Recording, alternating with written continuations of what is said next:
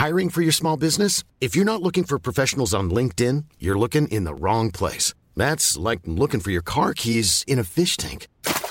LinkedIn helps you hire professionals you can't find anywhere else, even those who aren't actively searching for a new job but might be open to the perfect role. In a given month, over 70% of LinkedIn users don't even visit other leading job sites. So start looking in the right place. With LinkedIn, you can hire professionals like a professional. Post your free job on linkedin.com slash people today. Always look at the bright side of life. Vos gueules. On relance.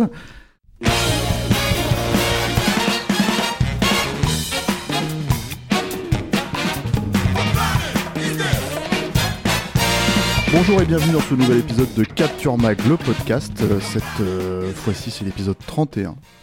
Je suis votre présentateur, euh, votre hôte, Stéphane Moïsaki. C'est un rôle- le rôle qui m'incombe, même si euh, j'avoue que c'est toujours un peu difficile à faire. Je suis avec mes amis euh, Rafik Djoumi, salut Rafik, Salut Steph. Arnaud Bordas Salut Stéphane. et Yannick Dahan. Salut. Et on va parler d'un réalisateur euh, qu'on aime bien. Hein, je pense qu'on peut le dire, euh, tous ici à cette table. Julien Dupuis n'est pas là parce que lui, justement, il l'aime pas trop. Donc, euh, c'est un peu la raison pour laquelle euh, il est absent aujourd'hui. Et ce réalisateur, c'est Mel Gibson. Donc, petite précision euh, Mel Gibson, c'est évidemment une star internationale qui, que vous connaissez tous pour L'Arme Fatale, pour Sing, Mad Max, etc., etc. Et on va pas forcément parler de ces films-là. On va peut-être les évoquer très rapidement hein, quand on en aura besoin. Mais on s'arrête vraiment sur sa carrière de réalisateur, c'est-à-dire de l'homme sans visage à Tu ne tueras point. Donc voilà, Et quand est-ce qu'on peut commencer directement dans le vif du sujet? Qui se lance en fait pour faire quand même une bio du bonhomme? Je pense que on est obligé autour de cette table de reconnaître à Arnaud Bordas euh, Et voilà. le caractère d'expert euh, S. Gibson. Oui, bon, bon. Euh, donc euh, oui, alors Mel Gibson, Mel Gibson, qui es-tu Mel Gibson? Euh, Alors Mel Gibson, il est, bah c'est, c'est Mel euh, Culomcil, Gérard Gibson. Ouais, voilà, avec tout, ce- tout- tous ces prénoms là, un peu bizarres. Euh, donc Mel Gibson, ouais, euh, natif américain hein, euh, et non pas australien comme beaucoup de personnes le croient. Euh, donc qui naît, euh, euh, qui naît dans les dans l'État de, de, de New York au sein d'une famille euh, de 11 enfants. euh, dont il est le sixième, je crois, et euh, le deuxième garçon. C'est une famille de, de- où il y a eu beaucoup de, de- filles apparemment. Mais donc euh, ce, ce- ce chiffre aussi de ce nombre d'enfants s'explique par le fait qu'il naît au sein d'un foyer euh, catholique très croyant. Euh, donc où vraisemblablement euh, ben, euh, il ne doit pas y avoir trop de contraception quoi. et donc voilà alors il naît, il au, sein de ces familles nombreuses qui va donc émigrer. Alors lui, il a quand même déjà 12 ans quand ils émigrent en Australie. Alors pays dont, dans lequel ils ont des racines, hein, puisque je crois que c'est la, grand-mère de Mel Gibson qui est originaire d'Australie. Mais donc ils vont s'installer là-bas, alors principalement pour deux raisons, euh, même voire trois. Euh, la première étant que le père de, Mel Gibson, Hunter Gibson, donc qui est, euh, qui est encore une fois un, ca- un catholique mais traditionnaliste. C'est des vacantistes. Ouais, exactement. Euh, c'est-à-dire euh, ceux qui ne qui pensent que depuis Vatican II, c'est-à-dire Vatican II, c'est le le concile qui a fait un peu le ce qu'on a appelé le reaggiornamento, quoi, le- la mise à, la remise à jour de euh, de l'Église catholique et la, son adaptation au monde moderne. Euh, ils ne reconnaissent pas les papes qui ont qui ont été nommés depuis depuis ce concile. Et donc, alors, il, il décide, Hunter Gibson, d'emmener toute sa famille s'installer en Australie. Euh, La raison principale, c'est euh, parce que on est en 1968 et il ne veut pas que ses fils fassent la guerre. Euh, on y reviendra peut-être, hein, notamment quand on parle du rapport de Mel Gibson à la guerre, euh, mais euh, c'est quelqu'un qui a été souvent contre les conflits dans lesquels étaient impliqués les États-Unis, notamment pour la guerre en Irak. Euh, donc il décide de partir là-bas euh, pour cette raison-là. Aussi parce que le père, euh, suite à un accident de travail, a gagné une très grosse somme qui leur permet de faire ça et de, de délocaliser toute la famille. Et aussi parce que, donc, euh, vu ses croyances, Hunter Gibson pense que la société américaine de l'époque est en train de sombrer dans la décadence et que c'est une manière de retourner un peu vers leurs racines, euh, vers quelque chose d'un peu plus authentique. Donc voilà, ils partent s'installer là-bas. Euh, et c'est là-bas que Mel Gibson va. euh, bon, au début, il fait pas mal de petits boulots, tout ça, et puis il va, euh, il va peu à peu choisir la voie de, de, de l'actorat. Euh, il fait beaucoup de théâtre, beaucoup de télé en Australie, beaucoup de théâtre au cours euh, période au cours de laquelle il, il joue les grands textes, hein, notamment Shakespeare. Euh, euh, voilà, c'est un, un vrai acteur quoi, qui a une formation classique quoi. Euh, Ouais. Il a étudié au National Institute of Dramatic Arts de, de, de Sydney et, et notamment joué euh, dans, la, dans Roméo et Juliette dans- Voilà. dans- avec Judy Davis. Ouais. Euh, on il a également il s'est retrouvé devant Jo- Geoffrey Rush, etc. Geoffrey Rush, euh, ils étaient potes. Hein, ils je crois qu'à l'époque, ils partageaient une chambre, ils vivaient ensemble, quoi, tu vois, quoi, quand Donc ils- effectivement, voilà, vraiment une formation très euh, tr- très classique et, et- et très sérieuse, euh, qui, a, qui a rarement été mise en avant en fait par euh, par les tabloïds euh, le, le concernant, vu son statut de star euh, à Oui, puis venir. même quoi. à l'époque, dans les années 80, on avait l'impression que c'était le beau gosse un peu venu de nulle part, alors fait. que, alors qu'il était vraiment, euh, c'est- ouais, encore une fois, c'était un vrai acteur. Ouais. Euh, Oui, puis enfin, il a pris là aussi ce, comment dire, euh, cette aura, euh, parce qu'il a commencé, euh, enfin, le, le film qu'il a fait connaître, euh, la- sa renommée internationale, c'était Mad Max, et on connaît tous cette anecdote en fait euh, sur le casting du film, quoi, Mm. euh, sur le fait qu'il euh, il se soit pointé après une bagarre, euh, la gueule ensanglantée, et qu'en fait, euh, euh, comment il accompagnait un un, un ami euh, comédien et en fait George Miller s'est dit putain mais c'est lui en fait c'est mon c'est mon Mad Max quoi donc effectivement ça fait pas très acteur sérieux Et en même temps, seul coup, quand on te raconte ce truc-là, tu te dis c'est un chien fou, quoi. Et puis en même temps, et en même temps, il, jouait, C'est- il jouait sur scène à l'époque où il, Évidemment. faisait, où il faisait Mad Max. Quoi. ouais. Mais disons qu'il a cette image et que c'est- facile, ça colle mieux, quoi. T'es arrivé à Mad Max, mais c'est vrai que c'est l'époque où il commence à, percer un petit peu dans le, cinéma australien de l'époque, qui était un cinéma euh, euh, à ce moment-là qui est en pleine explosion, quoi. hein, euh, le- le- les années 60, euh, ouais, au cours des années 70. Euh, bon, il y a eu la exploitation, tout ça, mais même des projets un peu plus prestigieux. C'était un cinéma qui n'existait quasiment pas avant, auparavant, et qui est en train de de- de- de- de- d'organiser un peu euh, sa, sa- sa révolution, quoi. Et euh, il tourne avec des gens effectivement comme George Miller, comme Peter Weir aussi. Hein, euh, Gallipoli, oui, qui a été assez important justement pour le faire reconnaître en tant, en tant qu'acteur. C'est-à-dire qu'il aurait qui pas, un film de guerre. il aurait pas forcément fait la bascule hollywoodienne juste avec le succès du, du, du premier Mad Max. En fait, c'est le cumul Mad Max Gallipoli qu'il a vraiment mis sur les sur les tableaux des, des, des agences de casting euh, américaines. qui est un film de guerre, donc. Gallipoli, hein, et qui se passe pendant la Première Guerre mondiale, hein, la bataille de Gallipoli en Turquie. Quoi. Et, euh, et c'est vrai que donc euh, ouais Peter Weir, euh, c'est il le reconnaît lui-même. Hein, il dit euh, c'est un peu c'est un peu comme comme Clint Eastwood avec Don Siegel et Sergio Leone. Il dit moi je dois tout à deux personnes. Ah, il parle en tant que metteur en scène là, hein, vraiment. hein. Il dit je dois tout à George Miller et à Peter Weir. Quoi, voilà, ce sont eux qui m'ont appris le métier. C'est c'est vrai qu'en plus c'était un, un c'est il réalise son premier film en 93, Mel Gibson, mais euh, c'est quelque chose qui le travaille dès cette époque-là. C'est-à-dire euh, euh, Peter Weir et Miller, quand ils en ont parlé, ils, ils disaient euh, c'était quelqu'un qui, qui était tout le temps sur le plateau. il venait pas juste faire ses prises et repartir dans sa caravane. Il restait, il posait des questions euh, euh, au metteur en scène, euh, au chef opérateur. Il s'intéressait vraiment à la fabrication du film. Donc, euh, je sais pas si à cette époque-là, il avait dit, il se disait, euh, je vais devenir metteur en scène, mais en tout cas, c'était clairement quelque chose qui l'intéressait, quoi, de savoir comment euh, comment un film se faisait. Et donc, et donc, effectivement, donc, comme tu disais, Stéphane, on arrive à, à, Mad Max, qui est le film qui le met totalement sur orbite, quoi, qui en fait une une star mondiale et puis qui va révolutionner aussi le cinéma australien qui va amener euh, qui va amener Mel Gibson et à Hollywood, quoi.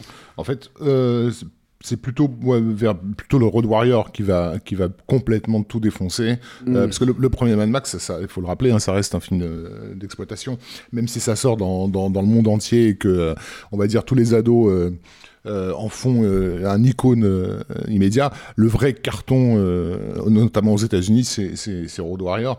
Et, et, et arrivé à Road Warrior, il a déjà trouvé son agent américain, puisque donc le, Gallipoli va lui valoir un prix d'interprétation au Ciné Award, je sais plus comment ça s'appelle. Et, et c'est Ed Limato, son, son agent en fait, va, va se commencer à s'occuper de lui à cette époque-là. Il l'a remar- il l'a remarqué comme étant voilà une, une star montante du cinéma australien qui pourrait un jour arriver à Hollywood. Et donc on, là on arrive, en- on est en 81-82, donc à la veille de la sortie euh, C'est vrai que d'ailleurs phénoménale de Road Warrior. Et, Ouais, le, le, le titre, euh, le titre américain de, de, de ça s'appelle pas de Mad Max, ça, ça s'appelle Road Warrior, Mm. quoi. Donc il y, a, y a une vraie euh, volonté de presque euh, alpaguer les gens qui n'ont pas vu le- forcément le premier, quoi, et de Mm. dire voilà, c'est un, c'est un film, un nouveau film, quoi. Donc, euh, donc voilà, et, et, et, euh, et c'est vrai qu'à partir de là, bah, c'est, euh, il va, il va faire rapidement euh, son arrivée à Hollywood, Avec euh, Peter Weir. avec Peter Weir, euh, L'année de tous les L'année- dangers, Voilà, tout à fait. Voilà. Mm. qui est un, un film, on va dire, de... de- moi j'aime bien dire ça, un film de reporter. quoi. C'est un genre qui était un peu prisé à l'époque. Il y avait des Au films milieu comme des années Under 80, Fire, ouais, euh, ouais. voilà. Il y a eu un retour euh, au milieu des années 80 du reporter. euh, Reporter de euh, guerre. De guerre, ouais. Et euh, Ouais, Peut-être citer des films vite fait pour. Euh, Bah, les deux, Il a dit les- Under Fire. hein. les deux plus gros, c'était sûr, c'était ça, c'était Under Fire et l'année de tous les dangers. euh, Salvador. Salvador de, de- de Salvador Stone, ouais. d'Oliver Stone, effectivement. Euh, non, non, c'était un, c'était un film. euh, bah, c'est-à-dire, c'était une période aussi où il y avait ce, il y avait pas mal de, de, de, de conflits comme ça, quoi, qui, euh, qui étaient couverts par les grands médias et euh, comme ils n'étaient pas couverts avant, quoi. C'était un petit peu le, le je pense, le- l'avènement du, du, euh, du, du, du reportage euh, de guerre moderne, quoi, euh, comme on on n'avait pas vu dans les décennies précédentes sur d'autres conflits. Et donc, du coup, bah, ça a occasionné des films qui tournaient autour de ces sujets-là. Et Et l'année. qui n'était pas, qui pas mauvais accessoirement. hein, Ouais, la, ouais. la plupart. hein. Ouais. C'est non, un bon fuel dramatique hein, en même temps, hein, Oui, ce, sujet-là. Non, non, Mais, mais l'année de tous les dangers, c'est un film étonnant. Hein. Euh, ceux qui l'ont pas vu, faut le voir avec Sigourney Weaver et Linda Hunt aussi. Linda Hunt qui joue un, un homme. euh, qui joue un homme. The. Killing Field, c'était pas ça aussi? C'était pas des reporters Killing de La Field, déchirure. non, la C'était pas, déchirure. des, c'était pas des reporters. C'était pas des reporters ouais, de Roland Joffé, ouais, c'était. euh, Mais ça avait la même texture, effectivement, de, grand drame euh, contemporain euh, Mm. De, l'histoire. Mais le- le- le- l'année de tous les dangers, ça reste une, une coproduction en fait. Euh, son, euh, son premier film américain, euh, euh, purement américain, c'est c'est The River de, de Mark Riddle Mm. avec euh, Sissy Spacek, Mm. qui d'ailleurs il, retrouvera sur scène euh, des années plus tard parce qu'il va faire une, je sais plus, je sais plus quelle adaptation de pièce célèbre avec Sissy Spacek en 90 quoi. Mm. Euh, et donc ouais, euh, donc là on est on est au milieu des années des années 80 et euh, et c'est vraiment la le, tournage du troisième euh, Mad Max euh, qui va l'installer définitivement comme une star hollywoodienne là pour le coup euh, puisqu'il il va avoir un salaire de plus d'un million de dollars à l'époque. Euh, qui était Ouais, ouais, encore c'est- très et puis gros. après ça va très vite grimper et puis on arrive au le, le, le, le, le film euh, parce que c'est vrai que Mad Max ça reste quand même une franchise australienne toi quoi et euh, on arrive avec euh, sur l'arme fatale où là bah ça y est c'est c'est il est mis sur orbite avec euh, avec ce film là qui, qui l'impose véritablement comme euh, une tête d'affiche une tête d'affiche et, Et et- une star d'action. et une star d'action et, et, euh, et, euh, et l'une des plus grosses stars hollywoodiennes dans les années qui vont venir, quoi, tu vois, où il va enchaîner les plus gros cachets, euh, où on va lui proposer tous les plus gros projets. C'est-à-dire, en gros, dans les années 90, il se retrouve avec euh, Stallone, Schwarzenegger, Bruce Willis, un petit peu Jim Carrey après aussi, comme et puis pour les femmes, Julia Roberts, quoi. Voilà, c'était les, les, les, les, acteurs qui, à chaque film, décrochaient des, des, des, des cachets démentiels de, de, je sais plus, ils ont fait la course 15 millions, 20 millions, 25 millions de dollars. Voilà. Et donc, euh, au milieu de tout ça, euh, je pense que ça fait son chemin, euh, ça fait son chemin dans sa tête, l'idée de, de, de, de, mettre en scène un film.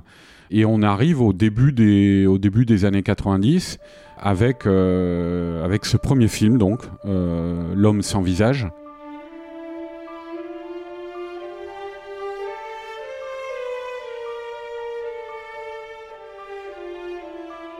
qui est adapté d'un roman et qui est un film euh, donc euh, qui est dé- déjà qui, qui, euh, prend euh, Mel Gibson comme tête d'affiche. Alors lui, il ne voulait pas au départ. quoi.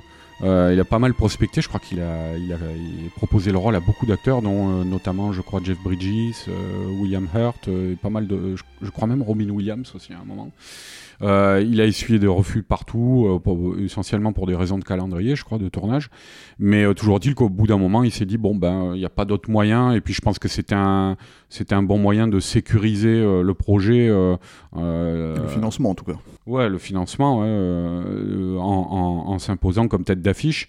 Et, euh, et donc, on, peut-être on, peut pitcher un petit peu le film. Euh, donc, L'homme sans visage, c'est euh, l'histoire, ça se passe dans les années, dans les années 60, quoi, fin, des années 60, je crois, il me semble. Et c'est l'histoire d'un enfant qui est joué par Nick, Nick qui était un acteur débutant à l'époque, puis qui a fait carrière par la suite. Mais c'est l'histoire d'un enfant qui est un petit peu à part, un petit peu, c'est-à-dire il il a régulièrement des décrochages. Euh, il, vit au sein d'une famille un peu dysfonctionnelle, euh, euh, dont le père est absent. Il est élevé par sa mère, tout ça, et avec une, grosse relation de, de, rivalité, voire même d'animosité avec ses deux sœurs. Et il est un peu tout seul, il est un peu solitaire. Et il va se lier d'amitié avec un, un, gars qui lui aussi est totalement euh, marginal. reclus, quoi. Ouais, ouais, qui vit en marginal au sein de cette communauté là. Il est, il est même, je crois, il, oui, il habite sur une petite île, quoi. Et c'est un, un, ancien prof euh, qui vit là, euh, qui s'est retiré du monde, et que tout le monde dans le village traite clairement comme un paria.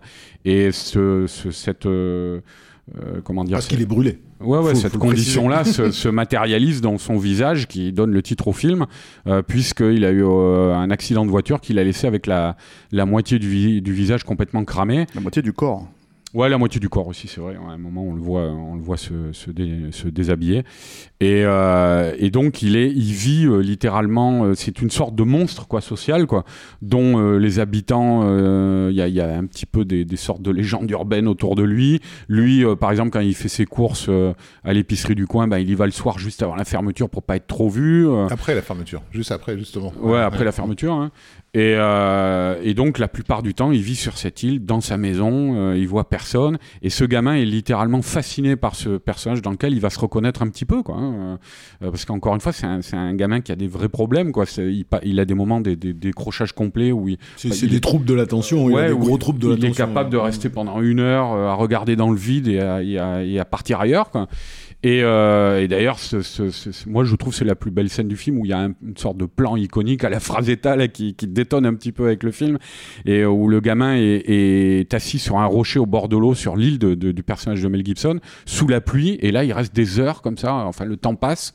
Et puis à un moment bah, Mel Gibson vient le voir et, et euh, on voit pour la première fois le personnage, le gamin se retourne et là il y a un plan en contre-plongée où il est sur son cheval, il est vécu, vêtu d'une veste à capuche. Cap, ouais. Ouais, c'est le death dealer, quoi. Tu vois, quoi il, est, il est comme ça, il le regarde, puis tu vois la moitié du visage qui sort de l'ombre défiguré, quoi. Et, euh, et donc, ouais, ils, ils, vont se rencontrer comme ça, et finalement. Le, le, le gamin, en fait, cher, cherche. Un père de substitution. Euh, non, mais c'est surtout qu'il il prépare un examen. Euh, ouais. Et donc, il cherche un professeur, en fait, qui pourrait ouais. l'aider à, à, à, réviser. Ouais, puis ce qui est important, c'est qu'il cherche, il, il, veut passer un examen pour une école militaire. C'est ça. Et ça a une vraie importance dans le récit. Mm, mm. Et, et, et, plus forte raison, parce que ça se passe pendant la guerre du Vietnam. Et il va se persuader que ce, ce monstre, on va dire, cette créature de Frankenstein euh, locale euh, pourrait être le, le professeur qu'il qu recherche en fait. Et ils vont développer cette relation-là de, de, de, mentor à élève quoi, mmh. pendant tout le film. Alors, il faut préciser une chose, parce que pour ceux qui connaissent la carrière de Mel Gibson en tant que réalisateur, surtout à travers Braveheart par exemple, ou Apocalypto, c'est un vrai drame en fait. Hein. C'est un film dramatique. Moi, j'aurais tendance à dire, mais je vais vous laisser parler, euh, voilà, un peu une, un, il a un petit côté brouette à Oscar, en fait, euh, euh, que, comment dire comme certains films de cette époque-là, en fait, euh, pouvaient avoir, quoi. Euh, assez euh, académique, je trouve, finalement, dans la mise en scène. En tout cas, moi, je sais qu'à l'époque, à l'époque de la sortie du film, j'étais pas du tout transcendé par le passage à la mise en scène de Mel Gibson, en tout cas sur ce premier essai, quoi et j'aurais jamais venu venir Brevard en fait on va dire. Donc euh, donc voilà j'ai donné mon avis. Je vous laisse bah parler quoi. c'est un bah je sais pas après on a pas mal parlé avec Raph Yann oui non enfin moi, moi, je sais que je pense que j'étais un peu un petit peu comme toi. À l'époque c'est pas un film qui m'avait qui m'avait marqué mais bon on était aussi plus jeune et, et tout ça. Et et, euh, et, ce que je vous disais tout à l'heure pour moi est assez vrai c'est-à-dire que, que on, on, a tellement euh, focalisé sur euh, Mel Gibson acteur puisque c'est méga star international on a vu la plus plupart de ces films, on les enchaînait. Et c'est vrai que ces réalisations, c'est pas qu'elles se perdaient, c'est qu'elles se mélangeaient avec tout ça. Et il n'y avait pas forcément une, prise de, recul. Donc là, moi, l'occasion de ce podcast, ça a été vraiment l'occasion de voir d'affilée euh, uniquement ces films en tant que réalisateur. Et bon, du coup, il y a énormément de choses qui m'ont frappé. Euh, personnellement, j'ai mesuré à quel point je considérais que c'était un mec mais fondamental en tant que réalisateur. C'est pas simplement euh, pour moi un bon réel. C'est-à-dire que j'ai mesuré à quel point euh, tu vois, c'est rare les mecs dont, euh, dont tu te dis toute la filmographie euh, euh, te fascine, quoi. T'émeut, te touche, correspond à, cohérente, à ta, et qui est cohérente. C'est-à-dire que voilà, on en a, on a plusieurs, mais celui-là vraiment, euh, j'ai vu tous ces films d'affilée, je me dis mais putain, mais en fait, je l'ai jamais, tu vois, je l'ai jamais mis euh, comme nos idoles, que ce soit moi, les Cohen ou, ou Carpenter, et pourtant le mec, je le considère maintenant d'une importance folle. Donc ce film-là, j'en avais aucun souvenir pour être tout à fait honnête. Je sais qu'il m'avait pas spécialement marqué, et quand je le, quand je l'ai revu je, je, dirais pas je dirais pas académique je dirais plutôt très classique en fait. Très euh, très, du cinéma vraiment euh, à l'ancienne mais où euh, où déjà déjà il y a quelque chose il y, a quelque chose qui qui se revérifiera par par la suite je sais que c'est un peu un clicheton mais c'est le réalisateur qui prend son temps qui prend son temps pour poser euh, son univers, qui prend son temps pour poser ses personnages, qui évidemment en tant qu'acteur a une capacité à diriger ses acteurs qui est exceptionnelle et donc ça participe beaucoup. Déjà pour un premier film, moi je trouve personnellement que que ce soit Nick Stahl ou que ce soit les personnages qui jouent la mère, les sœurs, ils sont tous mortels. Ils te, rentrent dans le film immédiatement. Euh, tout de suite, je me suis dit, tiens, c'est marrant en voyant ces films. C'est marrant comment beaucoup de sa symbolique est contenue dans des scènes oniriques. Il y a, il y a toujours des scènes oniriques. Tu vois, enfin, c'est pas des choses que je me mettais en, avant quand je voyais les films petit à petit, puis en les revoyant tous, c'est intéressant de se dire que qu'il y a toujours ça et il y a toujours une valeur énormément symbolique. Et euh, moi, la première scène, elle m'a marqué.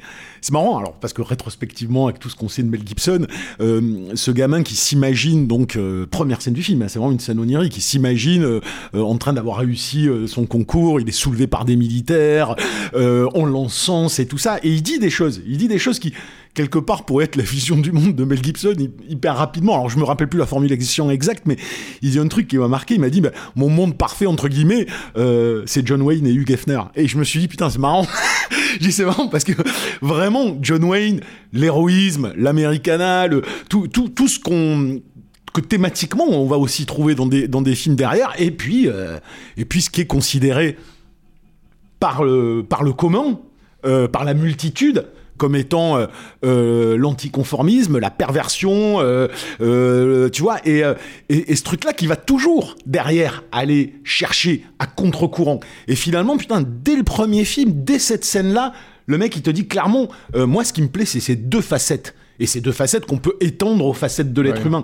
C'est pour ça que dès le départ, alors évidemment, avec le rétrospectif des films, je me suis dit, mais en fait, ce mec... Euh, il, nous il nous annonce beaucoup de choses. il annonce beaucoup de choses, mais non, mais je veux dire, dès, le départ, il y, a, un truc direct sur la condition humaine. Tu vois, c'est ça qui m'a fasciné. Et je, je, finis juste sur le, le film, que je trouve pas être parfait ou euh, je te dis moi le, truc qui me gêne le plus c'est le côté bon bah je veux montrer que je suis pas simplement un beau gosse donc mais en même temps je m'en m'en les dis pas trop je fais des tirades shakespeariennes faut, je fais tout faut, ça faut le préciser parce que c'est un truc en fait euh, c'est que Mel Gibson euh, donc enfin c'était ces jeux de, de médias à l'époque dans People Magazine ou je sais pas quoi c'était mmh. Sexiest Man Alive le plus sexy etc., donc en fait il y avait cette volonté de casser son image déjà je casse moyennement hein, mais, mais voilà, déjà avec ce film en tant que réal si tu veux c'est à dire que euh, presque en fait la star de Mad Max et l'arme fatale ça semble presque plus cohérent qu'il fasse Braveheart en fait en vrai puisque c'est Braveheart on va en parler après mais même si c'est donc un grand film épique etc c'est aussi un film d'action quoi. C'est à dire vraiment et du coup euh, il a cette approche là et là non c'est un drame je, je fais oui et puis là ça se voit aussi le fait que c'est pas au-delà de je fais des tirages shakespeariennes c'est que souvent il se cadre du bon côté de son visage mm. en fait hormis, hormis le joli plan sur la glace. On est, on est, on est rarement face à, ça. Maquillage de Graham Cannon faut mm. le dire hein, euh, grand maquilleur mais en fait, le truc, c'est que moi, c'est pareil, ça fait partie du design avec lequel j'ai un peu un problème. C'est-à-dire que, en fait, je le trouve assez, euh, finalement, je, le trouve, je trouve pas que ça l'enlaidit vraiment. Il est, pas, il est pas censé te dégoûter non plus. Bah, euh, bah te dégoûter, non, je demande pas euh, Freddy Krueger. mais cest que les personnages réagissent d'une façon extrême par rapport à ce visage-là, où toi, en tant que spectateur, tu dis, bon, bah, finalement, c'est pas. Ça va, c'est Mel Gibson, quoi. Mais, sur, l'aspect double visage, enfin, de, de Harvey Dent, on va dire, du, du personnage, je pense que c'est il faut revenir sur une notice biographique parce que il y a un personnage qui, à mon sens, joue un rôle euh, assez important dans dans la biographie euh, inconsciente de, de, de, Mel Gibson, c'est sa grand-mère, euh, Eva Mylott, euh, qui était une grande cantatrice australienne, qui est quelqu'un qui, bon déjà, il lui doit une partie de sa beauté, parce qu'elle avait ce fameux regard que, que, dont il va hériter, quoi, ses yeux aux couleurs assez, assez sensationnelles, mais surtout c'est une personnalité qui s'est s'est émancipée au, au, au, tout début du du XXe siècle dans un monde qui n'était pas forcément un monde fait pour pour les femmes. Elle donc elle a vraiment dû euh, se battre quoi pour pour accéder à ce statut, mais et, et, elle a brûlé la vie par les par les par les quatre bouts quoi. Euh, et, et, et, cette nana en fait, elle a voyagé en Europe, aux États-Unis, etc. Et à 40 ans, de s'apercevoir que malgré toute la gloire qu'elle avait euh, cumulée, il lui restait pas grand chose. Euh, et, par elle, elle est tombée sur celui qui allait devenir son, son mari, euh, euh alors que qu'elle approchait presque la, la, la, fin de sa vie en fait. Elle a eu le temps de lui faire, de lui faire un enfant et de, et de mourir après. Et, et donc euh, ce, ce, monsieur donc euh, qui est le, le, père de, de Tom Gibson euh, s'est désespéré d'avoir rencontré l'amour si, euh, si tard quoi. Mais donc elle lui, a, elle lui a brûlé entre les mains si tu veux. Le père de Hunter Gibson. Voilà c'est ça. Et donc bah, du coup on peut imaginer que le, le, le caractère hyper fondamentaliste catho que le fils euh, va, va, va, développer par rapport à sa mère, quoi, qui est morte dans ces conditions-là. Ben, cette éducation rigide, elle est aussi une façon de, de se tenir à distance de, ce, de cette vie de bohème euh, qui, que, tu vois, qui a, été, qui a été vue comme une espèce d'explosion où, où, finalement on, on, on, on retient rien. Et j'ai l'impression que c'est-à-dire qu'il est au croisement des deux, en il fait. C'est ça qui est intéressant. Je suis d'accord. Euh, euh, imagine ce que c'est que, que, de, que de vouloir faire du théâtre quand, quand tu es dans une famille, euh, basiquement, de chrétiens fondamentalistes. Quoi. Ça, ça, ça Sauf que, effectivement, comme tu dis, il est entre les deux, puisque c'est un schéma familial qu'il a recréé de son côté aussi. Hein. Mel Gibson, il a je ne sais combien d'enfants avec sa première femme. Hein. C'est ça. Et en, même temps, et, en même temps, il la cocufie joyeusement dès, dès qu'il a un verre, un verre de trop dans, dans le nez. Et, avant, bien avant de faire sans visage, donc fin des années 80, il y avait eu tout, tout un mini scandale à la con euh, parce qu'il avait été, euh, euh, comment dire, photographié à Modesto, le, le, le, bled de George Lucas, mm. avec trois serveuses en train de faire une fiesta un peu, un peu insistante, on va dire quoi. et justement, alors qu'il avait cette image de père de famille très très amoureux de sa femme, mais, etc. mais ça fait partie. Alors peut-être on peut le dire vite fait, si, je sais pas si c'est l'endroit, mais en fait, ça fait partie de, de, de de sa problématique en fait personnelle d'avoir marié quelqu'un qui est euh, euh, à ses yeux, hein, comme lui le présentait, irréprochable en fait, quasi irréprochable et qu'elle, elle, euh, comment dire, sa femme en fait, était son centre euh, pour, pour le remettre, lui remettre les pieds sur terre, tu vois. Non, mais pour lui remettre les pieds sur terre, parce qu'on parle quand même de quelqu'un qui est donc euh, considéré comme euh, l'homme le plus sexy au monde, etc., etc., qui gravite à Hollywood, qui est quand même la ville des péchés. Enfin, voilà, quand tu quand as toute cette, cette logique-là, un mariage qui a duré combien d'années? Enfin, ils sont ils ont divorcé au milieu des années 2000, en fait, finalement. Quoi. Au bout d'un moment, elle en a juste eu marre, en fait. voilà, c'est énorme à Hollywood, en fait. et, et effectivement, c'est probablement plus de son fait à elle que de son fait à lui, puisque, comme tu l'as dit, il était assez euh, volage, quoi. Mais euh, ce qui est assez marrant. Et, alcoolique, hein, parce que euh, dans, les années 80, justement à l'époque du stardom, hein, c'est aussi l'époque où ses assistants commencent à se dire qu'il y a un problème. Sur, le, sur le tournage de Mad Max 3, les, preneurs de son avaient des soucis parce que sa voix était au fur et à mesure en train de, devenir de plus en plus grave du, fait de, bah, de, l'accumulation d'alcool. Il y a, un truc quand même à préciser, après on va peut-être revenir au film parce qu'il y a encore quelques, éléments importants à, dire, mais mais sur son alcoolisme, euh, apparemment, ça a été longtemps euh, quelqu'un qui, comme pas mal d'alcooliques, comme euh, un certain nombre d'alcooliques, parvenait totalement à cacher son, son addiction. C'est-à-dire, euh, bah, il y a beaucoup, moi j'ai vu beaucoup de témoignages de gens sur les tournages qui, ont dit que quand ils ont appris la chose, ils, avaient, euh, ils avaient halluciné parce qu'ils avaient fait des fêtes de fin de tournage avec euh, Mel Gibson où ils voyaient siroter une bière, mais et c'est tout, toi, comme tout le monde, tranquillement, il n'y avait pas de problème. Richard Donner, il a raconté, c'était sur le tournage de L'Arme Fatale 2, où un jour Mel Gibson, il est venu le voir pour lui dire Bon, je suis obligé de te planter, il faut que j'aille à une réunion d'alcooliques de, anonymes. Et Donner, il a dit Mais Mel, t'es pas alcoolique, quoi. Et il a dit si, je le suis. Et, euh, et Donner, il racontait, il disait les bras m'en sont tombés parce que jamais je n'avais constaté dans son comportement quelque chose de, de, suspect par rapport à ça, quoi. Et ça lui a joué des tours d'ailleurs, puisqu'en fait il y a des interviews au début des années 90 justement où il était interviewé notamment dans un magazine espagnol, je sais plus lequel, quoi. El País. El País, mm. euh, bah, pas un magazine espagnol, donc le journal espagnol, quoi. Et euh, en gros, il disait ouvertement, enfin, il, il, tenait des, des propos euh, homophobes quand on lui posait des questions sur alors l'homosexualité. Il fait non, le trou de balle, c'est fait pour chier. Tu vois, c'était clairement, c'était sa réponse, quoi. Tu vois. Et après, il s'est justifié en disant que c'était pas ses propos. C'était pas ses propos, puis après, il a dit qu'il avait bu.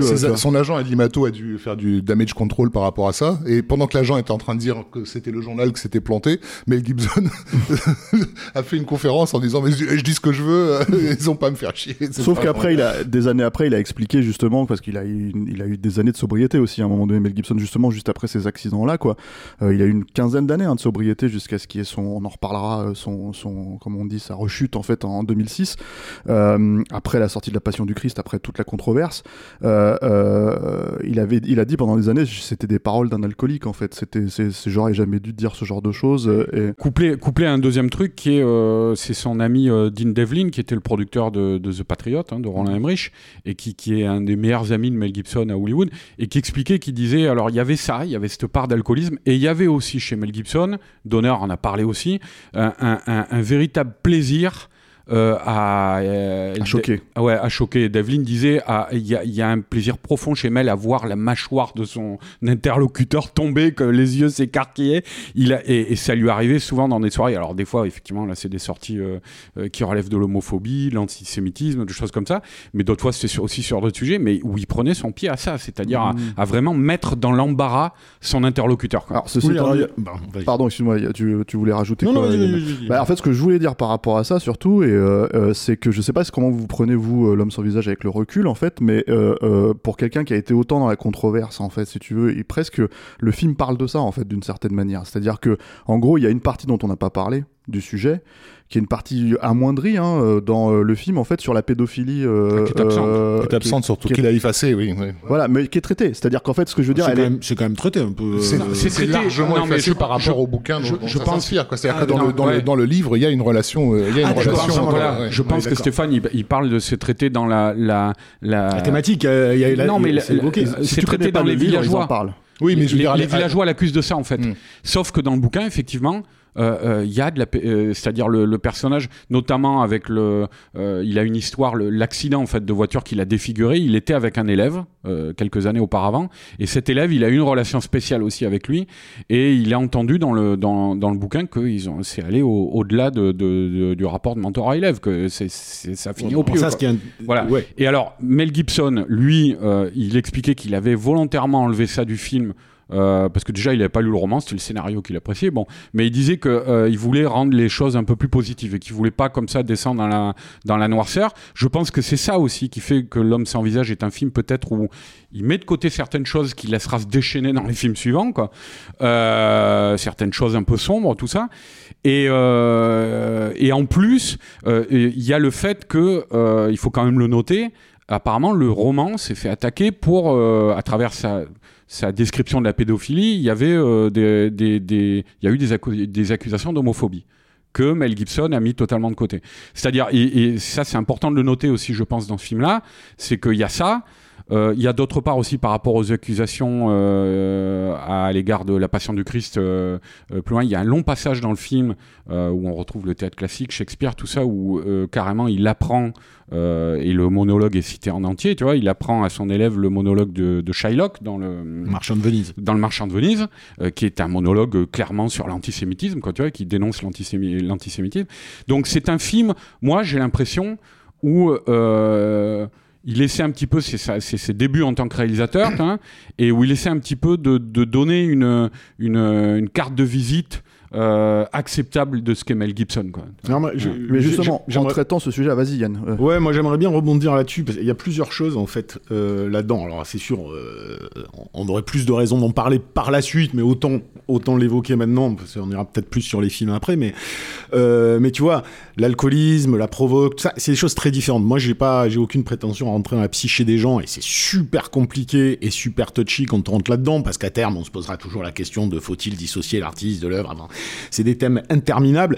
L'alcoolisme, moi aussi, j'ai vu beaucoup de choses, j'ai connu des alcooliques, j'ai lu des trucs. Euh, T'as toujours euh, ce questionnement du, euh, du est-ce que l'alcool fait dire n'importe quoi ou est-ce que l'alcool fait ressortir des choses que tu penses au fond de toi? Enfin, c'est des questions extrêmement compliquées. Donc, plutôt que de dire, moi je dirais pas il veut faire entre guillemets un monde honorable ou euh, se avec montrer le film, dire, avec ouais. le film ou se montrer sous un forcément un bon jour ou atténuer des choses dans des je, je pense qu'il y a un tiraillement il y a, il y a, il y a un véritable tiraillement euh, profond euh, qui est dû à, euh, qui est dû à l'éducation. N'oublions pas quand même qu'elle est d'une rigidité hallucinante, que son père traditionnaliste est un antisémite notoire pour le coup, donc il a dû ce type grandir avec quelqu'un qui, euh, enfin, je veux dire, quand tu grandis, quand t'es gamin, t'absorbes quoi, t'absorbes. Donc si t'absorbes de l'antisémitisme en permanence, eh ben, il commence à faire partie tu de. tu te construis de, de, avec. Tu te construis et, et contre. avec ça. Ouais. Voilà et contre. Et donc combattre ça, même si tu en as conscience, parce qu'il a toujours aussi véhiculé euh, dans ses interviews euh, une notion de euh, de l'héroïsme n'est pas euh, l'héroïsme du combat, n'est pas c'est l'héroïsme du pardon, c'est l'héroïsme de l'amour, c'est c'est quelque chose qui le qui le drive, qui l'a drivé dans tous ses films et toute sa carrière. Et en même temps il y a ce fond qui est là. Et c'est un combat permanent. Donc moi quand je vois la, tirade sur le sur les juifs dans euh, dans, ce film là, ben, je le ressens ce, ce tiraillement. Parce que ce qui est marrant dans cette scène là, c'est entre guillemets, euh, le- le- la critique de l'antisémitisme dans, dans le verbe qui est euh, incontestable euh, dans le marchand de Venise, et c'est la façon dont il filme la scène. Avec cette caméra qui tourne autour d'une représentation symbolique hargneuse euh, du juif. Donc si tu veux, euh, c'est, tu vois, il y, a- il y a quand même un morceau de bois, une espèce de statue avec un personnage en colère qui pourrait d'ailleurs complètement être mis en parallèle avec les prêtres de la Passion du Christ derrière, qui ont cette même hargne posée. C'est un autoportrait. posée- hein, le- le- oui, mais ce que je veux dire, c'est que du personnage quoi. quand bien même c'est un autoportrait du personnage, tu plaques euh, une caméra qui va se focaliser là-dessus au moment où tu fais un discours sur le juif. Donc immanquablement, tu fais une association entre cette image et ce qu'il est, est en train de dire. Et pour moi, il y, a, euh, y a vraiment le tiraillement, il éclate dès ce premier truc-là. C'est-à-dire, je, je, ma raison est un amour universel de l'être humain malgré toutes ses cruautés, ce que l'on verra dans tous ces films par la suite. Et en même temps, j'ai cette éducation qui fait que putain, on m'a inculqué euh, certaines haines probablement, certaines choses, et je me bats, je me bats, je me bats contre ça. Donc moi, je trouve que le film il est aussi important là-dessus, c'est que euh, dès ce début-là, il y a cette schizophrénie, comme la scène onirique que j'ai dit au début, il y a déjà une forme de schizophrénie. mais tout à fait. Et moi, la raison euh, pour laquelle justement j'évoquais ce truc-là, c'est parce que ce qui est intéressant éventuellement avec euh, le film, c'est en fait de se dire que euh, t'as un personnage. Tu parlais tout à l'heure de double face, mais double face, c'est quoi? C'est Jekyll et Hyde. Oui, et ça. le truc, en fait, si tu veux, c'est que ce film, enfin, il le montre visuellement, c'est-à-dire c'est un personnage qui a un visage à moitié, euh, à moitié brûlé, à moitié, et l'autre, l'autre qui, est- qui, qui est intact, en fait. C'est- c'est Jekyll et Hyde, c'est un terme qui lui a été accolé clairement par des, des- des- des témoignages de gens qui ont travaillé avec lui. quoi. Et, et le truc, en fait, justement, c'est que ça, je trouve que c'est là où le film ne le ressort pas. C'est-à-dire, il y a un sens du baroque chez Mel Gibson qu'on va, qu'on va, qu'on va voir dans les films suivants, tu vois, que, à mon avis, si je faisais ce film aujourd'hui, c'est un film qui serait profondément différent et beaucoup plus habité. C'est-à-dire que moi, je rejoins un petit peu Arnaud là-dessus. Dans son côté, je- j'essaye de me présenter de manière voilà. Mais en même temps, il traite ces sujets-là. C'est-à-dire que c'est pas tant pour moi que il essayait vraiment en fait de de, de, de forcément euh, s'apitoyer sur son sort en fait de star, euh, si tu veux, qui, est attaqué par les tabloïds ou par les médias, etc., etc. Mais plutôt de dire ça existe en fait et je connais ce personnage-là parce que j'en fais partie, quoi. Tu vois ce que je veux dire? Mais euh, mais bon, après voilà, c'est je trouve que c'est assez je, reste sur l'idée que c'est un peu timide en fait, si tu veux, même s'il y a effectivement des choses intéressantes, parce que de toute évidence, c'est un film qui parle de, de Mel Gibson. Effectivement, ouais, mais l'homme sans visage, moi c'est vrai que c'est pareil, c'est un, un ressenti à l'époque quand je l'ai vu en salle où bon bah voilà, j'aurais pas, j'aurais pas, je trouvais ça pas assez incarné, euh, c'était pas un film qui était euh, euh, véritablement marquant euh, et, et qui, n'annonce clairement pas ce que va faire euh, par la suite Mel Gibson et en l'occurrence euh, Braveheart, le film suivant. Il y a, y a une petite anecdote qui est assez révélatrice de ça, je trouve. C'est en fait sur le tournage de The Patriot, il discutait avec un assistant réalisateur, Mel Gibson. C'est lui qui racontait ça, cet assistant réalisateur dont je ne me souviens plus le nom. Euh, et, qui, Mel Gibson en fait le conseillait parce que ce gars-là avait des velléités de devenir metteur en scène quoi. Et, euh, et du coup Mel Gibson le conseillait sur ce qu'il fallait faire, puisqu'à l'époque il était déjà metteur en scène, même oscarisé. Euh, et, euh, et il lui avait donné ce conseil en fait. Il lui avait dit écoute, moi j'ai fait une erreur. C'est sur mon premier film, donc sur l'homme sans visage. J'étais tellement insécure quoi que euh, je faisais constamment, euh, pendant la préparation, pendant la, la- la confection du film, je faisais constamment attention à être la personne la plus intelligente dans la pièce. Quoi. Et, euh, et il disait, dès mon deuxième film, j'ai rapidement vu que c'était une erreur, et dès mon deuxième film, c'est-à-dire Braveheart, euh, j'ai fait attention à être toujours la personne la moins intelligente dans la pièce. Quoi. Bon, ça, et après, c'est sa, sa manière d'aborder le... Je, je sais pas trop ce que ça veut dire en fait. ben, c'est- sa manière d'aborder l'art Ouais. collaboratif qui est la mise en scène et que en fait euh, tu peux pas faire un film tout seul quoi et ça il va en prendre conscience donc au cours de l'homme sans visage et c'est ça qui parce que Braveheart c'est vraiment un film d'accomplissement de groupe quoi où il y, a, il y a toute une équipe qui est mobilisée pour arriver à ce résultat là et ça il va en prendre conscience véritablement avec ce film là quoi. Mais cela étant dit, puisqu'on part sur, Bra euh, sur Braveheart, je tiens juste à le dire, vu que tout le monde est un peu, bon, euh, mi-figue, mi-raisin sur ce film, je vais la ressortir. Euh, je trouve que ça reste, avec le recul, malgré tout, un, un joli film qui a des Honorable. défauts, certes, mais qui, Ah ouais, euh, mais qui est, pas- émouvant, qui est tenu par de super hein. acteurs et dont la mise en scène n'a pas à rougir, euh, même si c'est assez classique et sans prétention. Bah, oui, mais je trouve même, que ça marche. En même temps, il y a de, de véritables fort. C'est-à-dire que tu Oui, sens oui. que le mec, il essaie de faire des trucs. Moi, je sais qu'il y a plein de plans dans le film qui sont Mm. très étonnants où tu te dis tiens pourquoi pourquoi est-ce qu'il a mis la caméra à ce Oui, moment-là et tout? Ça marche pas forcément, mais au moins ça te ça te démontre qu'il y a quelqu'un derrière la caméra qui est en train de chercher en fait Ouais, à obtenir un effet. questions. Euh, Donald McAlpine euh, à la photo, en à la plus, photo, ouais. qui est quand même le, le chef-op de McTiernan sur. Predator et Medicine Man. Mm. Et il est à une époque où effectivement il- euh, son amie euh, Jodie Foster est elle aussi en train de se poser des questions sur comment euh, comment on passe le cap de, de, de, de- Voilà, certes, alors, elle, elle continue à se les poser. hein. Moi, un à chaque fois que j'ai vu ces films, hein, je Elle fait, désolé, mais- je trouve qu'elle elle, elle, elle se pose des questions, elle, elle, travaille. C'est-à-dire, c'est pas des gens qui, qui Non, non, bah, c'est pas, euh, c'est pas une lubie de, de, de superstar, etc. Non, et, et- et à plus forte raison parce que ce sont de deux personnes intelligentes et, et- et artistiquement, euh, On peut, dire, ouais. euh, enfin, Oui, et- ne et- serait-ce qu'en tant qu'acteur, artistiquement euh, déjà Et même accompli. s'il y a quoi. des exceptions, ça confirme aussi l'idée que euh, être un, un acteur impliqué euh, est un véritable atout quand on passe à la mise en scène et que c'est une preuve supplémentaire que de grands acteurs donnent parfois de très grands metteurs en scène, quoi. Et, et, et puis, donc, il y a cet aspect, euh, on n'a pas beaucoup insisté là-dessus, mais cet aspect justement d'imagerie gothique entretenu euh, dans, dans le film. Oui, oui, le côté Voilà, Frankenstein, le côté Frankenstein, voilà, la maison Mais isolée et tout mais ça. vous parliez souvent de Arnaud citait Frazetta tout à l'heure Ouais, par ouais, rapport ouais. à certains plans. Exactement. Et mais vous citiez le hum, double face et, tout ce que tu veux. Mais ce qui est intéressant avec le côté Frankenstein, cette maison isolée, euh, vraiment qui, fait penser à la colline et tout ce que tu veux, c'est d'entrer un truc qui va suivre sur tous ces, ces personnages. Outre le fait que c'est toujours des histoires de seuls contre la multitude et on le on le verra par la suite. Il y a un vrai désir d'empathie. de- Il y a un vrai désir de créer l'empathie. Et ce que je disais tout à l'heure sur le prendre euh, son temps, c'est cette capacité qu'il a. Dès Braveheart, au début du film, euh, c'est une évidence, vu le temps que prend le début du film à raconter euh, le bonheur du personnage avant, avant, avant sa souffrance. Il y a cette capacité incroyable à, à susciter par le tempo, par la rythmique, à la fois une, une empathie dingue et en même temps une montée en tension. C'est typiquement quelque chose qu'on voit plus aujourd'hui. C'est ça qui est à contre-courant euh, dans le cinéma de Mel Gibson, c'est qu'il comprend euh, comment l'effet produit une émotion et, et surtout aussi dans le découpage la rythmique nécessaire à là- ce qu'on à ce adhère à quelque de- chose. de. Je parle, oui, mais ça se retrouve dans tous ces films. Je, trouve. Ce que tu dis sur Braveheart, c'était assez flagrant, mais on va en parler parce que moi voilà. aussi, je m'étais vraiment fait cette réflexion quand j'ai découvert le film à Mhm. l'époque. Bon, moi, je vous propose qu'on passe à Braveheart parce que mine de rien, on a, on est presque, on a fait 40 minutes en fait sur l'homme sans visage et c'est, le plus petit c'est film le de plus petit, parce que ça sur le pose, début parce de que sa ça vie pose aussi, des, des fondations sur, Oui, ben lesquelles, voilà. euh, sur lesquelles vont reposer aussi les films, les films suivants. Et à propos de fondation, moi j'aimerais bien qu'on parle aussi de, de, de sa société de production qui va lui permettre de faire Icon. Braveheart, Icon. Tout un programme. Et qui est une société qui a été au départ qu'il a, qu'il qu'il a fondée pour produire, et c'est pas, je pense pas hasardeux, le film Hamlet.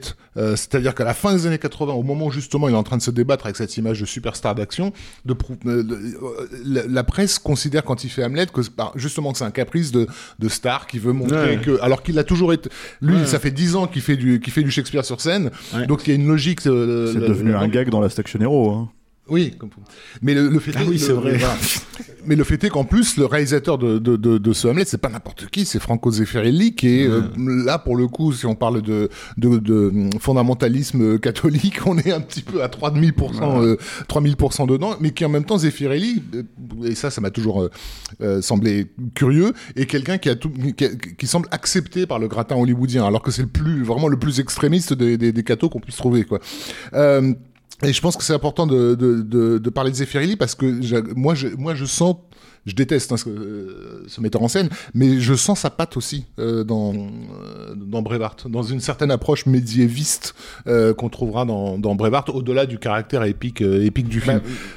Prolonge parce que je suis curieux, moi, là, sur, que, que- tu veux dire l'approche médiéviste. tu, à quel niveau? Euh, ben, à, un niveau de, de- de- d'imagerie justement catholique, euh, à, peine, euh, à peine déguisé. euh, Oui, d'accord. Là où c'est pas censé être Oui, un oui. point central de l'histoire de, Je suis de, d'accord. de, de- de William Wallace, quoi. Euh, Bon, après, c'est un film qui prend beaucoup de liberté avec la, l'histoire. On est d'accord, mais dans, l'imagerie, Mm. euh, dans l'imagerie euh, Non, mais associée c'est vrai, au personnage, alors- à sa pureté de cœur, euh, voilà. Ce enfin, qui d'ailleurs te euh, rebondit sur ce que disait Arnaud par rapport au roman La pédophilie dans le premier, c'est que de toutes les œuvres qu'il a fait, il prend énormément de liberté avec les sujets et il s'inspire de, de multiples sources, ce qui a pu causer des désagréments, en particulier sur la Passion du Christ. Donc, mais mais ça n'a- il n'y a pas eu de problème sur Braveheart par contre. Non, Parce qu'il en c'est avait pris des licences avec l'histoire. hein. non mais c'est tout. Oui, les- parce que ça lui a été reproché déjà les par les historiens. Ça lui a été reproché par les historiens. Et, ça n'a pas déclenché les polémiques. euh, Et il y a eu des polémiques euh, homophobes. Oui, aussi. Voilà. ouais.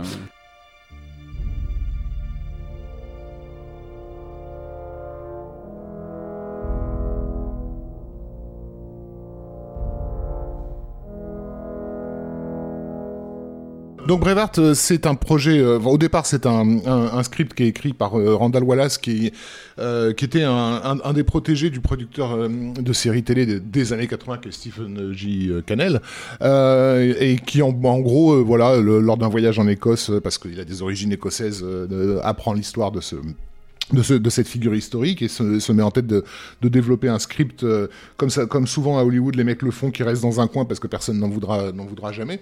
Et c'est Alan Ladd Jr. en fait qui va, qui va d'une certaine façon euh, protéger ce, ce scénario. Alan Ladd Jr. c'est euh, le monsieur qui a basiquement à qui on doit Star Wars, euh, à peu- de choses près, euh, et Alien quoi, qui a, a été cette espèce d'anomalie euh, au studio Fox de la fin des années 70 et qui ensuite l'a quitté pour créer euh, euh, sa boîte dont le nom m'échappe maintenant qu'on qu'on retrouve derrière euh, Blade Runner et autres films comment ça s'appelle? Bref c'est pas bon.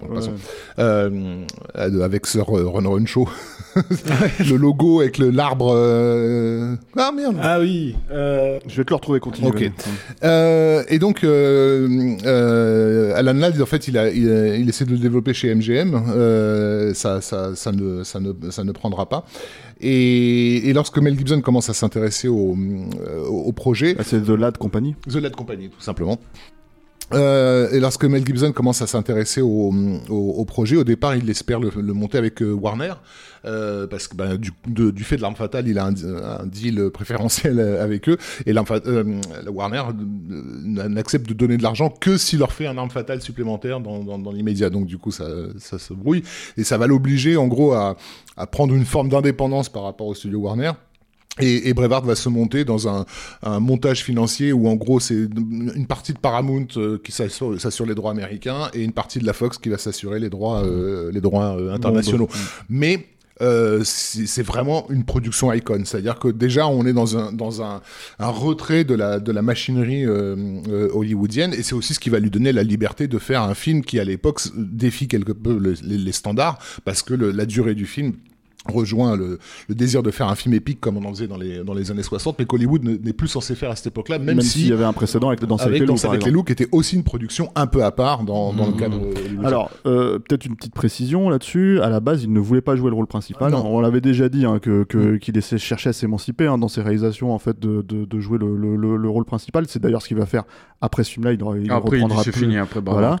Mais euh, mais sur Brevard, il ne devait pas jouer le rôle principal pour une raison très simple. Déjà, pour commencer, c'est qu'il n'a pas l'âge du, du rôle. C'est-à-dire Il n'a pas l'âge du rôle et- considère déjà, trop vieux. C'est flagrant alors, en, le, en le revoyant, c'est quand même marrant. C'est vrai que ces, ces 30 premières minutes, on a l'impression que ça, Oui, il y a un côté, puceau, là. il y a un côté adolescent alors qu'il a une gueule de mec de presque 40 ans. T'es là, tu fais ouais, il y a un truc qui est, qui est- qui est bizarre, mais ça passe quand même malgré tout. ouais. Et en même, voilà, mais en même temps, il y a un choix financier. C'est-à-dire Ouais. que, évidemment, s'il met sa gueule à l'affiche, bah, l'argent, l'argent tombe immédiatement. On rappelle qu'au début des années 90, c'est une putain de superstar, Ouais, quoi.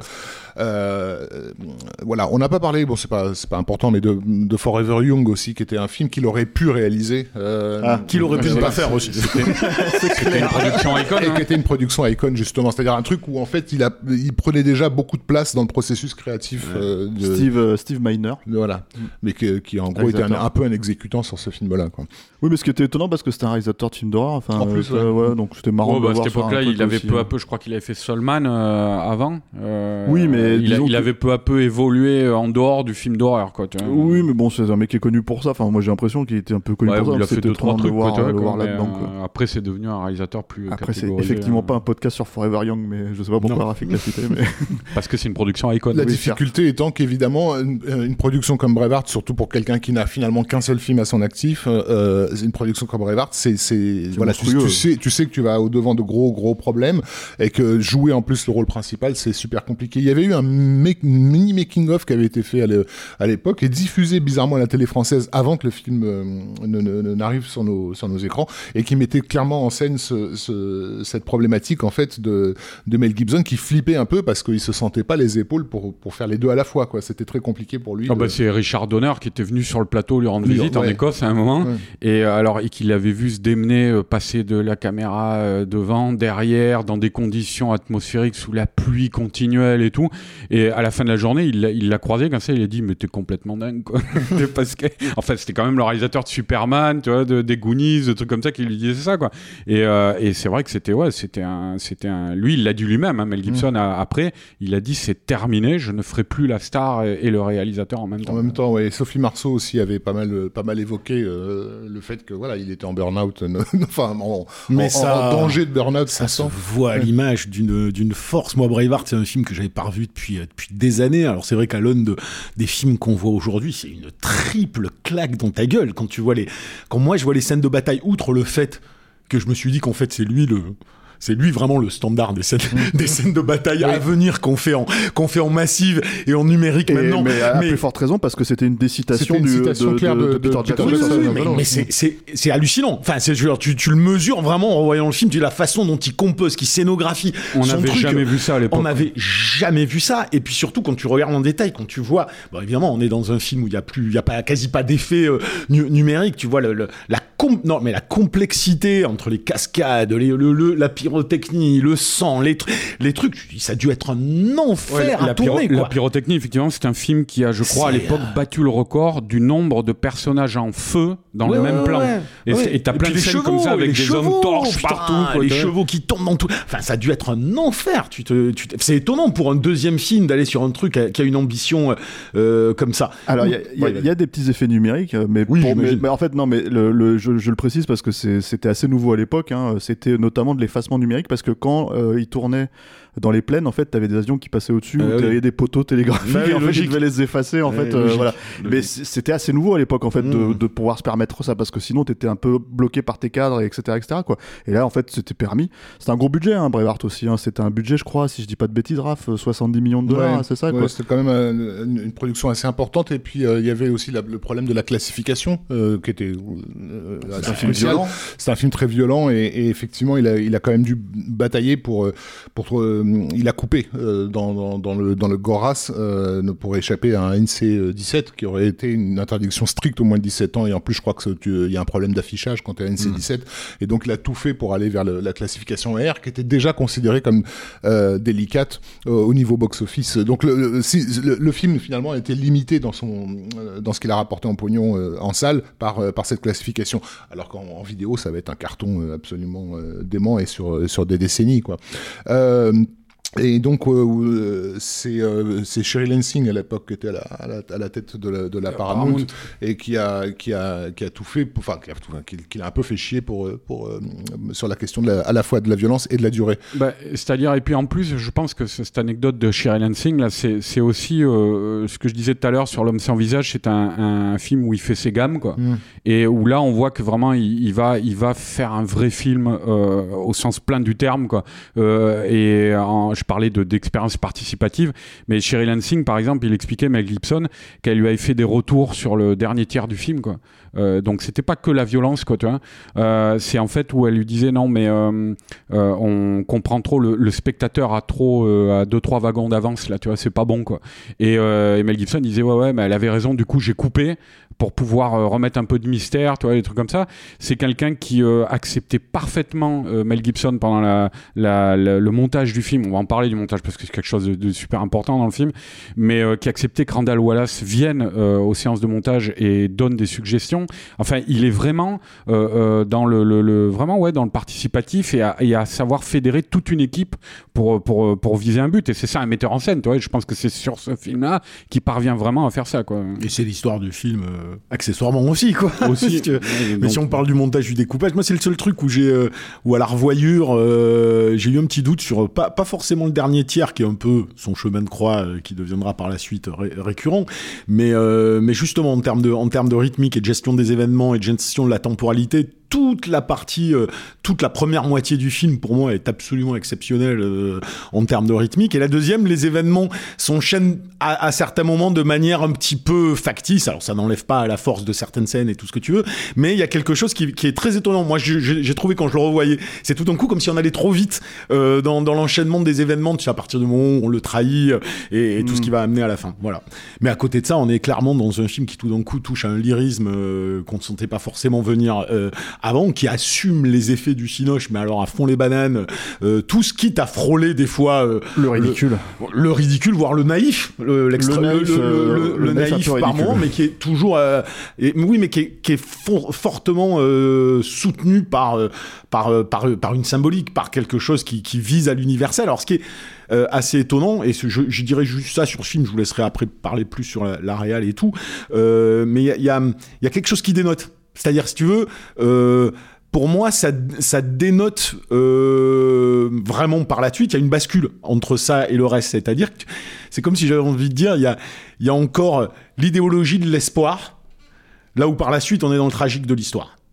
Et, euh, et euh, c'est-à-dire que euh, on est seul contre la multitude, euh, on se bat contre une condition humaine qui est quand même veule, euh, barbare, cruelle. que- elle l'est déjà euh, dans l'ostracisation du personnage de l'homme sans visage, mais là, la croyance, ce désir de liberté appuyé pendant tout le film, ce combat pour que finalement, de, de- alors ce qui est, ce qui est marrant, c'est, David contre Goliath. Tous ces films, c'est David contre Goliath. Encore une fois, on posera la question par rapport à l'antisémitisme, mais ça marche.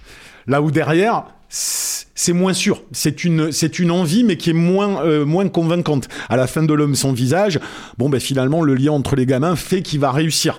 Euh, même si à la fin de Braveheart, il se fait décapiter et, ca- et écarteler, son nom persiste dans l'histoire et il est vecteur d'un changement. C'est ce qu'il veut euh, véhiculé en partie euh, dans la Passion du Christ, mais derrière, moi je la je la sens plus. Tu, vois- tu, tu vois ce que je veux dire? C'est je ne sens plus cette croyance de fondamentalement c'est un changement. C'est-à-dire avant j'y crois, après je pense que c'est ça qu'il faudrait faire, mais l'histoire est tragique. Alors je sais pas si je suis clair dans ce que je dis, mais il y a une il y a une Tu sorte de En fait, il y a une sorte de pessimisme qui n'était bah, pas a- a- forcément y a- qui est peut-être euh, lié tout simplement au rejet dont il a été euh, victime lui aussi à un moment donné. Mais il y a quelque chose qui est, qui est durci, même en termes de croyance, si tu veux. Il y a une croyance un peu naïve dans ces deux premiers films, qui n'est plus du tout naïve euh, par la suite. On peut croire, mais on ne doit pas se leurrer sur la, sur, sur la condition humaine. Et ça, je, l'ai vraiment senti en, euh, en passant direct de Braveheart à, euh, à la Passion du Christ. Et derrière, ça suit le chemin de la Passion du Christ. On n'est on plus du tout dans cette logique-là qu'il y avait avant. Après, sans aller jusqu'à la Passion du Christ, c'est vrai que en vrai, il y a quand même presque 10 ans, je crois, 9 ans en fait d'écart entre les deux films. hein. Donc, Oui, oui, euh, donc il y a un vrai changement de. de, de- Puis je crois que c'est à ce moment-là de- que sa vie personnelle a été le plus impactée. Donc euh, Bah, c'est après la Passion du Christ. hein, c'est après la hein. Passion Ouais, du Christ. après, Oui, mais il avait déjà, il avait déjà des emmerdes avant ça. Mais euh, Gibson a toujours eu des emmerdes. Enfin, c'est ouais. comme quelqu'un qui, qui expliquait très justement que la Passion du Christ était, euh, était déjà en gestation à Braveheart et qu'elle s'est quelque part conclue sur Nous étions soldats et que c'était pas étonnant que deux films de guerre qui traitent des, euh, des souffrances de l'être humain l'amènent à décider ça. Donc je pense qu'il y a, il y a un parcours aussi euh, personnel de maturation qui se- qui s'est créé quoi. Bon, après, on peut peut-être parler un petit peu de la, la mise en scène sur Braveheart aussi, quand Bah oui, parce que Yannick a touché un truc du doigt euh, tout à l'heure, en fait, sur le- le- le- la dilatation du temps. Ouais. Par exemple, en fait, moi, je sais que c'est un des trucs qui m'avait beaucoup marqué à l'époque où j'ai découvert le film. C'est euh, le temps qu'il pouvait prendre, en fait. Notamment, euh, je me rappelle sur euh, la mort de, de- parce que donc il y a ce drame fondateur en fait qui est, qui est la mort de sa, sa compagne en fait euh, au début du film quoi. Catherine McCormack. Voilà, qui est l'actrice. tué par euh, qui, est, qui est tué par les Anglais et en fait euh, le truc c'est que toute rien que cette scène déjà si tu veux elle est assez tragique Il y a assez assez forte. trauma, ouais. Voilà, et, et en fait, si tu veux, il y a une vraie dilatation du temps vis-à-vis de ça, et la dilatation du temps, c'est le retour Ah, le retour il est ouf. à la vengeance, en fait, euh, Ouais. quand il revient, et qu'en fait, il, tu- il a une espèce de truc où tu, l'idée, c'est qu'il est censé se livrer, et évidemment, en fait, euh, à la dernière minute, euh, euh, avant le, le- le lancement de la scène de vengeance, en fait, si tu veux, il, bah, en fait, tu penses qu'il va le faire, quoi, tu vois, et en Mm. fait, d'un seul coup, il, se, il, il- il soulève son glaive, et hop, et comment il y va, quoi. Enfin, c'est pas son glaive, c'est son. Non, c'est un genre de massue une masse d'armes, ouais, enfin, masse d'armes qui, qui, qui l'envoie dans la gueule de son, de son ennemi, quoi. Et en fait, euh, euh, euh, ce truc, en fait, de, de fonctionner, de le faire arriver, et de mettre en scène, enfin, presque de manière euh, à la fois iconique et mystique, en fait, le personnage de, de, de, de William Wallace, en fait, c'était, je m'étais dit, putain, c'est, c'est incroyable, c'est hyper Bah alors, maîtrisé, quoi. Bah là, on est, on est, on est presque rentré dans, dans, dans le cinéma fantastique en fait à, la, Mm. à, à- à- à ce moment-là. Et Je veux dire, encore une fois, à, ce- à cette époque, on sait pas, on n'a pas encore eu droit au, au, au Seigneur des Anneaux de Peter Jackson. Et je sais que tous les amateurs de Heroic Fantasy sont, bah, sont frustrés par le cinéma qui, qui, qui, qui, qui, arrive, qui ne parvient jamais à, à, à, à atteindre le- l'évocation visuelle euh, qu'on attribue à, à ce genre-là. Moi, dans mon souvenir, c'est la première fois. Enfin, je pense que tu, tu me confirmeras, Yannick, mais tous les rôlistes du, du monde ont dû juste chier dessus quand ils Ah, ont vu c'est- quand ils ont, c'est- quand ils ont c'est vu ouf. cette scène où il revient pour, pour, pour se venger, parce que c'est con- concrètement ce que tu kiffes dans l'Heroic Fantasy, quoi. C'est une décharge de, de c'est quasiment un super-héros à ce moment-là. Il est en train de se transformer en autre chose, et c'est euh, Elric, euh, le Ouais, qui vient. euh, Ouais, cette scène, cette scène elle, elle est fondamentale, quoi. Et, euh, et euh, d'ailleurs, c'est c'est dans cette scène vraiment où on voit que, on voit littéralement naître un grand metteur en scène. Moi, je trouve quoi. Euh, par exemple, je trouve ça. Euh, T'évoquais Stéphane, le personnage de sa femme, là justement, dans cette scène qui, qui, qui est tuée, euh, euh, l'actrice la- Catherine McCormack. Moi, je, je, je me rappelle, j'avais adoré la manière.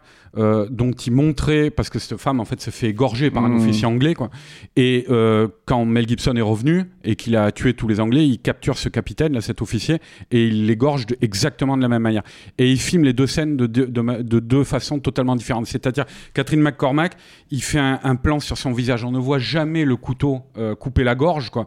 Et du coup, la scène est à la fois euh, triste, quoi, immensément triste par rapport à ce qui se passe pour le personnage principal, mais elle est très belle, quoi. La, la mort du personnage est, est- est vraiment très digne, quoi, très beau. Et par contre, la, la mort du capitaine, lui, il, il cadrera en plan plus éloigné- et on va voir le- la gorge tranchée. C'est dégueulasse. hein. Il y a une moitié de, de, de glotte qui sort, tu vois. Et, et, c'est- et il est vraiment le personnage est avili, quoi. Tu vois. Ouais, alors c'est- c'est c'est très juste. Euh, je vais faire encore un, un, Mais je- un Ah, vas-y, finis, Ouais, excuse-moi. je, voulais terminer sur cette Euh, scène. je Laisse-moi finir. 2-3 minutes. Euh, mais euh, cette scène, alors moi je vous recommande juste un truc, c'est si vous avez jamais écouté, écoutez le commentaire audio de Mel Gibson sur Braveheart, parce que c'est un commentaire audio qui est pas démentiel, où euh, de temps en temps il y a quelques infos, mais il y a aussi des longues plages de silence. Et cette scène, ça dure à peu près 5 minutes, où il se lâche, il ne parle que de mise en scène, c'est passionnant. C'est là notamment où il dit tout- toute la dette qu'il a à l'égard de Peter Weir et de George Miller. Il le dit à un moment où en fait euh, euh, il explique qu'il a, il y a un truc qu'il a clairement piqué à, George Miller, c'est-à-dire c'est la scène que tu évoquais Steph où quand il, avec sa masse d'armes il, il frappe l'anglais euh, pour déclencher sa vengeance. Euh, T'as cette scène, c'est marrant parce que le coup est, moi je, me rappelle au cinéma euh, quand j'avais vu la première fois, le coup est très fort quoi. C'est-à-dire euh, tu le ressens vraiment viscéralement et tu as l'impression que c'est un coup bam donné d'un coup comme ça. Et en fait quand tu euh, fais image par image il a, il a- il a coupé des trucs, non il a- ouais, il a coupé, il, a, il accélère ou il, il ralentit la vitesse de défilement d'image. Dans toute cette scène, il joue avec ça et il dit qu'il le- il le prend de George Miller. ça. Mais dans ce plan précis, quand tu le, euh, quand tu le mets en deux, en, au ralenti, tu vois que le coup est répété deux fois en fait. C'est très rapide. Euh, euh, c'est impossible de le voir à l'œil nu en fait, et c'est ça qui donne tout le poids du, du, du- du, euh, euh, de, de la, la, force du coup quand il atterrit sur le mec. Et, euh, et dans cette scène, donc, il parle de ça. C'est aussi marrant. Parce que euh, donc il parle de tout ce que je viens de dire sur la, manière, il dit là j'ai mis à tant d'images secondes, là tant d'images secondes et tout. Et t'as par exemple l'arrivée de, Mel Gibson quand il revient pour se venger et qui dilate effectivement le temps et où t'as l'impression tu le vois passer comme ça près des huttes euh, au lieu d'arriver dans le, de foncer dans le tas, il, passe comme ça dans le décor derrière des figurants et t'as la, au ralenti avec la musique tout ça, t'as l'impression de passer à une sorte de spectre qui revient quoi. Et, euh, et à un moment, ouais, donc effectivement, et moi je me rappelle très bien que dans les années 90, ça a été deux chocs au niveau de la manière de filmer la guerre. Euh, ça a été Braveheart et euh, Le Soldat Ryan.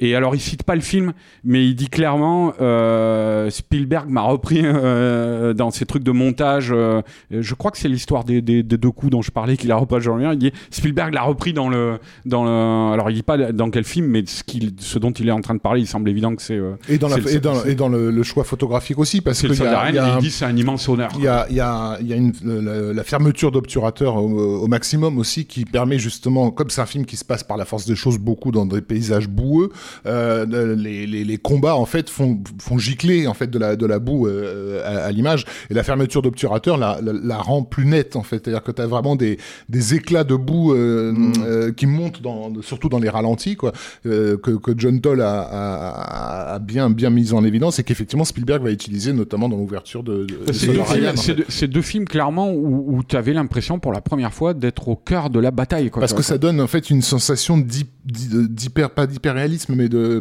quand, quand, tu sais, quand que, que ton œil voit plus qu'il ne voit euh, Alors, habituellement. Si je puis me permettre. Alors, j'ai deux choses à dire. Euh, juste sur ça, pour rebondir là-dessus en termes de mise en scène, c'est très intéressant. Je pense pas que c'est le premier parce qu'en fait, il y a quelque chose qui, dans le fonctionnement du découpage, de cette gestion euh, de la violence et de l'action, qui est, qui est déjà pas avec les mêmes effets de mise en scène, mais chez John Woo, euh, très clairement. Alors, est-ce qu'il connaissait Est-ce qu'il s'en est inspiré? Mais cette dilatation du temps euh, avant l'action, cette gestion du débris, de la boue, du chaos euh, à l'image est déjà présent euh, dans The Killer euh, qui, est, qui, est, qui, est, sorti avant. Donc, euh, pour moi, c'est pas forcément le, le, le, premier. Mais ce que je trouve fascinant dans cette dilatation du temps, je vais peut-être faire, c'est de la philo de comptoir, hein, mais au, au, niveau du sens, tu vois, c'est c'est quand même ce qui amène à la violence. C'est quand même un personnage solitaire. Euh, je ne saurais pas euh, comment te, l'expliquer, mais y a, quel, euh, vous, vous le voyez à travers le prisme, et je le trouve très juste hein, et très intéressant de Mel Gibson, entre guillemets, iconisé, figure de la mort, qui va prendre en ralenti, aller faire ça. Mais c'est quand même précédé longuement par un jeu scénographique sur les corps que tu retrouves de la même manière dans la première scène de, de la Passion du Christ, de la même manière euh, dans Apocalypto, de, de, des personnages entre guillemets, qui, je, vais, je vais dire, ils sont pas maléfiques, qu'on appelle les ennemis si tu veux, mais qui sont la nature humaine qui sont qui sont l'homme, la défiance, euh, l'inquiétude, c'est-à-dire les corps passent de gauche à droite de l'écran, derrière un personnage, il y a toujours deux trois persos. Les mecs sont pas juste comme dans la majorité des films, je te regarde méchamment en plan fixe, je fais un, je fais un contre-champ. Non, t'as un personnage au premier plan et t'as un autre qui a un regard défiant qui passe comme ça de gauche à droite ou droite à gauche. Derrière, il crée ces corps qui sont systématiquement la multitude, la masse, ce qu'est l'être humain. Et il y a cette espèce de dilatation de l'espoir que ça n'éclate pas, mais ça éclate parce que c'est tragique, parce que l'être humain est tragique, parce que sa violence est inéluctable. Et cette façon de dilater le temps euh, comme ça, pour moi, c'est un des rares mecs. C'est plus ludique. Chez, euh, John Woo, on est, on, est d'accord. Mais ici, ça amène quelque chose que je trouve a plus de sens que simplement préparer la vengeance. C'est-à-dire, oui, Certes. ça prépare, mais ça amène quelque chose qui dit beaucoup sur la condition humaine aussi. Sauf que sur l'aspect inéluctable dont tu parles, pour ouais. le coup, alors là, j'ai vraiment envie de remonter un, peu, un petit peu plus loin, quoi. Mmh. Mais s'il y a bien une personne qui a dilaté ça me le temps. pas Bah non, ouais. bah, je vais aller... non, non, Sergio Leone. Et oui, Sergio Leone, mais t'as raison, en fait, raison C'est-à-dire que quand tu regardes les films de Sergio Leone, alors c'est pas fait de la même manière, hein, mais, mais quand tu regardes les films raison. de Sergio Leone, t'as quand même cette logique où la question, en fait, c'est de savoir à quel moment la violence va éclater. Exactement. Et en fait, le truc, si tu veux, c'est que tu l'attends, tu l'attends jusqu'à un point où tu veux plus la voir. Tu vois ouais, Donc, euh, forcément, et sauf que c'est ce que t'es venu de voir quand même, et t'es venu voir ça dans Brevard aussi, quoi. Mais moi, j'aimerais pointer quelque chose du doigt. Alors, il y, y, a plusieurs choses dans Brevard. Euh, bon, on va parler des aspects historiques, mais je vais vraiment rester sur, ce, sur, sur la logique de la violence et ce que t'as dit, Arnaud, sur la façon de représenter la mort du personnage féminin, quoi. Euh, c'est très vrai aussi pour sa mort à lui. C'est-à-dire que c'est un personnage qui, euh, qui, euh, qui n'abdiquera pas, en fait, mais qui se fera, qui sera trahi et qui sera arrêté et qui sera exécuté et de manière publique. Donc c'est une scène assez, assez intense et assez forte aussi, qui ne montre rien et pourtant tu ressens toute la, douleur en fait du personnage. C'est à dire que par exemple ce qui est montré c'est et c'est encore un des trucs qu'il fait c'est à dire qu'on on, peut lui reprocher d'être quelqu'un d'assez brutal d'assez intense d'assez violent etc Mel Gibson et lui-même dit qu'il a vraiment une dualité vis-à-vis -vis de ça. Mais en fait euh, tu comprends ce qui lui arrive parce que tu vois par exemple deux nains en train de le représenter en fait sur scène de manière moqueuse en fait si tu veux le moment où il ouvre les tripes et il le sortent avec avec un comment t'appelles ça euh, une robe une, une, corde, une corde. tu vois. Et en fait il est là en train de, de ils sont en train de rigoler et les gens sont morts de rire avec d'un seul coup en fait tous les gens qui sont venus assister à la mort de, de, de comment dire de ce traître en fait euh, euh, comment dire pleurent sa mort en fait quand ça arrive vraiment quoi. Et t'as tout un truc autour de ça où il y a ce cri euh, tu vois qui est presque en fait un truc c'est-à-dire si c'était pas aussi habité si c'était pas aussi fort ça serait complètement con en fait presque. Tu vois je veux dire? Ouais. parce que en fait tu serais complètement extériorisé au truc tu te dirais mais c'est basique en fait euh, si tu veux comme sentiment. Et là tous les gens qui ont essayé de le faire derrière en fait la plupart des réalisateurs qui ont essayé de répliquer, répliquer ça parce que ça a quand même été influent quoi en général ils y arrivent pas quoi. Mm. enfin moi personnellement euh, pour moi dans Gladiator ça marche pas du tout quoi tu vois? Enfin voilà. Alors que lui en fait Mel Gibson il est hyper habité. Le, le fameux discours quand il se retrouve face à ces soldats là, tu vois, où d'un seul coup il, il, mm. il, il, les exhorte en fait à la bataille, tu vois. C'est un truc en fait où tu te dis euh, putain mais ça a été fait 350 fois depuis en fait dans les, ouais, dans ouais, les films, ça ne marche jamais quoi. Alors que lui, si, dans le Seigneur des Anneaux, il y en a qui marchent. Non mais d'accord, il y en a peut-être un peu trop, mais il y en a qui marchent. Quoi. Il marche, mais le truc du Seigneur des Anneaux, c'est que t'es déjà en train de te dire ok, refait Brevard. Oui, clairement. Tu vois, c'est moi j'adore le Seigneur des Anneaux, c'est pas la question, mais t'es déjà en train de te dire ça. Alors que là, tu te dis putain, il est habité. Ouais, vois, c'est vraiment un truc, euh, un truc mais, assez dingue, mais cette quoi. fin qui n'a pas besoin de montrer a été amenée par tout ce qui, ce qu'il y avait avant. Tout et ce qui est d'ailleurs extrêmement marrant, c'est que, pour moi, hein, l'essentiel du reste de sa filmographie, c'est une extension de cette dernière scène. C'est euh, un mini chemin de croix qui va devenir le chemin de croix euh, de la plupart des films derrière. Et, euh, et c'est pour ça qu'il y a déjà Pas, tout pas- chez, pas chez- tout à fait apocalypto quand même. Bah, Apocalypto, euh, excuse-moi, mais euh, avant qu'on vrille en survival romboesque, c'est un chemin de croix. Hein. Oui, bon, d'accord. C'est un chemin de croix. Mais alors, et- Alors, oui, parce que par, euh, il y a, quand, quand Yann parlait de l'extension du temps et cette façon justement de contenir, euh, enfin de tirer le, le fil jusqu'au bout de la corde avant que la violence euh, n'ex- n'exulte, euh, bah, il y a une imagerie sexuelle, c'est euh, une rythmique euh, érotique qui est, qui est, qui est assez, assez claire en fait dans, intéressant. euh, dans, la musicalité euh, de, de, de, de la mise en scène. Et, et ça, c'est aussi allié à ce qu'on peut imaginer être des, bah, des, des- oui, des, des boulets que, que, Mel Gibson se trimballe par rapport à sa, à sa sexualité, et notamment les, les accusations d'homophobie dont le film a, a été victime. euh, à sa sortie, euh, parce que ça a été le seul scandale associé à Brevard, c'était Mm. ça, la façon avec laquelle les Mais, homos sont, sont dépeints. encore une fois, scandale euh, aussi amené par l'image de Mel Gibson, c'est-à-dire vraiment en fait euh, ce qu'on disait tout à l'heure, son, son interview dans El País qui a fait le tour du monde. en fait, Exactement. hein. Euh, et donc là se reporte sur le, le, le fils du roi euh, là, enfin le, le- joué par Patrick McGowan, qui est effectivement euh, a un amant, euh, euh, voilà, le- dont on nous fait comprendre à peu de choses près que ce euh, que ce que ce que ce roi a un fils un fils indigne en gros, qui va jeter par la fenêtre comme comme une vulgaire serviette. C'est-à-dire, il le Non, c'est son son amant qui jette il- et le, le roi le tolère euh, jusqu'au moment où, il- où l'amant sort de son rôle de décoratif, tu vois, et prétend se- s'imposer comme conseiller. Et, euh, et là, il le prend et effectivement, il le défenestre. quoi. Ce qui est assez marrant, c'est que cette homophobie, en fait, elle est, elle, est, elle est liée à ce geste, si tu veux. Alors que pour moi, si homophobie il y aurait, c'est plus dans la représentation folle tordue, en fait, des deux amants, il y a- beaucoup de choses, en ça, fait. mais, en même, vraiment. mais en même temps, quand on, quand on creuse un petit peu, on s'aperçoit que bah, ce qui est en jeu dans, dans, dans toute cette portion de, de l'histoire, c'est la détestation d'un père pour, pour, pour un fils indigne. Mmh, Euh, et, et là, on en revient à la biographie de, de Mel Gibson et qu'est-ce qui s'est passé entre Mel Gibson et son père? À l'époque où justement il est, il est parti euh, à la, à la- à la cité du péché, quoi, euh, aller faire Et- du théâtre et ensuite du cinéma. Et d'autant Euh, plus, et- d'autant plus qu'en miroir, dans Braveheart, t'as la relation aussi de, du noble écossais, là, Bruce, euh, avec son père, le lépreux, là, qui est formidable, cette relation, qui est jouée par le, le grand acteur écossais, là, Ian Bannon, et, euh, et qui est pareil, qui est une, une, une vraie, véritable relation de d'amour-haine et qui va finir dans la détestation et où le père va, va, va trahir le, le, le fils euh, et le, le, le pousser à donner, euh, enfin, ouais, à trahir Mel Gibson, quoi, à trahir William Wallace, et en lui disant maintenant tu es un roi, quoi. quoi.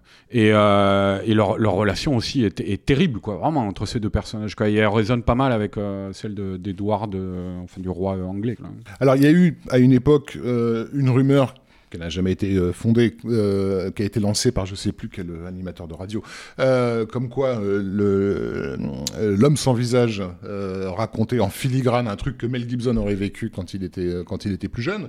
D'ailleurs que déjà il y avait des soupçons que lui-même ait, eu- ait eu des relations homosexuelles euh, cachées de, de sa famille, de son père, et, et qu'en- et voilà et qu'en gros il se trimballait aussi ça euh, derrière, et que bah, forcément on, se- on se doute tous toujours un peu que dans le derrière l'homophobie il y a aussi un euh, Ça, ça a été totalement démenti quand même, hein, ce truc. non, hein. ça a été démenti. Ouais. Mais là, là, ce qui est intéressant, c'est de constater que la rumeur est là, qu'effectivement cette problématique qu'on a évoquée tout à l'heure dans, dans, dans, dans L'homme sans visage, et qu'on la retrouve dans une relation filiale euh, euh, au, Ouais. au cœur de Brevard. Et on Donc, la retrouvera dans voilà. La Passion du Christ et, aussi. et- hein. et- et l'autre truc qui le, qui, le, qui le trimballe et que les, les auteurs de South Park ont si intelligemment euh, mis, mis en scène, c'est la question du sadomasochisme, du ma- masochisme, quoi. C'est-à-dire c'est le, le goût qu'a qu'a Gibson pour se mettre en scène dans des situations où il est torturé, euh, etc. ce qui était déjà dans L'Arme Fatale, mais, Deux mais- choses. mais il n'en Mad était pas Max. le réalisateur dans les Mad Max. deux choses par rapport à ça qui sont intéressantes. Oui, alors même si Mad Max c'est plus euh, l'univers en fait en soi, mais euh, le truc c'est que euh, je, par- je, par- je pensais plus à le, le côté homosexuel, mais en fait euh, le truc, il y a deux choses que je voulais dire par rapport à ça, c'est-à-dire que Mel Gibson en fait euh, euh, c'est assez flagrant dans sa filmographie plus que par exemple Arnold, plus que euh, Clint Eastwood, plus que n'importe quelle autre star du cinéma d'action, en fait fait des blagues homophobes dans ses films. C'est-à-dire que tu regardes euh, par exemple euh, euh, comme, un oiseau sur la branche ou l'arme fatale 3, tu vois. En fait, ils font des blagues là-dessus. Comme, comme- un, comme un oiseau sur la branche, j'ai oublié, mais c'était bien embarrassant. bah voilà, c'est quand même c'est quand même un moment un- où le gag en fait c'est Mel Gibson qui euh, qui qui fait la folle. qui fait la folle tordue parce que comment dire il a il a bossé chez des coiffeurs enfin plus euh, basique tu vois comédie euh, con tu vois. ouais. non mais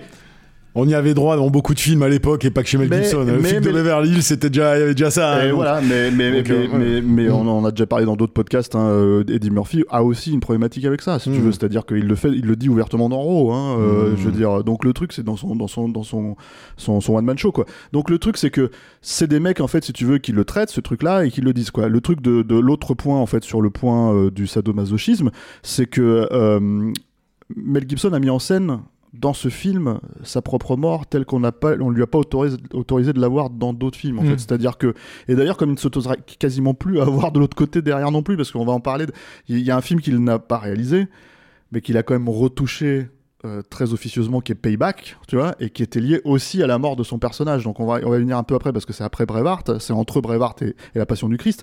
Mais euh, en gros, euh, dans L'Arme Fatale 2, euh, si vous écoutez notre podcast sur Shane Black, on en avait un peu parlé, mais je le redis ici pour ceux qui l'ont pas entendu.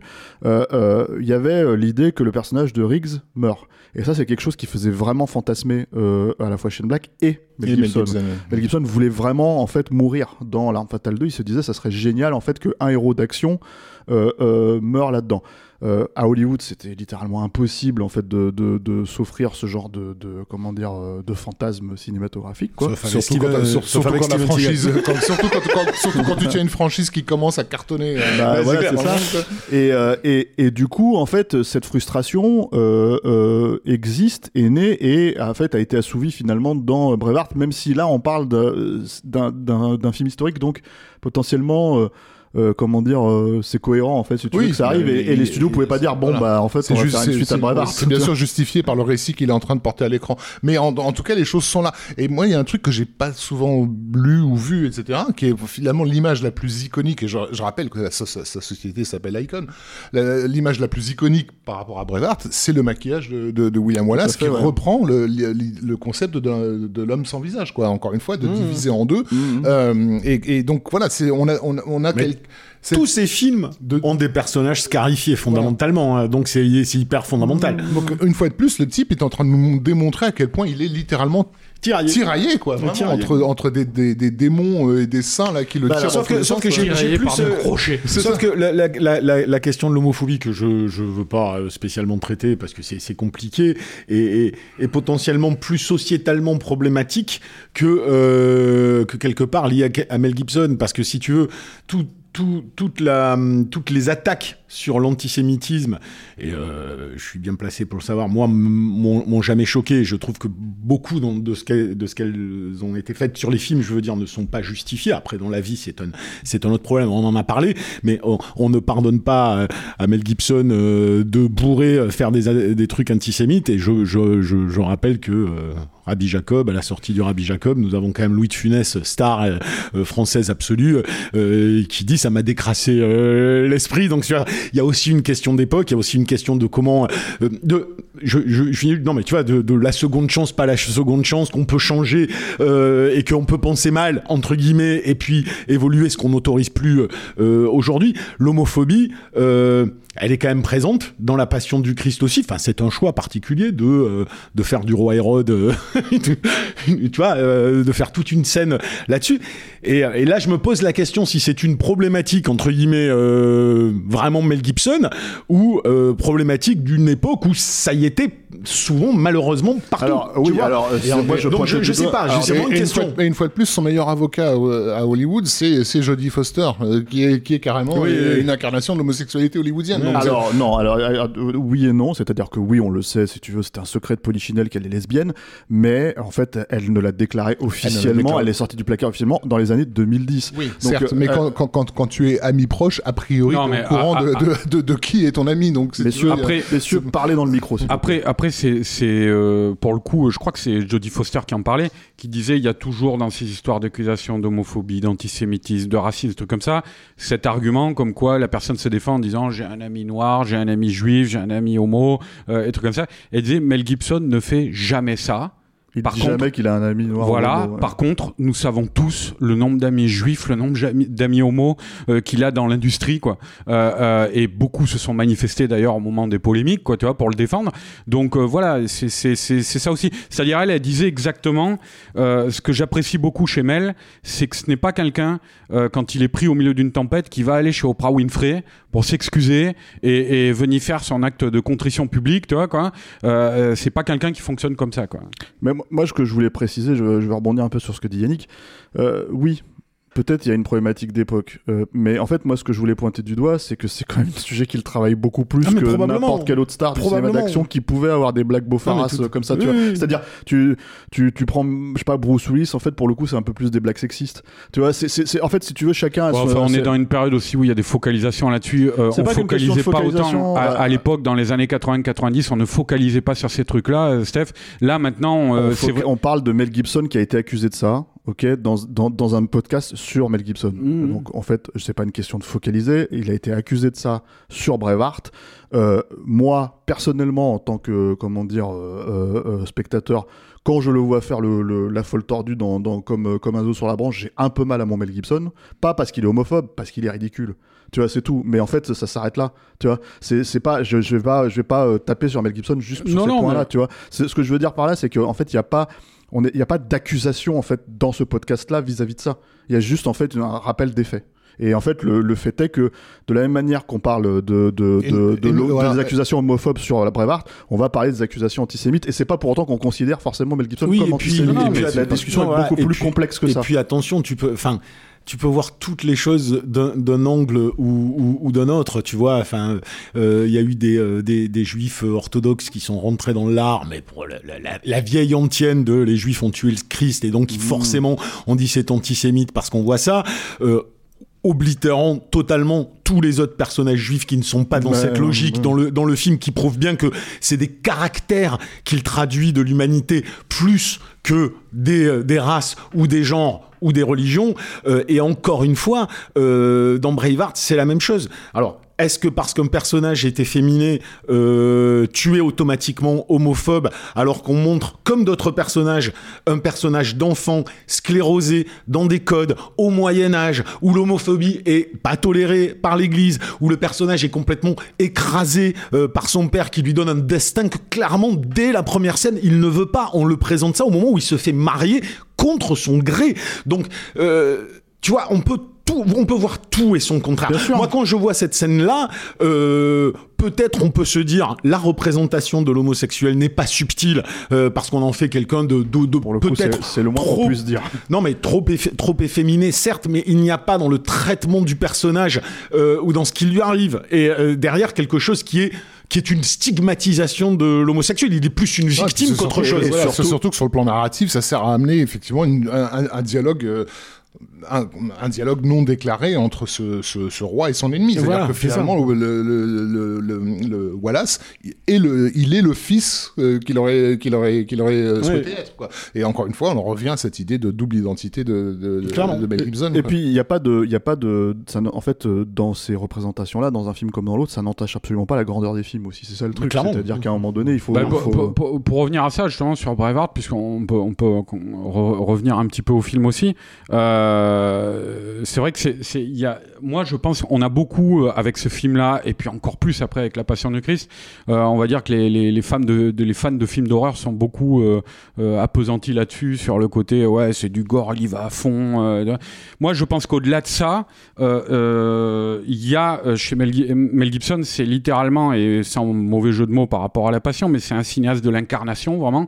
Et surtout dans cette période-là, avec un film comme Braveheart, moi j'ai rarement vu à l'époque de films aussi littéralement incarnés. Quoi. Je pense que la violence fait Mmh. partie de ce projet-là, euh, euh, de, de, de donner, que, que- c'est, on parle de chair là, vraiment, hein, euh, et, de, et de manière d'aborder l'être humain et de le filmer euh, dans, dans, dans, toute la dimension de son animalité. Quoi. Euh, par exemple, je sais qu'il y a un très beau plan, moi, qui me, qui me, que j'aime beaucoup et qui, qui a aussi un, une enfin que j'avais pas vu ailleurs avant, quoi, dans, dans Brevard. Euh, c'est euh, le, le, plan de nuit qui est très beau, où ils se retrouvent dans les sous-bois euh, nus, hein, où ils vont pour faire l'amour. Euh, William Wallace et, et sa bien-aimée là. et, et en fait, elle, est, elle, elle est, ils sont filmés de profil.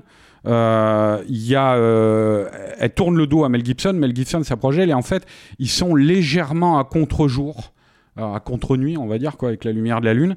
Et, euh, et en fait, la, la, la chose qu'on voit le plus, c'est se détacher euh, leur haleine, leur souffle qui sort. Euh, euh, comme ça quoi dans la dans la nuit quoi et, euh, et, et, donner juste cette cette cette idée euh, comme ça de de, de euh, ouais, d'incarnation à une scène d'amour très iconique et très rebattue, quoi, de, de, trucs un petit peu de paradis d'Éden, quoi, voilà. Et avec cette haleine qui sort comme ça dans la nuit des deux personnages, ouais, c'est voilà, et t'as constamment ça en fait dans dans, dans Braveheart, cette cette cette manière de et de l'illustrer visuellement euh, de manière assez originale, de de, de traiter l'être humain.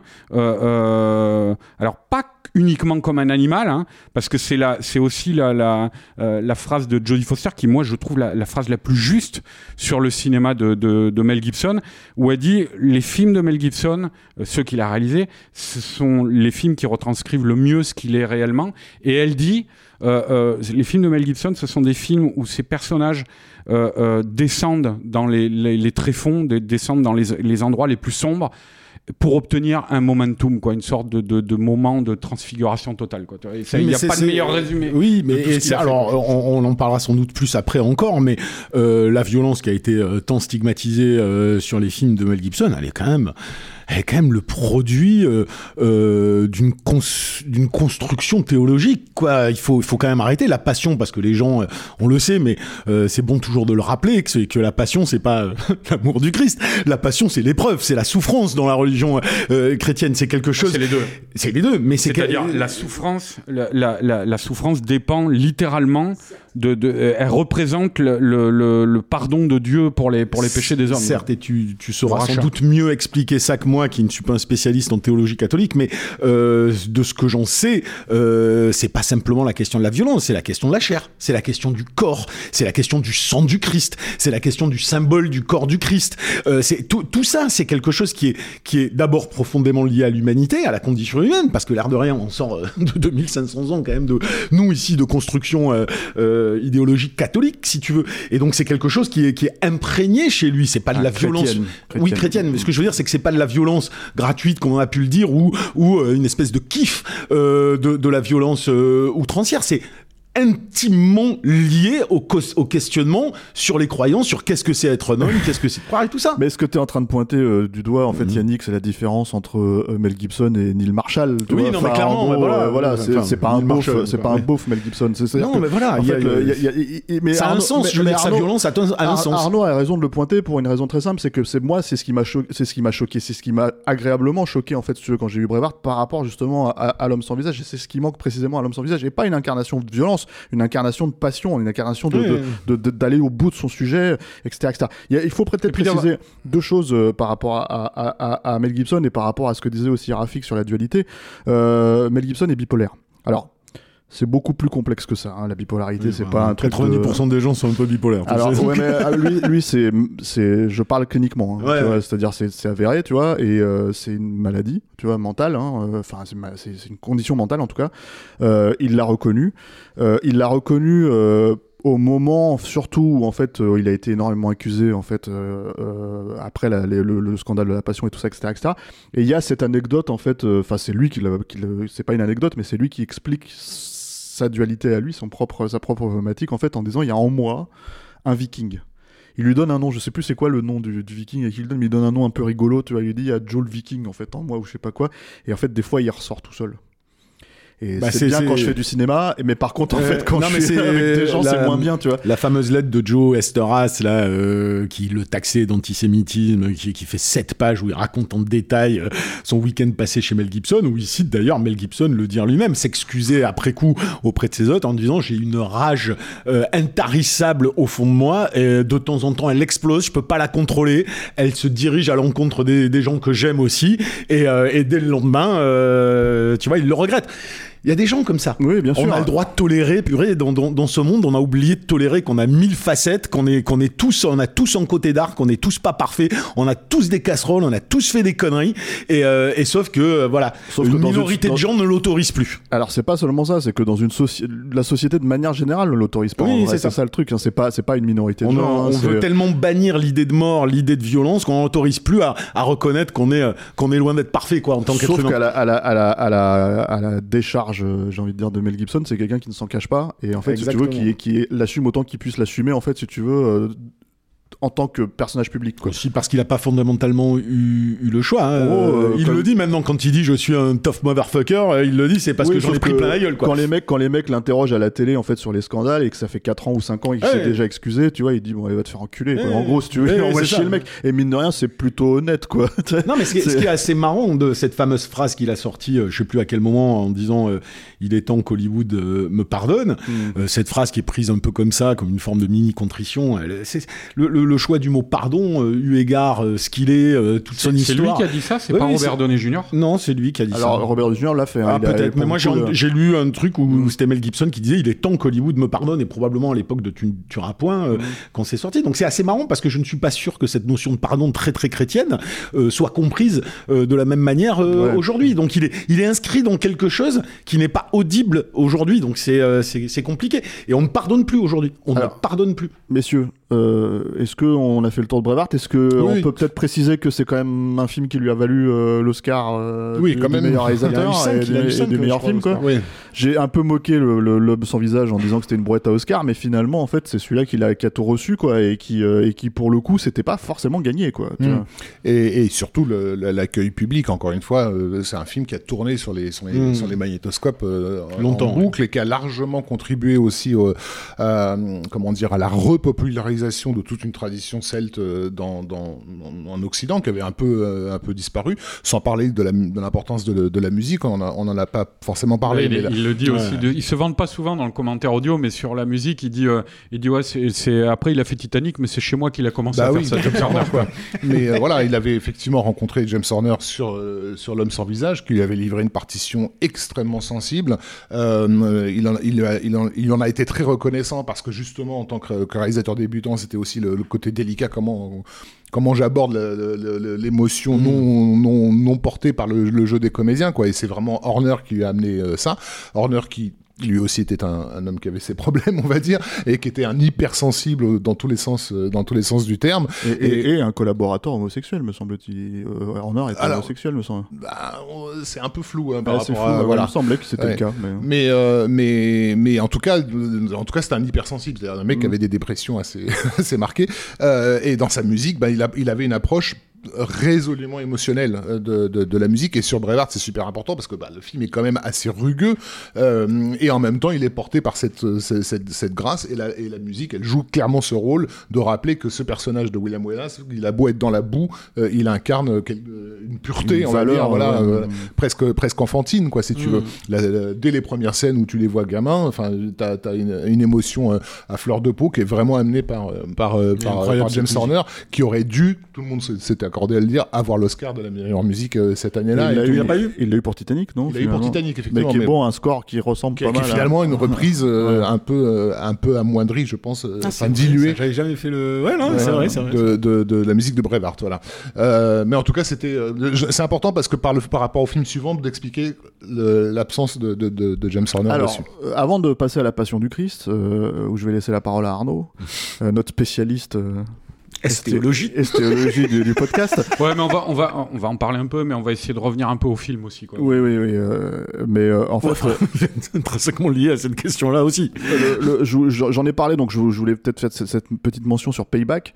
Alors Payback, après, euh, après, euh, comment dire, euh, Braveheart, euh, Mel Gibson pour le coup a vraiment continué à faire l'acteur, la star dans des films. hein. Il a tourné pas mal de, de, de, de gros projets.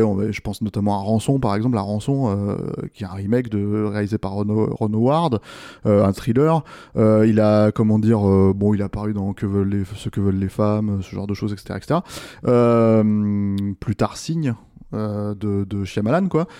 Euh, voilà, mais euh, mais il y a un film en fait qui, qui détonne un petit peu dans sa carrière à cette époque-là, qui est Payback, euh, qu'il a tourné juste avant L'Arme Fatale 4, et qui est un film en fait qui pour le coup devait être un petit projet, qu'il a produit lui-même aussi à travers Icon, et qui était le premier film euh, de réalisateur de Brian Helgeland, qui a écrit quelques films, euh, enfin il a écrit notamment Complot euh, pour, pour Mel Gibson et Richard Donner, quoi. Et, C'est pas ce qu'il a fait de mieux. c'est parce qu'il a fait clairement quoi. Et Payback en fait c'est un film qui a été un peu massacré par le studio en fait qui a exigé en fait des reshoots et notamment sur le fait que le personnage de Mel Gibson en fait mourait à la fin du film quoi. Le film existe en deux versions aujourd'hui. Hein. Quand il est sorti donc il a été reshooté clairement. Mel Gibson ne meurt pas à la fin du film, Euh, euh, mais euh, ça c'est la version qui était sortie en salle, qui a été supervisée par Mel Gibson officiellement non réalisé par, non co-réalisé par Mel Gibson, puisque c'est pas lui qui, qui aurait officiellement fait les reshoots. Mais bon, apparemment, ça serait son coiffeur, donc ça fait un peu bizarre, si tu veux, de, se dire que c'est le coiffeur de Mel Gibson qui a réalisé, euh, comment dire, euh, des scènes, euh, des scènes de, enfin, des reshoots de, les reshoots de, de, Payback, quoi. Et ça, ça démontre en fait de la même problématique, c'est-à-dire qu'en fait, c'est ce qu'on disait, c'est-à-dire que Mel Gibson peut a le droit de mourir en fait dans des films où son personnage historiquement meurt si tu veux donc c'est quelque chose qu'on peut pas lui reprocher quoi mais même quelqu'un qui a cette aura de star etc etc même quelqu'un qui essaye de faire en sorte de d'avoir ce, ce fantasme en fait euh, sadomasochiste de, de mourir à l'écran quoi puisque c'est un personnage euh, en sursis hein, comme le personnage de Riggs hein, euh, il est présenté de Mhm. cette manière là au début du puis, film hein, il- il, il- essaye il- de se mettre un flingue dans la bouche pour se foutre en Et l'air il quoi. affronte une tueuse qui est une maîtresse euh, SM hein, dans le film. Oui, voilà, tu aussi par en le plus, ouais, voilà, c'est ça.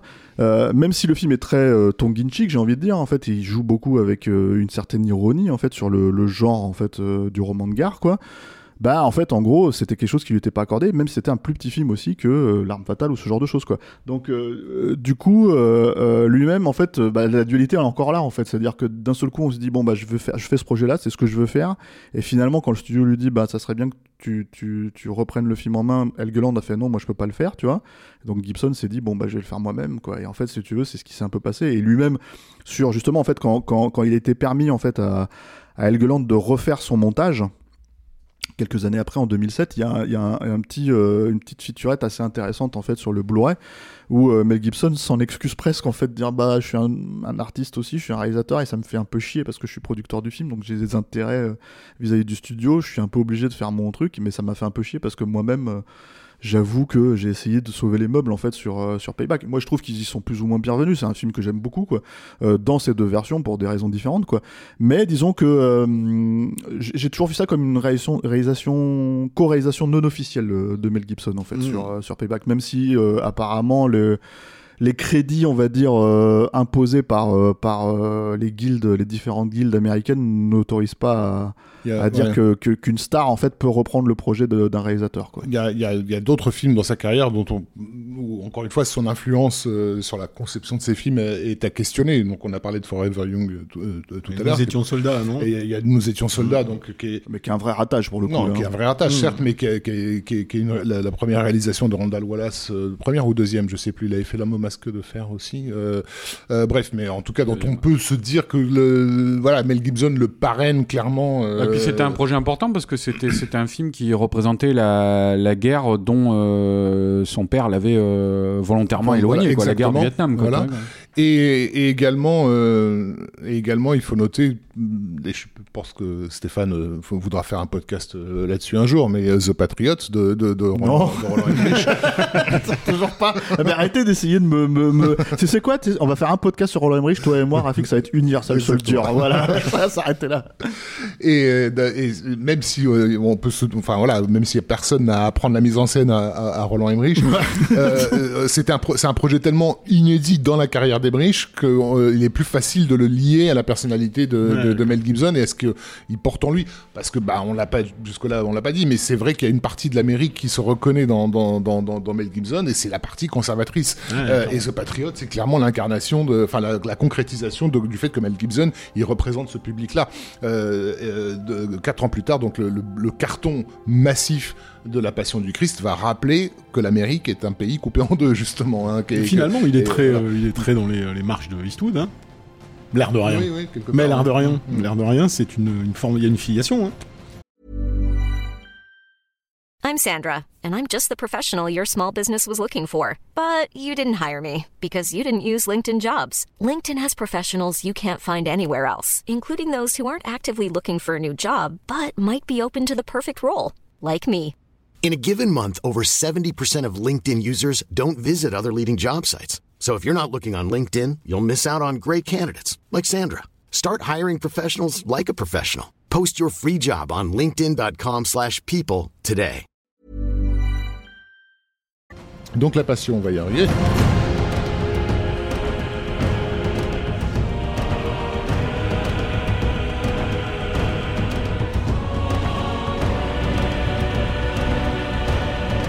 Alors Arnaud, 2003, parle-nous de la Passion du Christ. Ouais, alors de- quand même dire dans l'intervalle, même si tu viens de parler de Payback, euh, il se passe quand même presque 10 ans hein, euh, entre la sortie des deux films, entre Braveheart et, et, euh, La Passion du Christ. Ce qui peut paraître étonnant pour un, réalisateur qui vient d'être consacré avec Braveheart, tu vois, les Oscars, le succès public. Euh, il se trouve que Mel Gibson, dans cette période-là, a cherché à faire des films. euh, qui, n'ont donc aucun projet n'a abouti. Euh, je pense que le, le- c'est principalement dû au fait que Mel Gibson, il, il a, euh, et on le voit avec tous les films qui ont suivi, il a besoin d'avoir un lien intime avec le film. Et s'il ne l'a pas naturellement, il a besoin de le développer, ce lien-là. Euh, donc c'était pas forcément évident. Je sais que par exemple, tu as cette anecdote, il devait réaliser, euh, on lui avait proposé Good Will Hunting, il a considéré. C'était Will Hunting en France, hein Oui, oui, Lenty, ouais. ouais. Euh, qui a été réalisé par Gus Van Sant finalement avec euh, Matt Damon et Ben Affleck qui était qui augurait euh, enfin qui débutait le, qui marquait les débuts de Matt Damon et euh, Ben Affleck à Hollywood notamment à travers leur scénario qu'ils avaient écrit eux-mêmes je le précise parce qu'en fait ils avaient eu une réunion avec Harvey Weinstein euh, qui était trop content d'avoir une réunion avec Mel Gibson donc parce que là on est en quoi 96 97 je Ouais, crois ouais. c'est juste après le, le carton de, de et euh, donc il avait des relations très conflictuelles avec Matt Damon et Ben Affleck tu vois et il leur dit il faut que vous le rencontriez et tout et ils arrivent à l'hôtel et, euh, et là, t'as Mel Gibson dans la pièce qui dit, euh, qui dit à Harvey Weinstein, il dit, toi, tu sors, je reste avec les deux gars, quoi. Et, euh, et t'as Harvey Weinstein, je crois, qui insiste un peu et qui dit, non, non, tu sors, je veux rester tout seul avec les deux gars, quoi. Et donc, là, on n'a jamais su ce qu'ils se sont dit, mais apparemment, Mel Gibson avait besoin, il était assez sensible au scénario, mais il avait besoin d'établir ce lien avec Matt Damon et Ben Affleck. Et toujours est-il qu'en tout cas, après la réunion, il a, il a rejeté le projet. Quoi. Il a dit qu'il le ferait pas. Donc on ne sait pas ce qu'il a dit, mais voilà. Donc toujours tout, ça pour dire que euh, dans cette période-là, il a cherché à faire des films, mais je pense qu'il n'a pas trouvé le projet qui le, qui le, qui le drivait suffisamment. Et il va le trouver pour cause avec. euh, je pense qu'il y avait, il y aura pas eu d'autres projets qui l'aura, qui l'aura autant, euh, qui lui aura autant correspondu dans sa carrière que celui-là, en se disant je vais, je vais faire, je vais traiter la, la vie du Christ et je vais le traiter euh, à travers les 12 dernières heures de sa vie, euh, c'est-à-dire euh, ce qu'on a appelé, euh, selon l'expression consacrée, la passion, c'est-à-dire le, le, le, le- le jugement et puis la, la crucifixion du Christ. Et, et alors, dès le départ, il, a une, il a une approche de ce projet qui est assez... euh, Couillu. Rad- radical, Radical, ouais. ouais, j'allais dire, mais couillu si tu veux. hein. Mais je sais qu'on blasphème pas. Ouais, ouais. Non, non, mais on peut le dire. hein. Je, crois que je l'avais écrit dans mon papier à l'époque de Ah, Mad. bon, bah, alors, vois, donc, euh, mais euh, donc euh, oui, euh, c'est c'est une, une approche qui est euh, profondément immersive qu'on avait déjà vu un petit peu à l'œuvre euh, dans euh, qui a toujours été euh, euh, cette volonté de, de, de, de- Je sais que par exemple, il disait qu'il aimait pas les génériques d'ouverture, quoi, euh, Mel Gibson, et en général, ils sont très courts, quoi, ou alors tu as quasiment le, le titre à la fin du film. Euh, il aimait pas les génériques d'ouverture parce qu'il disait que c'était un, un, un paravent entre moi et l'image. Et euh, ça m'empêchait de me mettre euh, dans le film toujours. Quoi. Et, euh, et en fait, donc, tu as cette volonté-là vraiment de, je pense, son projet à la base, c'est de mettre le spectateur avec le Christ euh, dans son calvaire, quoi, vraiment. Et, euh, et ça n'a jamais été représenté tel quel euh, à l'écran, puisque les, versions, il y en a eu beaucoup des versions, mais on va dire l'épisode de la crucifixion, si ce n'est même la figure du Christ dans Ben Hur, a toujours été, dans le meilleur des cas, comment dire, adouci. Euh, voire même oblitéré quoi. Euh, donc euh, il y a cette idée là, c'est pas la même chose que dans la, la religion musulmane, mais il y a cette idée là aussi que c'est la fin de Hur, c'est ça quoi. On, on, on montre pas le visage du Christ quoi. Tu vois, on essaie de, de- d'en éviter la représentation qui peut être, c'est pas pareil qu'une icône quoi. La- le montrer en, en- incarné par un comédien, ça lui donne une humanité, une une, une, une quotidienneté qu'on n'a pas l'habitude de voir jusque là. Ça ça n'a pas empêché Hollywood de le faire. Enfin, oui, après, Hunter, euh, dans je parlais plus- Stevens, Ouais, etc. Ouais, mais bien sûr, mais euh, y a- je- c'est pour, c'est pour, c'est pour dire, il n'y a pas eu de confrontation euh, pour l'instant à, la- à ce qu'était réellement la, la, la- Le chemin l'acte- de croix. enfin. ouais, euh, et l'acte de crucifixion. Mm. Mais il y en a eu, on les a vus. Hein, le, euh, ouais, tu Ouais. Non, non, vas-y, continue.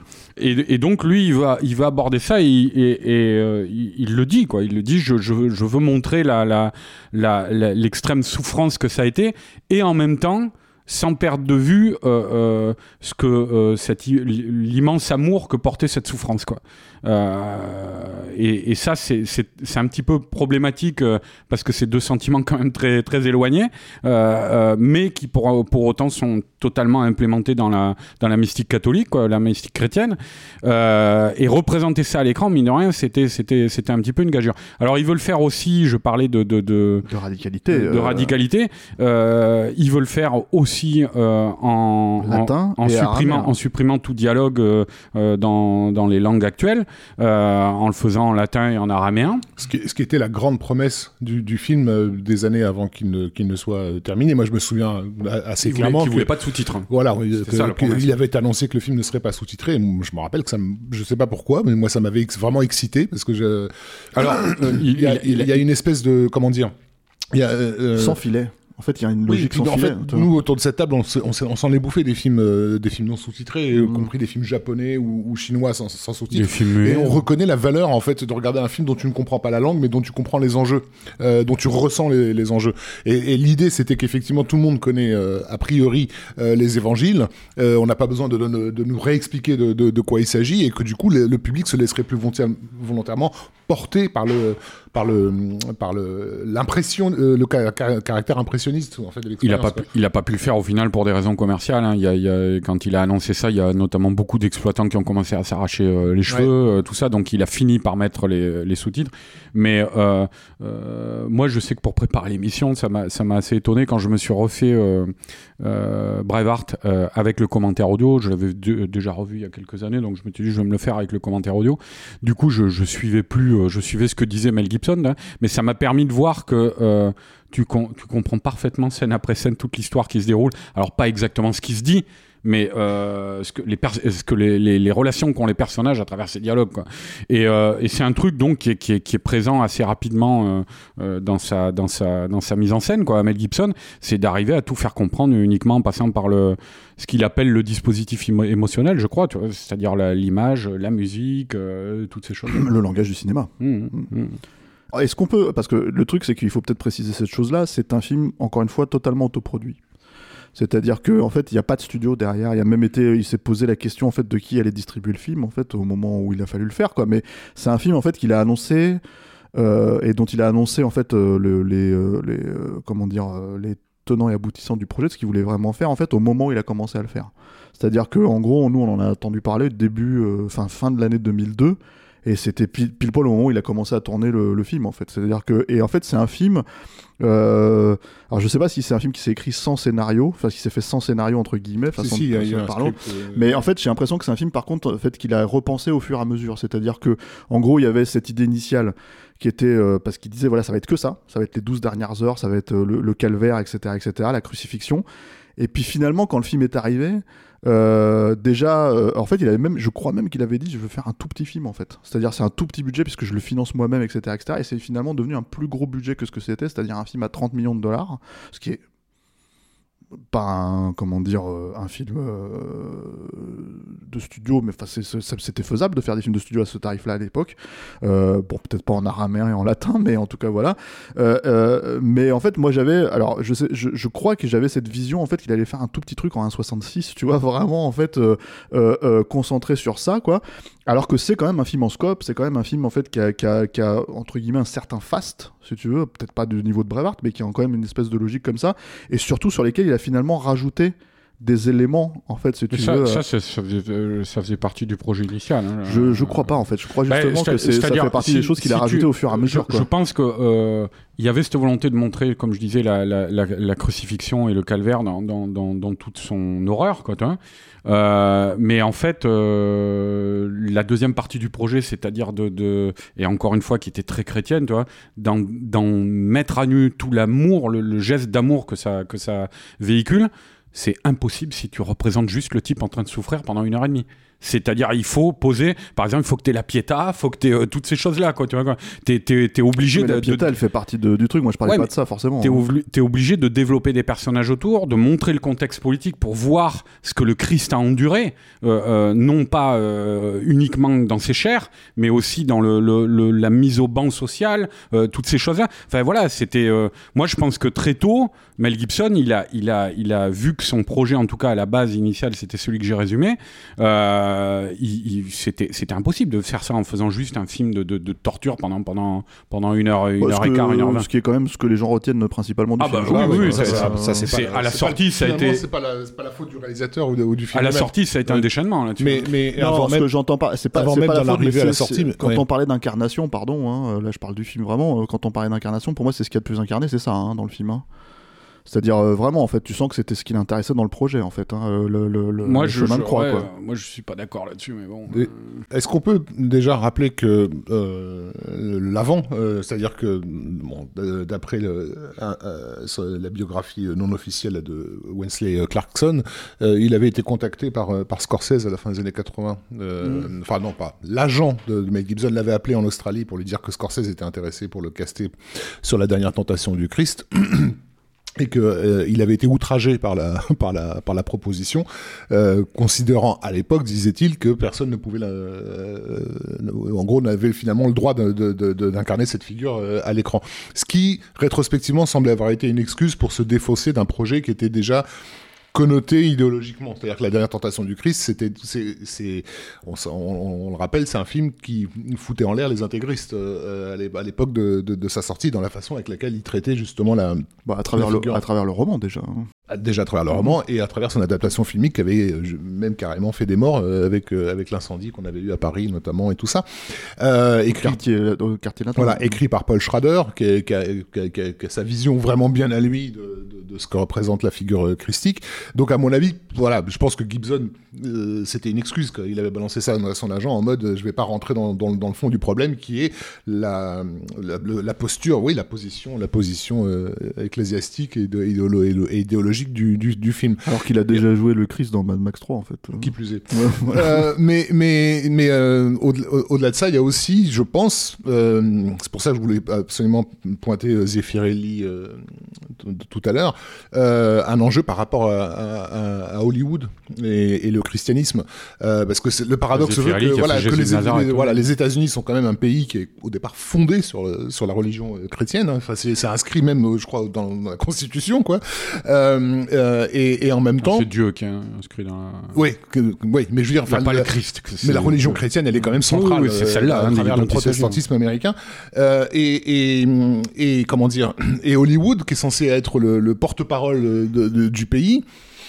Euh, une longue histoire de, relative, pas, méfiance, mais un, certain dégoût, on va dire, pour, pour, pour, la, question, euh, la question chrétienne, qui lui a bien été renvoyée à la gueule par la population, parce qu'il y a toute une partie de des États-Unis, notamment ce qu'on appelle la Bible Belt, qui a de, tout temps condamné euh, Hollywood avec, euh, avec virulence comme étant en gros la ville du péché, euh, bla, Hollywood où se sont développés euh, plutôt des, comment on appelle ça, des, on va dire des religions à caractère divinatoire, quoi. C'est, Hollywood, c'est comment il s'appelle euh, les La cabale, les trucs comme voilà, les- c'est ça, c'est la cabale, c'est l'église de Scientologie, euh, c'est euh, c'est c'est le New Age, c'est c'est bon, qui sont fondamentalement assez anti-chrétiens quoi.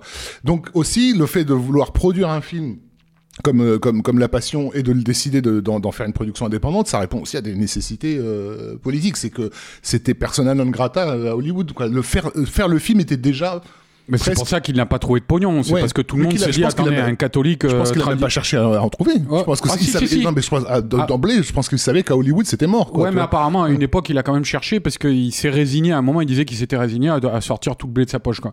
Mais, euh, mais, je, mais je pense que la, la, la mauvaise nouvelle pour Hollywood, c'était en fait de se dire euh, euh, attendez, euh, il y a un catholique traditionnaliste qui va faire un film sur le Christ. non, non, non, non. Parce qu'on a voulu, à la sortie du film, en faire un une problématique chrétien versus, versus juif, hein,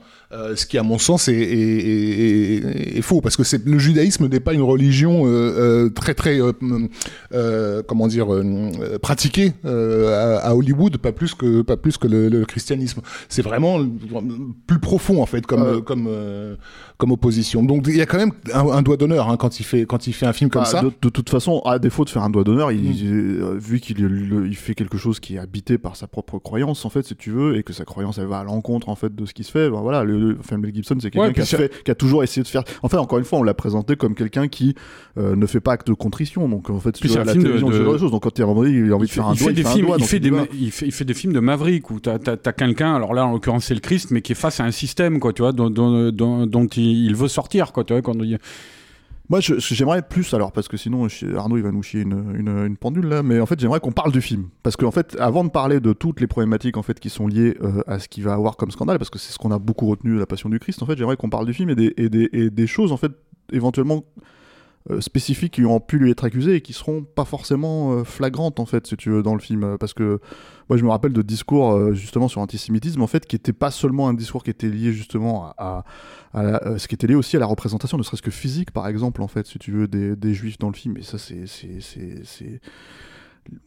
plus que libre Ouais, à interprétation, j'ai envie de dire. non, mais quoi. le problème, le problème, c'est que quand t'as euh, euh, Donc des parler du film en soi. T'as des journalistes qui te sortent à la sortie du film, des journalistes américains, là, je ne sais plus de quel titre de presse, mais qui te disent c'est euh, le film le plus violemment antisémite qu'il y a eu depuis les films de propagande nazie de la Seconde Guerre mondiale, quoi, tu vois.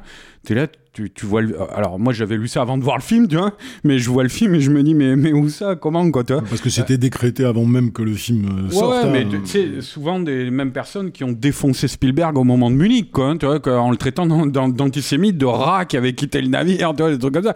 Bon, donc c'est c'est vrai que c'est de l'écume, tout ça, enfin, euh, ou en tout cas des trucs qui précèdent comme ça, bon. Mais euh, mais c'est vrai que quand on regarde le film, eh ben, de toute manière, c'est ce- cette polémique, elle vient euh, s'enchasser d'un récit qui est depuis la nuit des temps euh, euh, l'histoire d'un juif.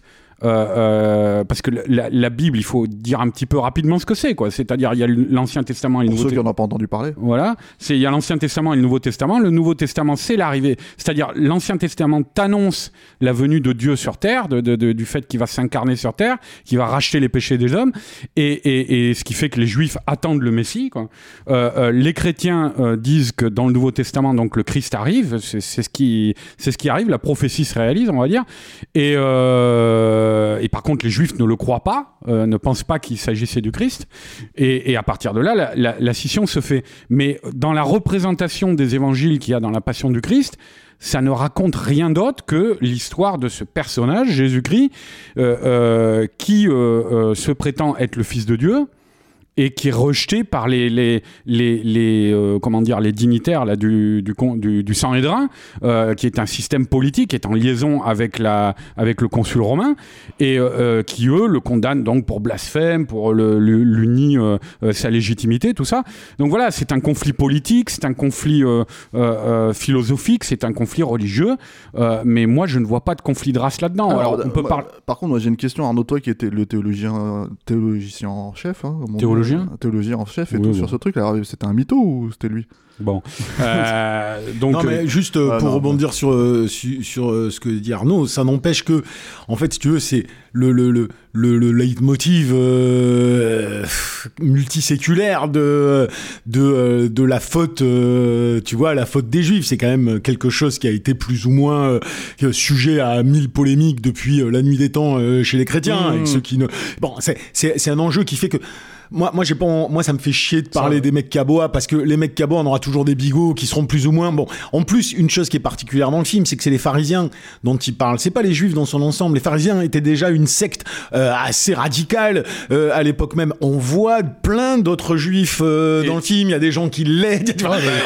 a- pour moi, c'est de la polémique, c'est de la polémique de merde, quoi. Tu. On le voit dans le film, Yannick. Euh, t'as, euh, Nicodème, qui est, un, membre du Saint-Hédrin qui est assez célèbre dans les évangiles, et qui dit c'est une parodie de procès, quoi, tu vois, et qui quitte le Ouais. procès en claquant la porte. Non, mais T'as, euh, Paul Simon Sirène. euh, Paul Schrader, le scénariste de la dernière tentation du Christ, s'est beaucoup exprimé sur le film de, Mel- de Mel Gibson, d'autant plus que il était présent sur le tournage. C'est-à-dire qu'il tournait à Rome euh, à l'époque, il rendait régulièrement visite à, à Gibson, qui pendant le tournage était déjà l'objet, faisait déjà l'objet d'attaques. Donc Sch- Schrader se pointait en mode, euh, je suis passé par là, mec, euh, t'as choisi un sujet, tu sais que tu vas t'en prendre plein la gueule de toute façon. Enfin, blague, Et- la petite blague, c'est qu'il tournait l'exorciste.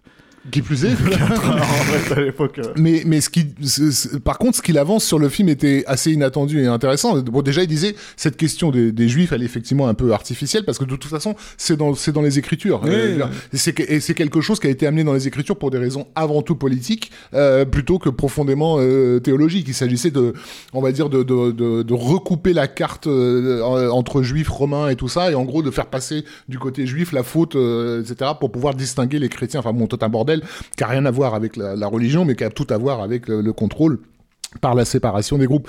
Euh, et, donc- mais, mais, mais surtout, Schrader insistait sur le fait que euh, sa démarche à lui, était- c'était une démarche de calviniste, c'est-à-dire euh, euh, de quelqu'un qui, a- qui se- s'autorise à questionner les Écritures, là où celle de Mel Gibson, elle était complètement euh, euh, faith-driven, comme il dit, c'est-à-dire dans la croyance totale, c'est-à-dire euh, euh, une éducation religieuse qui s'est fait dans c'est comme ça, je, je l'accepte. Et, et, et, et il a em- employé un terme que je trouve violent mais intéressant. Il disait que la- le, le film de Mel Gibson c'était un film chiite en fait dans dans dans dans, dans, dans- dans l'esprit, c'est-à-dire vraiment dans la non dans le non questionnement euh, de, de- du texte. Encore que c'est discutable dans le sens où euh, il, il prend euh, un peu ce qu'il veut dans différents évangiles qui n'ont pas tous la même vision des choses. Quant aux, aux attaques sur l'antisémitisme, je crois qu'elles viennent de, essentiellement de cette phrase, mais qui encore une fois peut être interprétée de, de différentes manières quand il est face à la foule à côté du, du, du, du consul et qu'il dit votre péché est moindre que celui de, de ceux qui m'ont dénoncé entre guillemets. Donc cette phrase elle est fondamentale parce que je pense que par les juifs elle a pu être prise comme une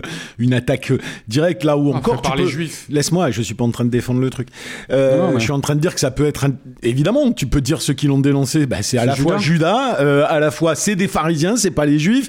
Donc non, mais je veux dire, il suffit des fois de d'un élément comme ça. Tu sais, des... là, là on parle de croyance, on parle de construction mentale, on parle on parle de gens qui réagissent par rapport à la foi. On voit bien aujourd'hui ce que ça signifie. Alors imagine ce que ça signifierait encore plus aujourd'hui, vu ce que ça a signifié à l'époque. Donc il faut il faut sortir de de de de, ce truc-là un peu, même si même si ça a impacté énormément le le, le, le film. Et moi j'aimerais bien effectivement, comme le disait Stéphane, qu'on qu'on revienne sur un peu. Mais le juste, film, juste euh, mais, préciser un truc hein, pour résumer ouais. le bidule, c'est que finalement tous les personnages partie prenante dans cette histoire, à l'exception des Romains, tu vois, de Ponce Pilate et compagnie, euh, c'est-à-dire le Sanhédrin, les pharisiens, euh, euh, euh, le Christ, euh, ses disciples, euh, euh, Marie, tous ces personnages sont des juifs. Bah oui, clairement.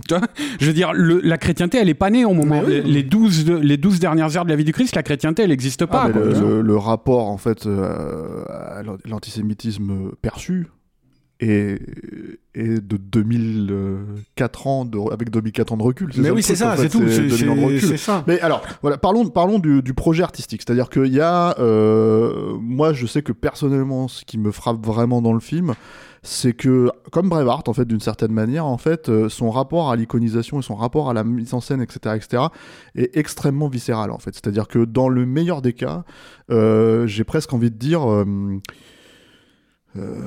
c'est- un terme un peu étrange, hein, mais en fait c'est presque un film d'action en fait. comment dire, la Passion du Christ. C'est-à-dire qu'il y a dans le meilleur des cas et aussi des fois dans le pire des cas. C'est-à-dire que voilà, moi je, vais, je vais vraiment jeter et je vais après je vous laisse parler vraiment. Euh, euh, je vais vraiment jeter ce qui moi me, me, me plaît dans le film en fait, c'est-à-dire vraiment le, le, le- l'incarnation en fait euh, de la douleur et c'est justement dans cette douleur là que je vois la beauté du film en fait c'est à dire que vraiment en fait euh, l'aspect totalement pictural en fait de certains trucs de violence Ah, en y a- fait où tu, tu, tu, tu- Il y a des, il y a des plans d'une beauté absolument terrassante dans, Voilà. dans, dans- dans le film. Quoi. et, et, et, et, et dans euh, la logique de la violence. Et c'est pour ça que je parle de film d'action à proprement parler, c'est parce qu'on a, en fait, si tu veux, baigné, euh, nous, en tant que cinéphiles, en fait, si tu veux, dans ce cinéma qu'on aime, en fait, le cinéma de genre, quoi. Et c'est un film qui ne regarde pas euh, ce sujet-là autrement, en fait, si tu veux. C'est-à-dire qu'il y a cette partie-là. C'est-à-dire, euh, euh, et la fascination de la violence qu'on peut avoir, par exemple, euh, je vais prendre un exemple pour un film qui est si loin, si proche, en fait, si tu veux, c'est par exemple la façon dont la crucifixion de Murphy dans Robocop, par exemple, si tu veux. C'est vraiment un truc, en fait, qui est lié à l'image du Christ. Et Verhoeven lui-même, si tu veux, a énormément étudié, en fait, le sujet. Donc, du coup, voir, en fait, un truc comme ça, là, dans un film, en fait, qui est un film de SF, qui est un film de, etc., etc., bah là, c'est de le voir littéralement dans le sujet même et le voir traité pas de la même manière, hein, mais en tout cas pas, pas, pas, pas- voilà, mais fondamentalement, en fait, tu veux, avec les mêmes approches, euh, c'était assez euh, impressionnant, euh, voilà. Et, et, et T'as cité Robocop, mais t'as pas cité Conan. Conan, ouais, voilà, même si bon, je préfère Robocop en vrai, c'est pour ça que, je mais préfère voilà, Conan. mais bien sûr, mais le, le, le, le truc que je veux dire par rapport à ça, c'est que euh, ça me semble plus fort en fait, on va dire. Oui, non, mais parce dans- dans Robocop. littéralement, Après, moi, j'ai littéralement de- crucifié. donc Je voilà. sais, je sais pas si j'appellerais ça euh, film d'action entre guillemets. Est-ce que tu appelles viscéralité Je suis, je suis d'accord, mais c'est aussi une, c'est aussi le prisme à travers lequel tu, euh, tu, tu penses ta réelle, c'est-à-dire de l'effet qui produit une émotion. Le- la, la grande différence, enfin, ce que nous on peut, on peut appeler euh, film d'action, viscéralité, bah, quelque part euh, s'oppose à, euh, à la pose euh, intellectuelle, à, la paraphrase didactique, à, Céré- cérébral, à la- voilà, ça. ou à la, à la, le, le besoin d'édicter du sens, euh, là où l'émotion euh, peut être vecteur euh, de, de, de sens. Donc, pour ça que moi, la, la, la violence, la rythmique, le, le lyrisme, le- la non-authenticité absolue euh, qu'il y a dans la Passion du Christ, ce qui fondamentalement on lui reprochait parce que tout le monde probablement s'attendait à une authenticité du fait qu'on allait dire qu'on allait parler en araméen euh, et, et tout ça. Et en fait, c'est absolument pas le cas. On est dans le symbole permanent. Alors le côté pictural, il est évident. Et puis les emprunts à Caravage, y a plein d'autres. Et ça, mais, voilà, mais- mais mais- c'est oublier aussi euh, quelque chose qui est au-delà de la beauté picturale. Et c'est c'est pour ça que moi je suis toujours un peu euh, effaré euh, par notre société contemporaine et, son rapport à la, à la violence qui, qui avait euh, qui m'avait euh, mis euh, plusieurs fois en colère dans des émissions euh, sur Tu ne tueras point, parce qu'on ne supporte plus cette notion-là, et qui plus est de la part de, de- de chrétiens qui pouvaient vilipender le film pour soi-disant son voyeurisme gore ou, ou tout ce que tu veux. Enfin, c'est quand même faire fi. c'est pas, pas d'eux Non, qui est mais- venu le plus de. Peut-être, mais c'est le New Yorker hein, qui parlait sais, de voyage de sais. mort Oui, écœurant. Je sais, quoi, je tu sais, vois, mais c'est faire fi de de toute une iconographie religieuse qui a des siècles et des siècles et des siècles. Et Excuse-moi, mais si au Moyen Âge ils savaient faire des films, je peux te dire qu'ils seraient 20 milliards de fois plus gore euh, que ce que ce film-là. Il suffit d'avoir un minimum d'intérêt et de curiosité Ah, pour les peintures religieuses depuis euh, 10 siècles pour se rendre compte à quel point elles sont allées très très très très loin dans la da- dans la peinture de cette euh, de, de cette passion et qu'il s'inscrit dans cette tradition euh, et, et chrétienne et symbolique et, et voilà moi je trouve Mais je, pense que les oui. gens qui rentrent dans un, dans un lieu euh, saint, si tu veux, et qui voient en fait ces icônes-là, en fait, si tu veux, et qui sont violentes, etc., etc., ils sont aujourd'hui aussi habités par cette notion-là. C'est-à-dire que le, le, le, le recul dont tu parles, en fait, la Mhm. façon de traiter ça, en fait, c'est, c'est, ce sont justement des gens qui ne, qui ne, ne ne voient pas ça sous cet angle-là en fait c'est-à-dire c'est des gens qui vont plus à l'église c'est des gens qui vont voilà, Oui, oui, ça. donc en fait ce que le film représente oui là et puis si tu veux Non, mais bien euh, voilà. sûr, mais tout ça est lié au fait que bon, voilà, c'est un film profondément chrétien dans une époque déchristianisée. Ouais. Mais juste, je finis sur sur ce que je voulais dire par rapport à à cette mise en scène que que euh, que t'appelles viscérale, mais où moi je, je l'appelle pareil, mais je veux dire, elle elle a elle a une volonté de produire de produire une émotion, la volonté de produire une empathie, ça ça, ça y est systématiquement, et euh, et, et et il, il ne peut pas être dans la violence gratuite parce que pour moi fondamentalement, je non mais je veux dire, soit le cas hein. non, mais je le dis pas pour toi, je dis euh, de, de ce qu'on a pu lui reprocher, c'est que fondamentalement, toute l'utilité, entre guillemets, des, euh, des flashbacks, de, de, bah, euh, de scènes qu'on pourrait penser euh, pas utiles, comme euh, je fabrique une table, ou, euh, je fais des trucs comme ça, bah c'est c'est quand même une façon d'accompagner le spectateur à, euh, à, à, à opposer au- à ces images euh, de, de, de la passion, euh, le message d'amour qu'il véhicule euh, par le verbe, qui adoucit le tempo quand même de cette, de, de cette marche funèbre. Et qui, qui adoucit Yann, mais aussi qui le, qui le, qui le remet euh, euh, dans, dans, Oui, son, dans- dans, dans son humanité. c'est ce que je te Parce dis, que c'est dans, quand même- par rapport au message qu'il veut véhiculer. c'est- C'est c'est ça que je veux dire. Parce que c'est quand même un film qui s'attaque à un symbole qui est un des euh, symboles les plus répandus de l'humanité, qui est cette croix avec un homme dessus et qui est un symbole finalement hyper violent quoi c'est un quelqu'un cloué sur une croix et, et, euh, et qui est littéralement enfin peut-être moins euh, aujourd'hui tu vois mais qui encore quelques années quelques décennies était présent dans tout notre environnement dans nos églises nos villes des calvaires à la campagne tu vois partout quoi tu vois Ouais, mais je pense que c'est quelque et- chose qui reste de toute façon. Quoi. et en fait, euh, euh, euh, euh, je pense que c'était ça que voulait faire Mel Gibson, c'est que les gens, en ne voyant plus que la forme, en ne voyant plus que le symbole, tu vois, ont eu tendance à oublier ce que réellement, Mm. euh, ce qui était cette personne qui était clouée sur cette croix, et, et, et que à partir du moment où ben tu montres Marie qui le voit chuter pendant le chemin de croix, et puis qui voit chuter son petit enfant euh, 30 ans avant, tu vois, qui court vers elle dans, dans, dans un petit chemin de terre, là, tu vois, cette scène, euh, euh, ça fait partie de ça, vraiment, de ce truc de, de réimplémenter cette histoire, et avec toute sa, sa charge iconique euh, euh, presque trop lourde, tu vois, quoi, de le réimplémenter dans, dans tout ce que ça a d'humain, et, et tout ce que ça peut évoquer au spectateur comme expérience humaine. Ah, Surtout, je- surtout que la figure euh, au cinéma, la figure du Christ, elle, elle, a, elle a été tordue euh, dans, dans, dans tous les sens. Je parlais de, du rapport Ouais. d'Hollywood. Ah, euh, Vous étiez là en train de me parler de Conan le barbare, mais moi ça m'est revenu là. Il y, a- il y a quand même Van Damme dans Cyborg. Donc euh, excusez-moi quoi. le, le, le Hollywood dans lequel Mel Gibson euh, é- évolue, c'est un Hollywood qui accepterait tout à fait l'idée d'un Christ baba cool, si tu veux. Jésus-Christ ouais. pas de problème. Mais de revenir je- effectivement à ces fondamentaux de, de la souffrance dans la chair, euh, etc. Et comme tu dis, finalement, de ramener une humanité au personnage, euh, euh, c'est c'est là où ça, où ça, où, où- où ça bloque. euh, Ouais, parce que le, so- le, le, le Buddy Christ, là, finalement, il, il finit par te te- t'éloigner totalement de, de, de la réalité de ce que ça représente, quoi, tu vois. Et je parle de réalité euh, euh, euh, philosophique, tu vois, religieuse, mais aussi physique, quoi. Ça devient une sorte de, de, de, de, de slogan de publicité, quoi. Vois, ça. quoi. C'est Ouais, un- moi, je, Alors, genre, euh, je suis pas tout à fait, moi, je suis pas tout à fait d'accord avec vous, euh, mais je me gourre peut-être euh, parce que j'appelle, j'a- moi, moi, j'y vois pas cette humanité. Enfin, je, je ne vois pas ce retour à l'humanité du personnage. Pour moi, euh, le Jésus-Christ dans ce film, c'est une idée.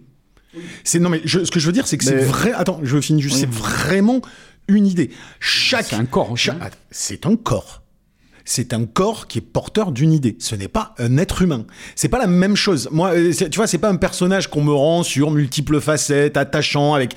on peut le voir avec ses petits tourments, mais qui sont déjà des tourments théologiques euh, au début du récit. C'est le corps qui porte une idée et c'est cette idée qui pour moi drive tout le au-delà de toute idéologie au-delà même de toute euh, croyance fondamentalement c'est qu'est-ce que représente l'idée de Jésus-Christ et, euh, et elle est intrinsèquement liée à la notion du corps mais pas de l'humain tu vois c'est c'est là où je juste euh, en termes Et- sémantiques et de la, et de je la- dirais et de la souffrance. et de la souffrance Parce mais c'est pour ça que je Voilà. mettrais pas ça sur le même level moi Alors, c'est pour ça le que corps, je- le je- mental, le mental et le physique. Qu'est-ce que c'est au bout du compte que le, le spirituel et le Non, c'est l'être pas- humain. C'est ce qui définit l'être humain. C'est pas je suis pas tout à fait d'accord Et moi, je, te rejoins un petit peu, Yannick, là-dessus, parce que ça fait partie des problèmes que j'ai avec le film. C'est-à-dire que, en fait, pour moi, euh, euh, j'aime le film quand il, est, quand il touche à l'abstraction. C'est-à-dire que vraiment, en fait, euh, si tu veux, dans l'idée de ce qu'est Jésus, parce que assez naïvement, et vous en avez parlé, vous avez raison, hein, je pense, c'est pas, c'est pas forcément moi qui, qui suis dans le vrai là-dessus, mais assez naïvement, moi, quand j'ai abordé le film à l'époque, je me suis dit, est-ce qu'on a vraiment besoin de présenter Jésus?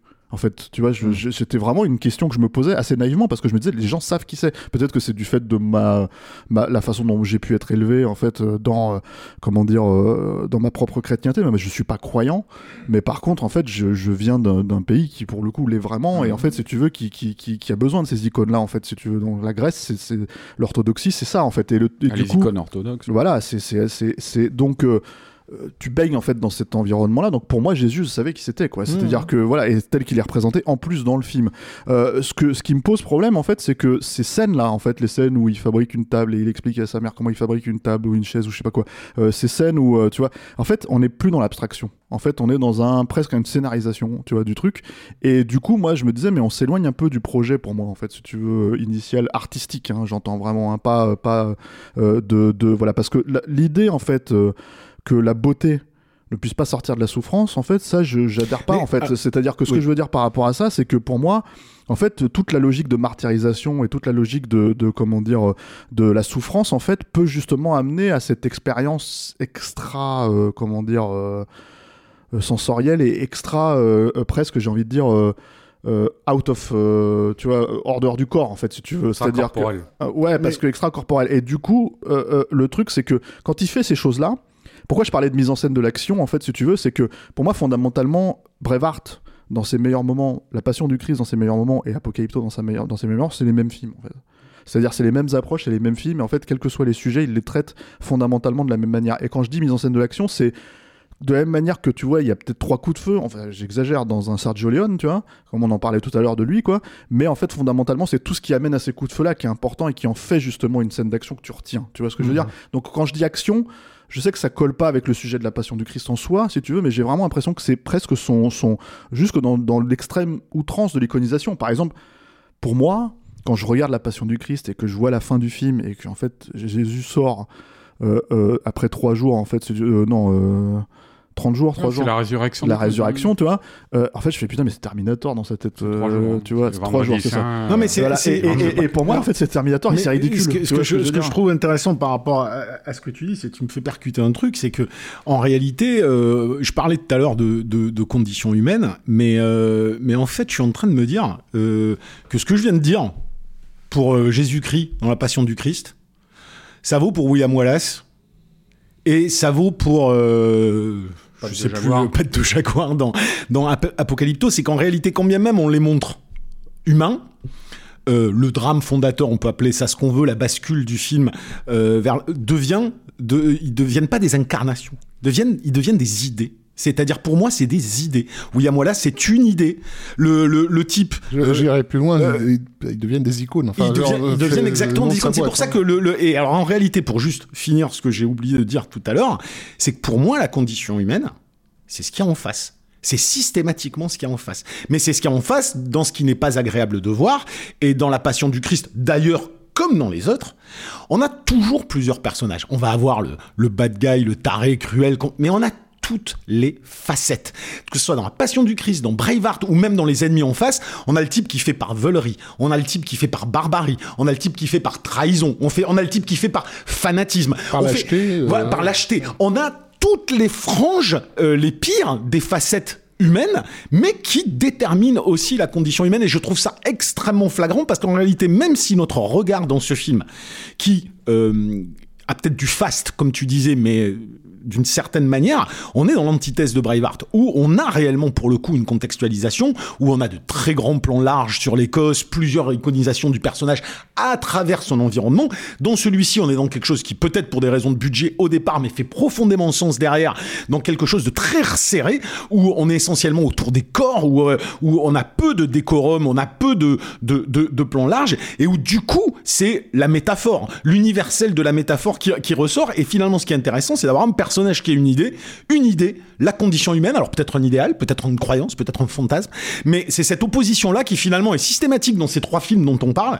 Et, euh, et du coup, ça me fait percuter que oui, ce sont tous des idées face à la nature humaine. Sauf que dans Ouais, la fabrication même du euh, film, sauf que dans la fabrication même du film, justement, ces scènes, et là je parle vraiment de la fabrication en fait. Moi, ce qui me pose problème, et c'est pour ça que je vais, en fait, encore une fois, je vais, je vais dire ça et je vais vous laisser parler près derrière, tu vois, c'est que justement, en fait, tu parles de peu de décors, tu parles de peu de choses, etc., etc., et c'est ces trucs qui font un peu toc en fait pour moi dans le film. Ah ouais. C'est-à-dire que vraiment, en fait, d'un seul coup, les jardins, les machins, les trucs, c'est étrange. Et, et par exemple, il y a une idée de mise en scène que j'aime beaucoup dans, dans, dans Braveheart et qui reprend et qui est un opposé en plus, en fait, là, dans, dans, dans La Passion du Christ, c'est que quand euh, dans la même scène de crucifixion, si tu veux, en fait, dans Braveheart, euh, euh, l'apaisement du personnage de William Wallace, c'est de voir en fait dans la foule qui le harangue, en fait, Un si tu enfant. veux, non, sa, sa femme, Ah oui, la sa femme femme, qu'il a aimée qu'il va vrai. Oui, il rejoindre. voit un tu enfant. vois. Mais il voit un un enfant aussi, hein. Voilà, mais il y a sa femme qu'il va rejoindre, tu vois.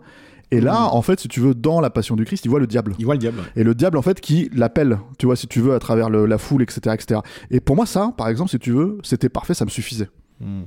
Les trucs où le diable est en bas de chez lui et qui se dit, euh, tu sais, il est dans son, dans son petit enfer, là, il fait ah en gueulant comme ça avec la caméra qui monte. euh, où moi, je suis désolé, le terme pour moi, c'est Mortal Kombat. Avec, avec l'antéchrist dans les bras. Ouais, voilà, c'est des trucs en fait où je me dis, mais, Mais t'as ça, pas, c'est- pas- attends, éco- attends, je- non, mais je sais d'où ça vient. Je... Non, parce que tu parles de. Mortal Kombat et de Terminator. Mais parce qu'il que y a un c'est moment c'est où. le euh, résultat final. Ouais, mais il y a un moment, ouais, mais il y a un moment où il faut arrêter aussi de juger un film à l'aune de ses propres références. Je veux dire, euh, euh, la, Euh, la- j'ai- les, j'ai les autres références, Arnaud. Non, mais d'accord, En fait, mais- au final, je parle de, de ce que je vois. D'accord, mais tu les réduis à ça alors que je pense que c'est pas ces parce références-là. que, quoi. ça- parce que je Euh, suis pas du tout habité le par truc ça. dans la, je dans la peut-être toi, mais dans la mystique euh, catholique le, le- le final la dernière scène de, de le- la passion du Christ dans la mystique catholique le- la résurrection du Christ c'est le plus grand événement de toute l'histoire de l'humanité c'est littéralement un triomphe quoi D'accord, et c'est c'est pas comme le ça plus que grand événement du film. et- et Euh, c'est je comme ça c'est ça que je veux dire. c'est comme ça que je choisis de terminer euh, comme Mel Gibson Ah choisit de terminer son film Voilà, ce n'est pas, le, ce n'est pas le meilleur moment du film, tu vois. Enfin, il faut. Toi, peut-être, je, je parle. Oui, mais d'accord, mais je parle artistiquement en fait. C'est-à-dire qu'à un moment donné, euh, euh, c'est comme le diable, euh, c'est c'est c'est des c'est tout ça, c'est des références, tu vois, qui sont euh, plurimillénaires, quoi, tu vois, quoi. C'est Alors, ce, qui est, ce qui est intéressant, ju- juste pour rebondir là-dessus, c'est que, bon, euh,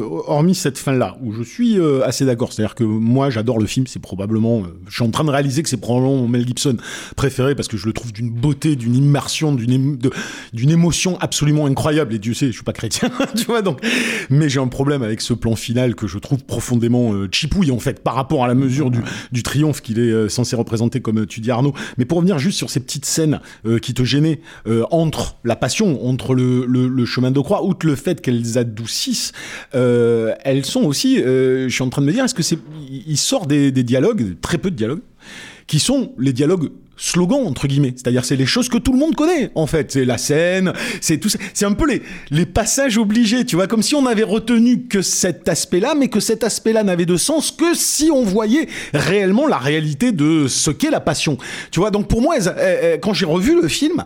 Je les ai trouvées fondamentales ces scènes-là. Je trouvais que le film n'aurait pas marché sans elles.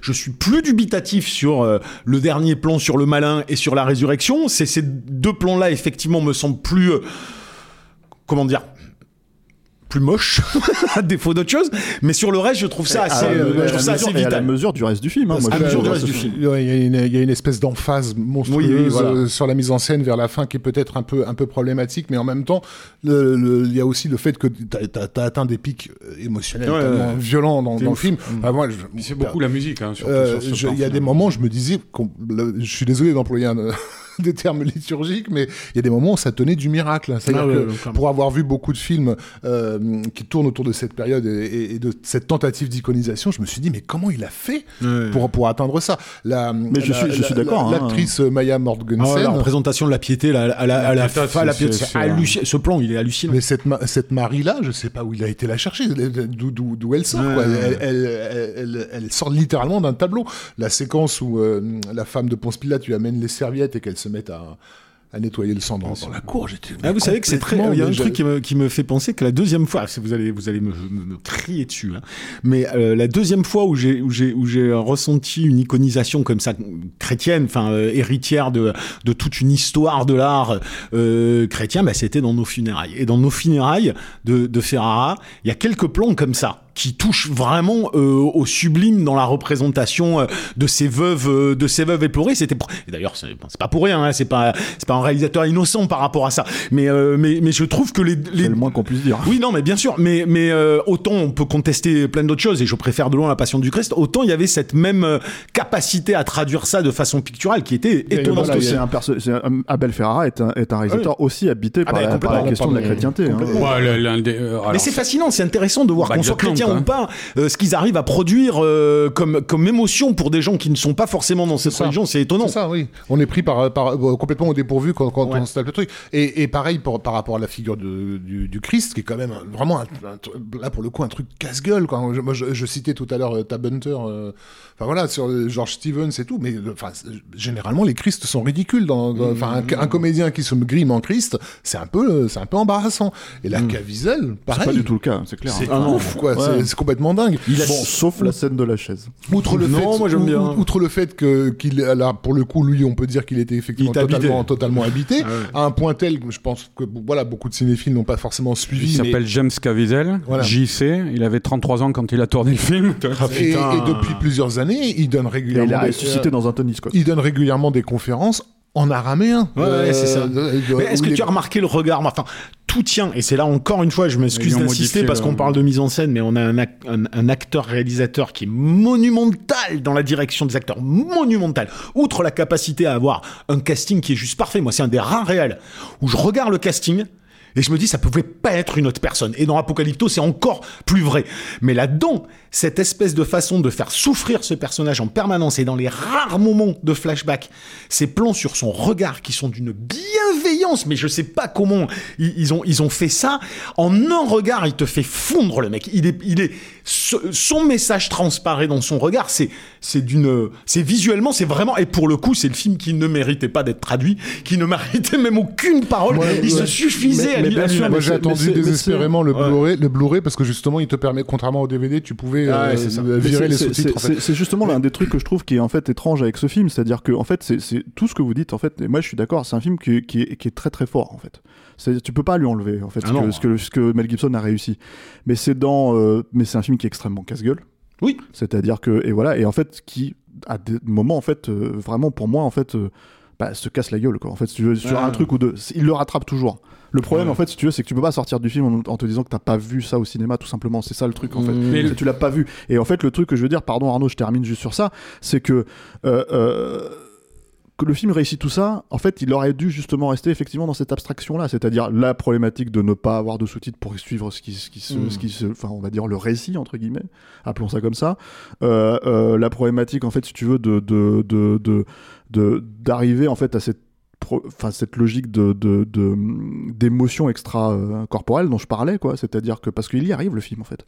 Du coup en fait tous ces trucs en fait que, qui moi me, me gênent dans le film en fait c'est des trucs qui me gênent parce que j'en ai pas besoin et je pense que le film du coup n'en a pas besoin et je pense que c'est justement ça fait partie des petits trucs où la plupart des gens font ils rejettent le film à cause de ça tu vois c'est à dire que euh, et c'est facile de rejeter le film sur ces trucs là enfin je veux dire c'est facile et, et en même temps c'est mesquin dans le sens où voilà en fait l'idée c'est que le film il réussit il y a- tellement de choses incroyables tellement de choses que incroyables. C'est-à-dire le, le, le, truc, moi, c'est, c'est- je voulais revenir un petit peu sur ce que tu disais tout à l'heure, Yann. Je, je suis pas tout à fait d'accord parce que sur, sur ce que tu disais, sur l'idée, sur le- euh, en fait, le, euh, moi, je parlais de Mel Gibson comme euh, cinéaste de l'incarnation, tu vois. Et alors ben, évidemment, mais l'incarnation, euh, là, pour le coup, au sens religieux du terme, qu'est-ce que c'est? C'est euh, euh, le- littéralement l'intromission d'une idée dans la chair. C'est-à-dire, c'est l'humanisation, c'est l'humanisation de l'idée de Dieu, à travers le Christ. Et Mel Gibson, il fait tout le temps ça. Et, et cette manière aussi radicale et aussi extrémiste de dire, je vais ramener ce que certains détracteurs ont dit euh, Jésus-Christ a un tas de viande, quoi, tu vois, euh, sanguinolent, quoi, tu vois. Je vais ramener à travers ça le, le, le, le, le personnage du Christ et cette idée du Fils de Dieu, tu vois, euh, euh, à tout ce qu'il a pu endurer en tant qu'être humain, tu vois. C'était totalement raccord avec euh, euh, l'œuvre de Mel Gibson, avec sa sensibilité et avec tout ce qu'il a fait avant et après, quoi, tu vois.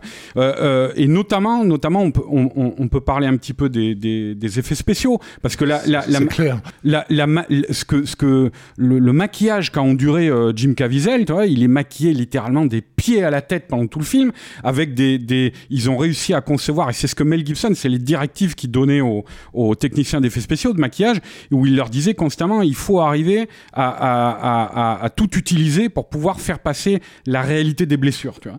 Et du coup, ils ont mélangé le numérique avec le, je vais faire mon Julien Dupuis un peu là, je vais pas lier à Juju qui est pas là quoi, mais ils ont pas lié, ils ont mélangé le numérique euh, euh, et le maquillage prosthétique, mais alors d'une manière, par exemple, en fait, il avait des prothèses sur tout le corps euh, euh, qui étaient sculptées, euh, notamment dans la scène de la du fouet là. Ouais. Euh, En fait, ils les font apparaître dans, de façon numérique. C'est-à-dire que. c'est-à-dire, il a, il a les, les, toutes les plaies sont, on lui, on lui posait le matin, ça durait des heures, tu vois, sur tout le corps.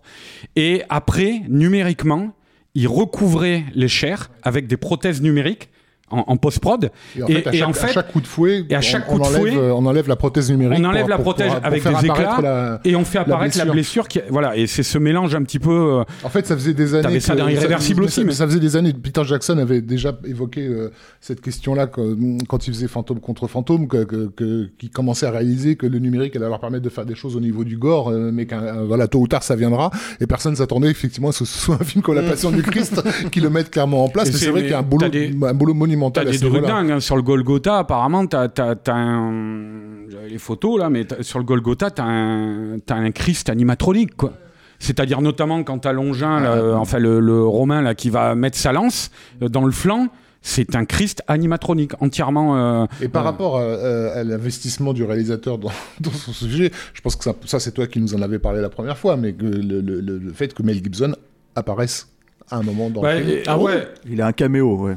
Bah, c'est-à-dire, ce hein, Non, mais c'est très spécifique. Ce plan-là, c'est lui, là, apparemment, tu vois. C'est-à-dire le plan où il cloue le Christ sur la croix, qui est là aussi, euh, la, main, la main est une main numérique, euh, euh, qui, a été euh, le, mise au moyen d'un écran vert.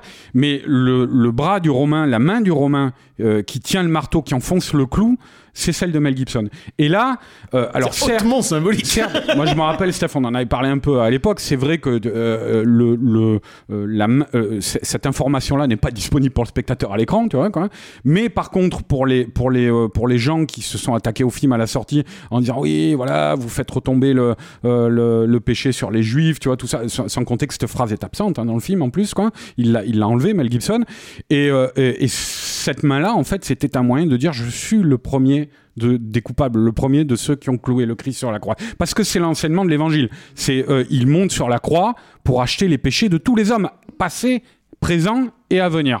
Donc, euh, euh, ouais, c'était, c'était une belle note Mais C'est d'intention. presque trop cohérent en fait, si tu veux. C'est-à-dire aussi, c'est ça le truc, c'est que en fait, euh, si lui ne le dit pas, si lui le fait, il a juste à le faire, si tu veux, les détracteurs peuvent même pas le voir, quoi. Pourtant, c'est tu fais un projet comme ça, si tu abordes un projet comme ça, tu le. Je pense que c'est un rapport à lui-même aussi. Qu'il s'agisse de. Caviezel, qu'il s'agisse de Mel Gibson, qu'il s'agisse donc justement, je voulais en revenir à la musique de, de John Debney. Pourquoi John Debney En fait, parce que ça- basiquement, c'était le seul compositeur hollywoodien qui soit vraiment catholique. Euh, James Horner étant justement juif, et je pense pas que James Horner euh, flippé de faire la, la Passion du Christ. C'est juste que je pense que Mel Gibson a, estimé qu'il fallait que des gens qui vivent de l'intérieur, en fait, le, le- ce, ce type, cette foi euh, spécifique. Et Debney, pareil, il a livré une partition en mode je suis plus moi-même quoi enfin genre, le mec il est parti dans dans dans, dans, le- dans les galaxies quoi Euh, donc euh, effectivement tout ce film c'est a été réalisé par des on peut dire le mot euh, avec déli- délicatesse, mais par des fondamentalistes quelque part, quoi. Donc et, ce que je trouve euh, être un, m- délirant, c'est le succès qu'il qu'il va avoir, quoi. Parce qu'on peut, on, on ne Ouais. peut mesurer le, la problématique du film qu'au regard du box-office. Alors- C'est-à-dire les 300 millions de dollars que le film a rapporté sur le territoire am- am- américain, chaque dollar est, est, est, est- est un crachat à la gueule d'Hollywood, quoi. C'était, et je pense que la- le flip d'Hollywood à l'époque de de- du succès de la passion, c'était putain, ces gens vont de, de- demain, ils vont monter avec des fourches, euh, euh, tu vois, de- détruire la, ville, quoi. Petite anecdote rigolote, en fait, euh, euh, que nous avait relaté Guillermo del Toro à l'époque, euh, au même moment que la sortie de La Passion du Christ. En fait, t'avais un autre film qui s'appelait Hellboy, en fait, qui était sorti euh, au- à ce moment-là, et en fait, les les les euh, les euh, certains marquis en fait euh, parce qu'aux États-Unis t'as surtout c'est des marquis en fait de cinéma où on met les les les euh, les, euh, les, les titres en fait euh, ne pouvaient pas se dire qu'ils allaient mettre La Passion du Christ d'un côté et Hellboy de l'autre en fait si tu veux donc en fait du coup ils avaient rajouté un O et c'était sur certains marquis il y avait Hello Boy pour pas euh, pour pas euh, non, mais ça venait que de, de- dans certaines régions, on n'accepte pas d'avoir euh, un film avec un héros qui soit le, le- qui soit un démon, quoi. vois, voilà, comme- même si bon, en fait, globalement, c'est le, le- le hasard des calendriers, on va dire, hein, puisque Mm. les films sont sortis plus ou moins en même temps, quoi. Mais aux États-Unis. Mais euh, il faut qu'on avance, par contre, sur le truc. Et donc, en fait, j'aimerais qu'on parle un peu de la réception du film. Donc, tu as parlé déjà du succès énormissime. Et c'est un camouflet, un Délire. camouflet. Pour une production de, de Voilà. 40 millions de Un- dollars, Mais ça reste le film indépendant qui a le rapporté le plus de thunes, je crois. Bah non, Euh, ça au reste ratio, aussi Hallo- euh, Halloween est toujours. euh, Ah, toujours Halloween est et- toujours. Euh, pas au ratio euh, budget euh, euh, et euh, comment dire euh, et recettes quoi mais par contre euh, euh, c'est c'est surtout en fait euh, quelque chose dont alors déjà Jim Caviezel dans son dans son coin va le payer c'est à dire que d'un seul coup en fait c'est le c'est le rôle d'une vie hein. hmm. enfin je veux dire euh, il va grosso modo il va faire j'ai dit j'ai fait une blague en disant il a ressuscité dans un Tony Scott puisque c'était dans déjà vu quoi mais en fait euh, fondamentalement euh, euh, c'est le seul film de studio vraiment qu'il va faire derrière puisque en fait en gros il, Ah là, est- il s'est est- clairement il mis est complètement à, dos. euh, Mm. Voilà, son dernier film, La Sound of Freedom, euh, ça fait deux ans qu'il est qu'il est dans- qu'il est dans les cartons, quoi. Donc, euh, il a plus du tout le soutien de l'industrie, euh, etc. Et, mais et à côté de ça, le mec, il va faire des conférences en Et puis araméen. voilà, tu regardes tout le, tout- tu regardes tout le casting. Bon, l'actrice euh, Marie, là, c'était une, une allemande. Euh, mais- Monica Bellucci. Monica, Monica Bellucci qui venait de faire les Matrix Mm. et qu'on a euh, quasiment pas revu par la suite à Hollywood. hein. Si, si, Euh, bon, elle a fait pour le coup, elle en a fait des films, mais. euh, mais euh, Lesquels?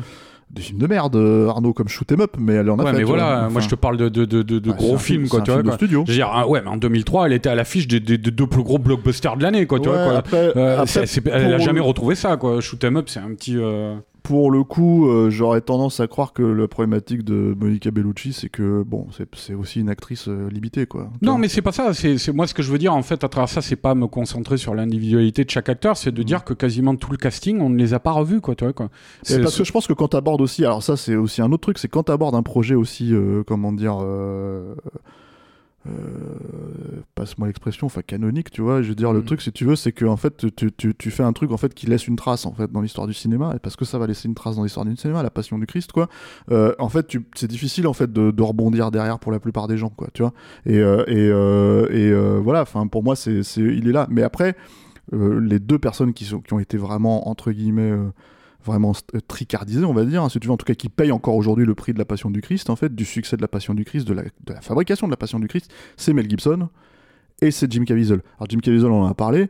Mel Gibson, il y a aussi donc en fait toutes les accusations d'antisémitisme, toutes les euh, les euh, comment dire voilà. Et alors. Moi, j'aimerais pointer un truc du doigt qui, qui, qui, est, qui est toujours un peu problématique avec Mel Gibson. On en a un peu parlé, mais là, c'était assez flagrant en fait après la sortie du film, c'est que on aime tous Mel Gibson à cette table, il me semble. hein. Je pense que c'est assez clair en tant que réalisateur, en tant qu'acteur, quoi. Euh, mais bon, il, est le premier à des fois le de le bâton pour se faire battre parce que en fait, euh, tu veux le défendre, tu le défends sur des bases artistiques, si tu veux, euh, avec cette fameuse notion de, de ne pas séparer justement forcément l'homme de l'artiste en fait mais mais mais en fait il, il donne du, grain à moudre à ses détracteurs quoi. Enfin là ce qui s'est passé après la, la, passion du Christ c'est qu'il s'est fait à un moment donné ça a été pour le coup énormément publicisé quoi. Mais il s'est fait euh, donc arrêter euh, en état d'ébriété euh, deux ans après la sortie du film. D'une soirée où tu vois toutes les photos dans les tabloïds sur internet etc etc etc et il a donc en fait tenu des propos antisémites vis-à-vis de l'agent de police en fait qu'il a euh, comment dire euh, qu'il Qui a été arrêté enregistrés en plus. oui, voilà. Alors pas cela, euh, c'est euh, Ah. c'est-à-dire que ça, ça a été rapporté. Moi, en tout cas, je les ai pas entendus. Ce qui a été enregistré, c'est le fameux message téléphonique quelques années après, mais qui a rien à voir avec. C'est pas de l'antisémitisme, c'est du racisme pur. hein, vois. Ouais, moi, Euh, là, avec sa, avec ouais. sa, sa- femme d'alors, en fait, puisqu'il a divorcé entre temps, il était en plein divorce, hein, euh, Mm. Mel Gibson, au moment où il a tenu tous ces propos-là. Et en gros, bah, ce qui est compliqué, en fait, si tu veux, c'est que, voilà, enfin, force est de reconnaître qu'il donne du grain. euh, On en a parlé, on en a parlé, on en a parlé déjà tout à l'heure. Bon, moi je vais pas revenir sur euh, sur ce que j'ai dit sur euh, l'alcoolisme et tout ce que tu veux. Et et, euh, et je suis pas là euh, pour défendre l'homme contre vents et marées parce que je suis pas dans sa tête. Et mais j'ai envie de te dire, quand bien même ce type, euh, je parle pas du moment où il a, Mm. euh, parce que l'alcool te fait ressortir des, des, des trucs que tu ne contrôles pas. Mais quand bien même il aurait été euh, fondamentalement antisémite par éducation, euh, par endoctrinement euh, de, de son père, euh, euh, bah, il a le droit effectivement non seulement de se le prendre dans la gueule, et peut-être il mérite de se le prendre dans la gueule, comme il a le droit de se poser des questions et d'évoluer. Euh, c'est quand même un mec, on me dit qu'il fait pas de contrition, c'est quand même un mec qui s'excuse immédiatement, c'est quand même un mec que la communauté juive américaine a pardonné. En, je répète que chez les juifs, euh, il y a euh, contrition, confession, changement, que il a, il a fait sa contrition, il a fait sa confession, et, euh, que le grand rabbin de je ne sais plus quelle ville a dit maintenant euh, c'est l'heure du changement et ça ça prendra ça prendra un peu de temps.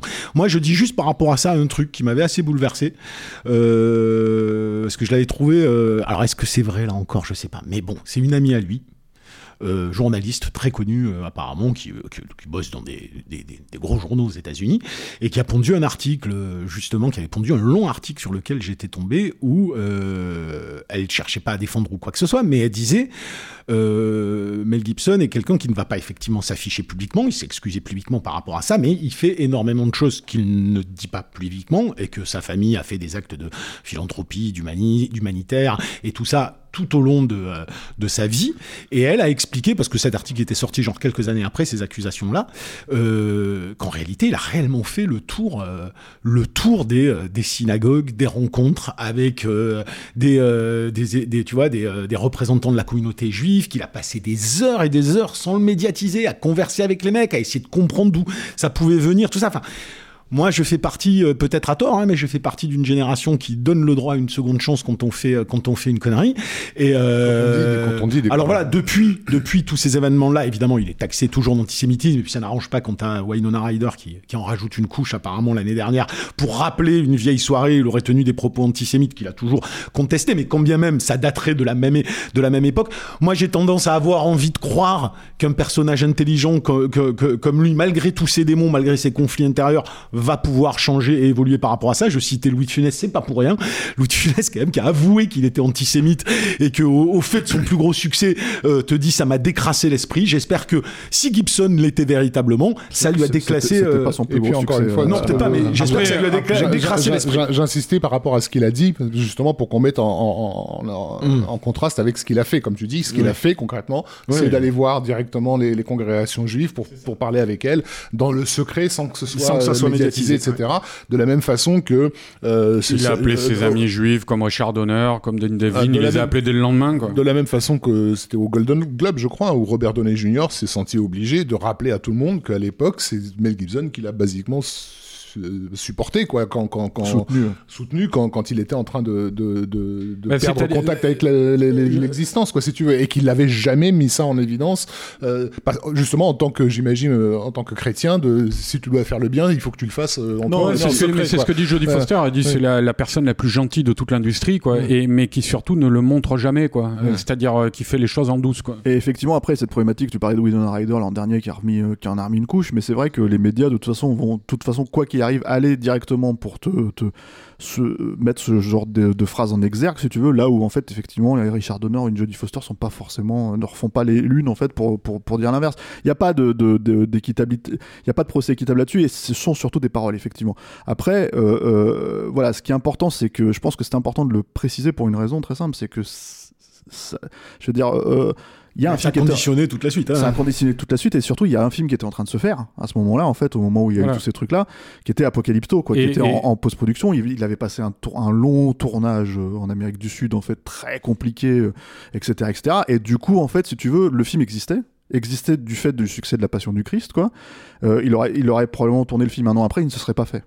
C'est ça le truc aussi parce que justement en fait il y avait ce, ce côté comment dire euh, de tricard en devenir et là il n'attendait que ça en fait c'est ce qui s'est passé avec cette soirée là c'est important de souligner parce que finalement Apocalypto qui est quand même une prod euh, Disney hein, euh, Touchstone etc., etc si je dis pas de bêtises hein, tu me corrigeras peut-être Arnaud mmh. mais en tout cas aux États-Unis c'est sorti chez, chez, sous cette bannière là c'est pour le coup un film de studio fait dans des conditions entre guillemets similaire, c'est-à-dire en fait avec la même radicalité, c'est-à-dire on va faire un film dans la langue natale, on va faire un film euh, sous-titré, etc., etc. Euh, un film extrêmement aussi dans l'abstraction, beaucoup, dans l'action, etc., etc. Dans le, dans le voilà, et un film complexe à sortir mine de rien en fait au moment au moment où il va sortir quoi. Et euh, après ça, Mel Gibson, alors déjà après la Passion Bon, juste avant, il avait fait euh, Signe, en fait, juste avant La Passion de Christ, c'est son dernier rôle en tant qu'acteur avant, euh, je crois. Et qui est intéressant d'un point de vue voilà. jeu aussi, hein, voilà, bien sûr, mais, voilà, mais avant Hors de contrôle, hein, qui est en 2010, donc il y a quand même un gap de 8 ans où il n'apparaît pas à l'écran, Mel Gibson, en fait, en tant que, en tant qu'acteur. Euh, c'est son, enfin, c'est pour ça qu'il est connu à la base. Hein. Euh, il y a ce film au milieu qui arrive, qui est très important. Euh, qui est très fort aussi, qui fonctionne très très bien aussi, qui est mm. encore une, démonstration de la maîtrise de Mel Gibson. Et il y a donc toutes les années de, de, de comment dire. Euh, bah de traversée du désert et de chemin de croix hollywoodien, on va dire. C'est ça qui est euh, intéressant, sans faire de psychologisme, parce qu'on, mais on peut se poser la question quand même qu'à partir du moment où ce mec met en scène le chemin de croix qui, qui était, qui se préfigurait déjà en amont, t'as l'impression qu'il fallait qu'il fallait qu'il le vive euh, à son tour dans une sorte de vous parliez d'incarnation euh, euh d'un côté jusqu'au boutiste et je vais l'appliquer à ma vie et quelque part tu te demandes presque si comme tu le disais tout à l'heure il l'a pas cherché son chemin de croix tu vois même de manière pense totalement inconsciente parce que oui, bien sûr, je pense qu'en tout cas ce, qui, ce que les, ces films démontrent et jusque déjà dans l'homme sans visage, hein, en fait, si tu veux, c'est le, le, la façon dont lui-même en fait se questionne et la façon dont ça se voit à travers les films. Donc là, je vais lancer Arnaud sur Apocalypto. Euh, puisque c'est le film en fait qui arrive, euh, qui arrive juste après, et très vite hein, d'ailleurs, hein, deux ans après, en 2006. Euh, bon, il n'a pas le même succès, mais par contre, en fait, c'est quand même un film fondamental. Quoi.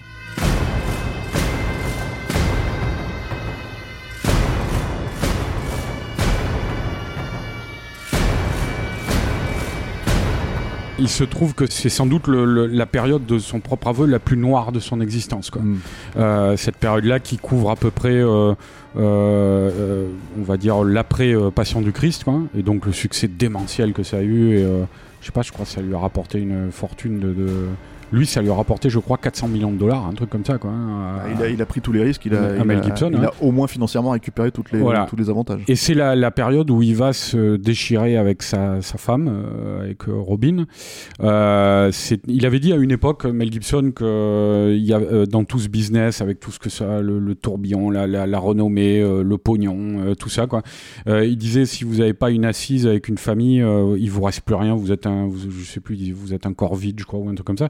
Et là, il va se retrouver en fait de ce, parce qu'il disait ça, je pense qu'il le pensait vraiment, et il va se retrouver dans ce, cette position-là, quoi. C'est-à-dire sa femme euh, lui dit, euh, lui dit maintenant euh, c'est terminé, quoi. la, la, prochaine incartade, c'est-à-dire, je crois, il a, oui, il devait avoir le mariage d'une de ses filles.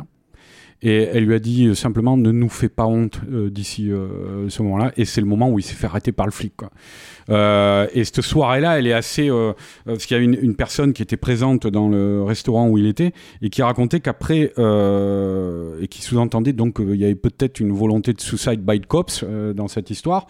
que Mel Gibson, avant de quitter la soirée, avait fait le tour de toutes les tables pour dire au revoir à tout le monde. Quoi. Euh, ce qu'il faisait pas d'habitude quoi. Et, euh, et, donc après il y a cette histoire avec ce flic qui intervient donc comme je le disais euh, peu de temps avant le, enfin je crois un ou deux jours avant le mariage de sa fille. Et là elle lui dit c'est terminé. Voilà, c'est fini. Et alors, cette, cette histoire, j'ai un trou là, mais je sais plus si c'était avant l'histoire du flic ou après le tournage d'Apocalypto. Alors, le, le, non, c'était ce qui s'est passé avec le flic, c'est après le tournage d'Apocalypto. C'était hein. après, parce que oui, voilà, euh, le truc, le tournage d'Apocalypto a duré très longtemps. Il était parti, il avait dit à sa femme, je pars pour deux mois dans la jungle. Il y est resté neuf mois, hmm. euh, repérage compris, euh, tout ça. Donc, il y est bien resté là-bas, quoi. Et c'est ce Apocalypto, et je pense que ça se ressent dans le film. C'est c'est un peu le apocalypse now mental quoi de, Mel Gibson c'est le moment où il traverse littéralement l'enfer quoi. Euh, euh, et où alors c'est vrai qu'Yannick tu disais tout à l'heure euh, t'as après après Braveheart t'as une sorte de, de, de, période où les films sont peut-être pas plus pessimistes mais je sais plus le non, terme mais c'est clairement plus, plus, tragique mais pour moi c'est plus tragique c'est dans le sens du tragique de l'histoire voilà, du tragique de l'histoire autant je, je, je modulerai tu vois je discuterai sur la passion là-dessus mais autant sur Apocalypto, je suis assez d'accord. C'est. Euh, euh, Et puis après, il y a la question de qu'est-ce que tu fais après avoir fait la Passion du Christ, quoi. Aussi artistiquement parlant, c'est ça le truc, c'est qu'en fait, euh, il peut se permettre justement de se perdre 9 mois quelque part. Il n'y a personne qui va le rappeler à l'ordre, en fait, à part sa famille éventuellement, évidemment. Mais en fait, du coup, en fait, il y a aussi des, du doute vis-à-vis de la création artistique en fait je pense qu'il se, qui se met en place là-dedans quoi oui et puis c'est là c'est clairement hein. enfin voilà les, neuf mois de tournage qui passent là-bas c'est il, retombe dans l'alcoolisme tu vois c'est enfin il a été déjà retombé avant mais là il y a, y a, des épisodes vraiment euh, si le tournage est aussi long aussi c'est que bon mis à part les, les, les, conditions qui sont celles de tout film comme ça tourné dans la jungle hein. euh, après ce que tu disais aussi sur la, les, questions de charité euh, euh, c'est quand il est arrivé là-bas ils ont tourné au Mexique donc euh, quand il est arrivé là-bas sur place, je sais pas combien de millions de dollars il a donné dans des, des, des, fonds de préservation de la, euh, de la forêt, de, de, sauvetage des pauvres, tu vois, des trucs comme ça. Et, et lui, en fait, quand quelqu'un avait fini par lui en parler, il expliquait ça, il disait, bah, c'est normal, on arrive dans un pays, il faut arriver avec un cadeau, quoi. Mmh. Euh, donc, des choses comme ça. Mais, mais au-delà de cette, de cette, comment dire, cette volonté de rédemption, des choses comme ça, il y a, y a moi, il y a vraiment euh, avec Apocalypto, il y a une tentative d'approcher. Euh, parce que la phrase, moi, que encore une fois, que j'aime beaucoup, hein, mais de Jodie Foster, on, euh, va dire que le, momentum spirituel de, de, de son personnage, hein, qui est dans le film, euh, mais c'est vraiment avant ça, on descend dans le dans le dans le dans les tréfonds de l'humanité. C'est quand même quand même encore une fois un film très violent, mais où il y a des scènes, quoi. Cette scène où le personnage principal se retrouve dans un charnier à patauger euh, euh, littéralement dans des montagnes de corps humains. Quoi. Euh, c'est vraiment, il est obligé de... Vas-y, vas-y, je termine, mais... Ouais, non, mais il est obligé de passer par, par, par l'enfer sur Terre. Il faut expliquer ce qu'est le projet. Quand même, parce que là, on en parle, on commence à en parler sur ce que ça raconte, mais en fait, il faut peut-être que tu nous pitches un peu le film et que tu nous expliques en fait quelle est l'approche, parce que la Passion du Christ, finalement, c'est assez évident hein, quand tu sors le titre, mais Apocalypto, c'est pas, le, tu sais projet Apocalypto est. né sur le tournage de la Passion du Christ, en fait. Mais... ce qui était intéressant d'ailleurs, parce que euh, nous, c'est des questions qu'en tant que fans de films d'action, c'est souvent poser la question de, du ressenti physique, en fait, euh, de ce qu'on aime dans les, dans les films d'action, c'est cette empathie physique qu'on peut avoir avec, euh, avec ce qui est mis en scène.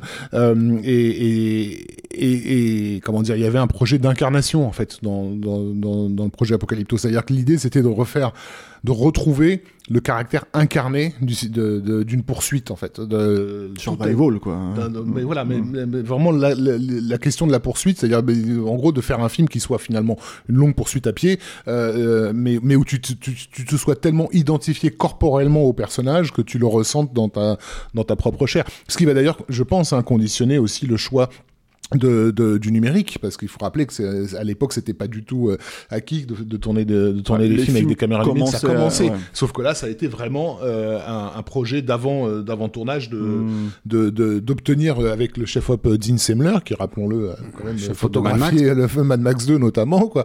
De, voilà de, donner à la forêt une texture une odeur quelque chose qui permette au public de de, pas, de pas pouvoir s'en détacher en fait hmm. quoi. Il y a, y a cet aspect là et puis, euh, alors, un aspect peut-être un peu, un peu plus euh, symbolique, je sais pas, mais moi, je sais que pour ma première vision du film, euh, la, la, donc on, on, resitue pas le film, je pense que nos, nos auditeurs l'ont vu, mais à l'arrivée dans la grande cité, euh... Bah non, c'est pas forcément flagrant que les gens l'ont vu. Hein. Enfin, Bon, bah il faut voir Apocalypto avant d'écouter ce podcast. Je sais pas ce que vous foutez là. non, mais c'est pas ça. C'est en fait. Euh, c'est juste un des euh, meilleurs films d'action du siècle, quoi. Donc. Bah, non, mais moi je pense pas que ce soit si flagrant que ça. Que les gens, pour le coup, La Passion du Christ, c'est un film qui a été énormément. encore une fois, et puis qui s'explique de lui-même. C'est, euh, c'est, tu le pitches en une bah, phrase. En gros, c'est voilà, c'est une tribu d'Indiens. Voilà, euh, voilà contextualisons, merde. Voilà, c'est des Mayas, de hein. chasseurs. C'est, la, la fin des Mayas. Hein. C'est ça. Et ça se passe. C'est des chasseurs, euh, des chasseurs cueilleurs en fait, des tribus primitives de la forêt, quoi. Tu vois vraiment. Qui un jour sont donc sont attaqués, et kidnappés par par par des, des guerriers venus on se doute de la a priori de la capitale mhm. et qui sont embarqués, enfin de, de traités en tant qu'esclaves et embarqués pour devenir des, des sacrifices humains en fait sur les sur les pyramides euh, de, de, de, la capitale et, et le héros bah, en gros va survivre à ça et, et fuir cette cité pour, pour tenter de retrouver sa, sa, famille qu'il a laissée derrière lui euh, voilà pendant que sa, sa, femme et son fils sont coincés dans un dans un trou qui commence à un puits qui commence à se remplir d'eau. Merci c'est tout ce que je demandais c'est un film d'action historique. Voilà, voilà. Mais tourné dans la langue. Mais l'arrivée donc dans la dans la cité lorsqu'il découvre lorsque ces gars découvrent cette, cette cité là il y a, il y a une espèce de stupeur à la fois pour eux et pour le spectateur par rapport au gigantisme au foisonnement de couleurs, etc. On a des danseurs, des machins, des trucs carnavalesques dans tous les coins. C'est Broadway, c'est Las Vegas, quoi. Et, et j'en reviens à ce, qu'on disait tout à l'heure par rapport à, cette double facette de Mel Gibson euh, et, de l'héritage de, de, Eva là, sa, grand-mère dont, j'ai pu parler, aussi de cette fascination pour, pour les, les feux de la rampe. Pour les euh, tarlous du business. Mais non, mais en gros, euh, on pourrait presque considérer qu'à ce moment-là, ils arrivent à Hollywood, en fait. C'est mmh. la ville du péché, ouais, clairement. c'est ça. Alors, Après, il y a, y a aussi quand même la, la juste une minute, hein. mais dans ce truc là, la ville du péché, as la... moi je me rappelle, je m'étais retrouvé dans un débat avec une anthropologue enfin une spécialiste de la civilisation maya qui apparemment euh, voulait la peau de Mel Gibson quoi, et euh, n'acceptait aucune euh, licence poétique parce qu'il y avait, y avait là aussi comme dans Brevard, hein, il y avait, des arrangements avec l'histoire. on a beaucoup reproché au film que les sacrifices humains à cette époque-là n'étaient pas peut-être pas aussi présents que ce qu'il montre parce que lui il en fait une sorte de système d'abattage. Mais au-delà de ça, de toute manière, chez Mel Gibson, il y a une volonté avec ce film, je pense, d'avoir et c'était déjà le cas, comme je l'ai dit tout à l'heure aussi dans, dans dans La Passion du Christ et dans Brevard, d'avoir une réflexion sur euh, la confrontation de l'individu aux politiques. Quoi. Euh, et, et, notamment, enfin, c'est pas pour rien que tu as le film qui s'ouvre avec une, une citation de je ne sais plus quel auteur qui dit euh, les civilisations, les civilisations chutent, se terminent. Non, c'est les civilisations ne peuvent pas être conquises si elles, elles ne sont pas déjà mortes de l'intérieur. Voilà, exactement. Quelque chose comme ça. Bah, ouais, non, mais c'est exactement ça parce que ça renvoie, c'est la, la citation d'ouverture, mais qui renvoie au plan final. Mais c'est pour ça que. On peut spoiler là, hein, le plan final. Hein. C'est pour ça que je récuse. Euh, c'est pas politique. C'est le tragique de l'histoire. C'est civilisationnel. Ouais, mais, euh, et c'est euh, déjà la même chose. C'est déjà la même chose dans la Passion Euh, du Christ. euh, Yann, Mais- c'est les deux, mais c'est les deux en Oui. fait. Parce que dans- le tragique de l'histoire, c'est quand tu es confronté au politique et à la manière dont le politique gère les individus. non, c'est faux. Attends, non, Non. mais Yann, laisse-moi juste finir. Parce que euh, c'est dans la Passion du Christ, quoi, tu vois. Euh, dans, c'est dans Apocalypto. C'est-à-dire, euh, quand le à partir du moment où le personnage arrive à la ville, et même il y a des jeux de pouvoir aussi euh, euh, dans la tribu, quoi, tu vois. Mais à partir du moment où le, le- le personnage arrive dans la ville, tu vois clairement, et c'est d'ailleurs génial parce que c'est fait qu'à à travers des jeux de regard quasiment entre le prêtre, entre le roi, entre les officiants, euh, euh, entre les, les, les, les esclaves, tu vois. Il y a, y a tout un jeu. Comment on va utiliser, par exemple, le, le prêtre est parfaitement conscient de ce qu'il fait avec l'éclipse, quoi. Tu vois, la scène à la Tintin, quoi. Tu vois, Euh, la manière dont il va utiliser l'éclipse pour pour mettre à genoux le peuple, quoi. Tu vois, quoi. Euh, toutes ces choses-là, je suis désolé, ce sont des thèmes politiques. Oui, mais c'est- bien sûr, mais par pas- rapport et par rapport à la, à la- à la phrase d'ouverture, je te dis, je pense que ce sont des choses euh, euh, qui intéressaient euh, vraiment Mel Gibson, je, qui oui, souhaitait mais vraiment je, je traiter. dis pas le contraire. Je dis juste que c'est plus vaste que ça. C'est plus vaste que, le- suis- que- que le rapport Ouais, au politique. tra- le- C'est-à-dire qu'il y a, y a deux choses. Il y a mais je- on est d'accord fondamentalement. C'est pas, je, je, je, je, je dis pas que t'as tort. Je dis juste, c'est plus large que ça.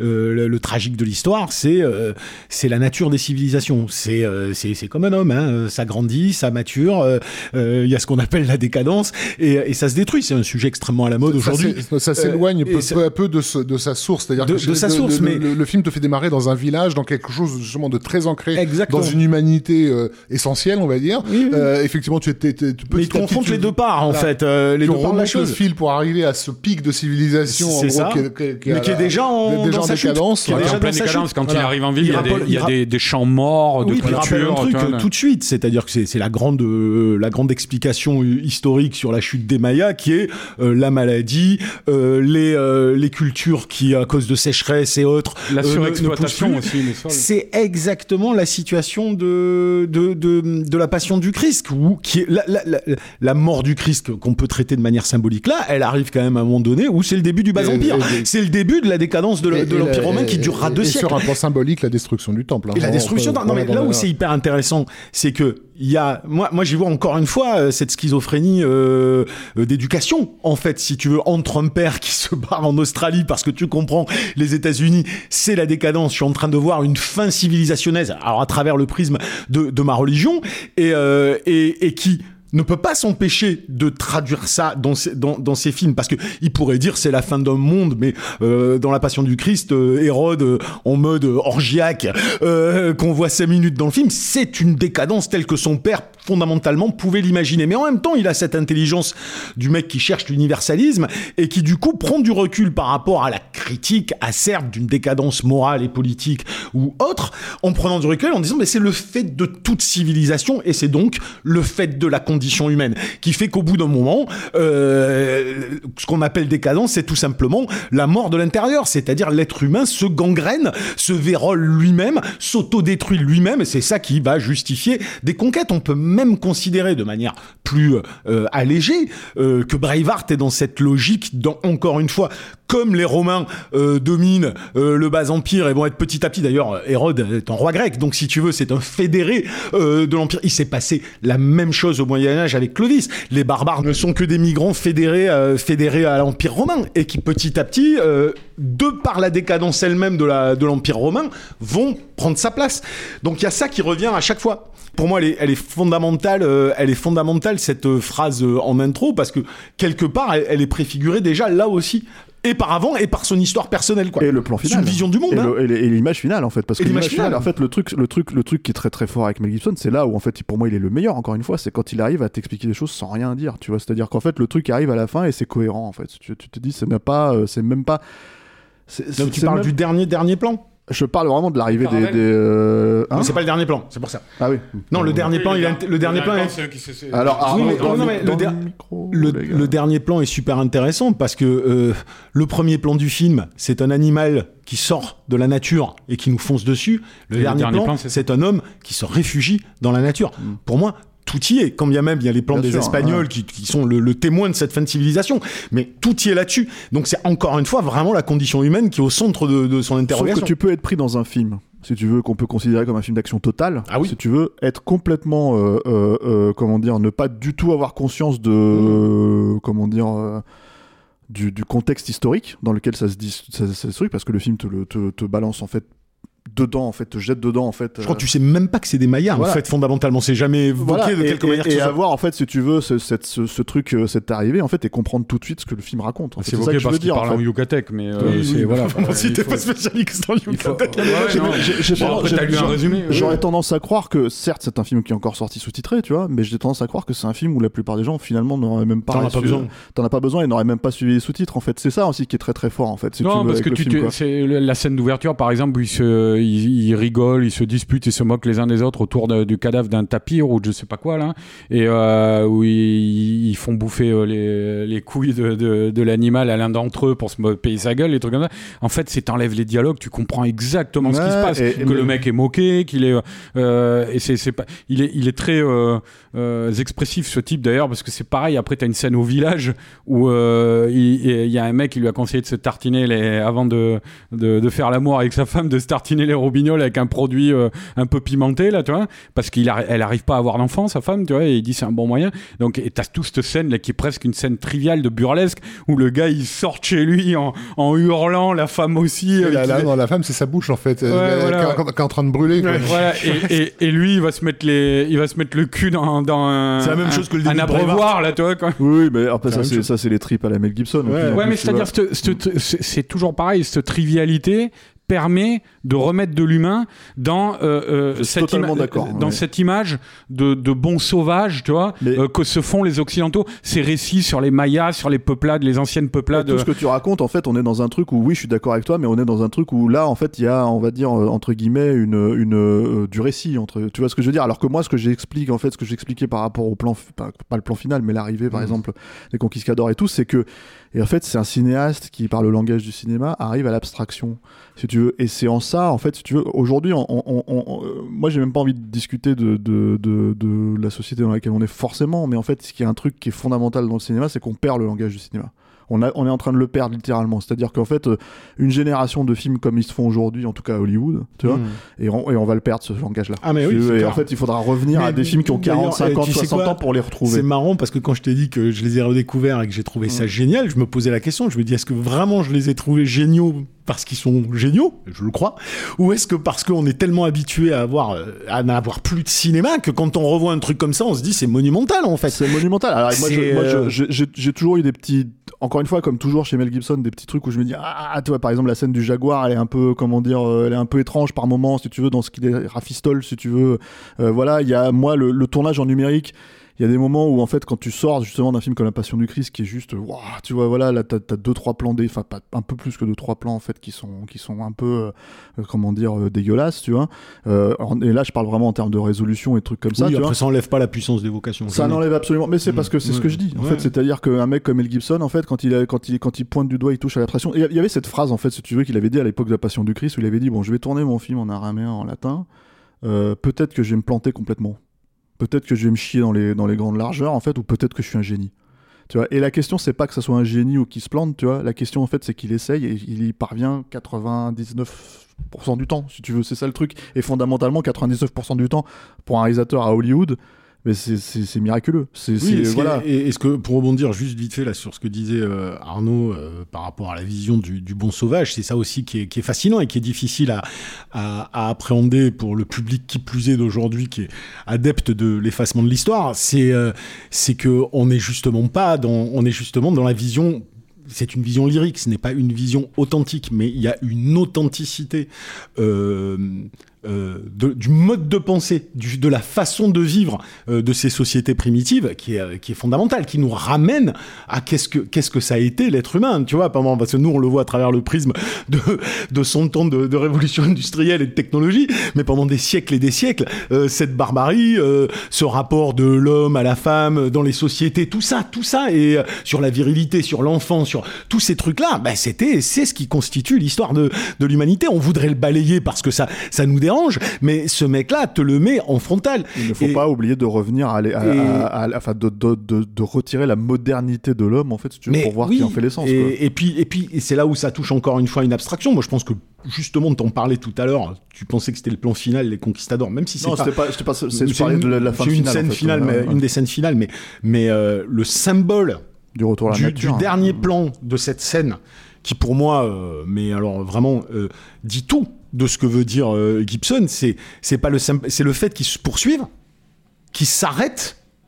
Le, ce, ce personnage, ce héros et les deux personnages qui le poursuivent s'arrêtent et t'as un renversement, c'est-à-dire les conquistadors sont là, notre personnage s'en va parce qu'il a compris, les deux autres vont vers, euh, vers les Espagnols. T'as pas besoin de plus, c'est trois corps qui bougent dans un sens différent, comme on l'évoquait dans les autres films avant sur la façon dont il fait circuler les corps qui sont déjà porteurs de sens. Et je trouve ce plan absolument magnifique et je, je trouve que ce plan dit tout. Parce que ce personnage, à partir du moment où on considère que c'est une idée, cette idée, c'est qu'elle doit rester quelque part un fantasme, une croyance, une idée, un idéal, mais que le monde n'est pas celui-là.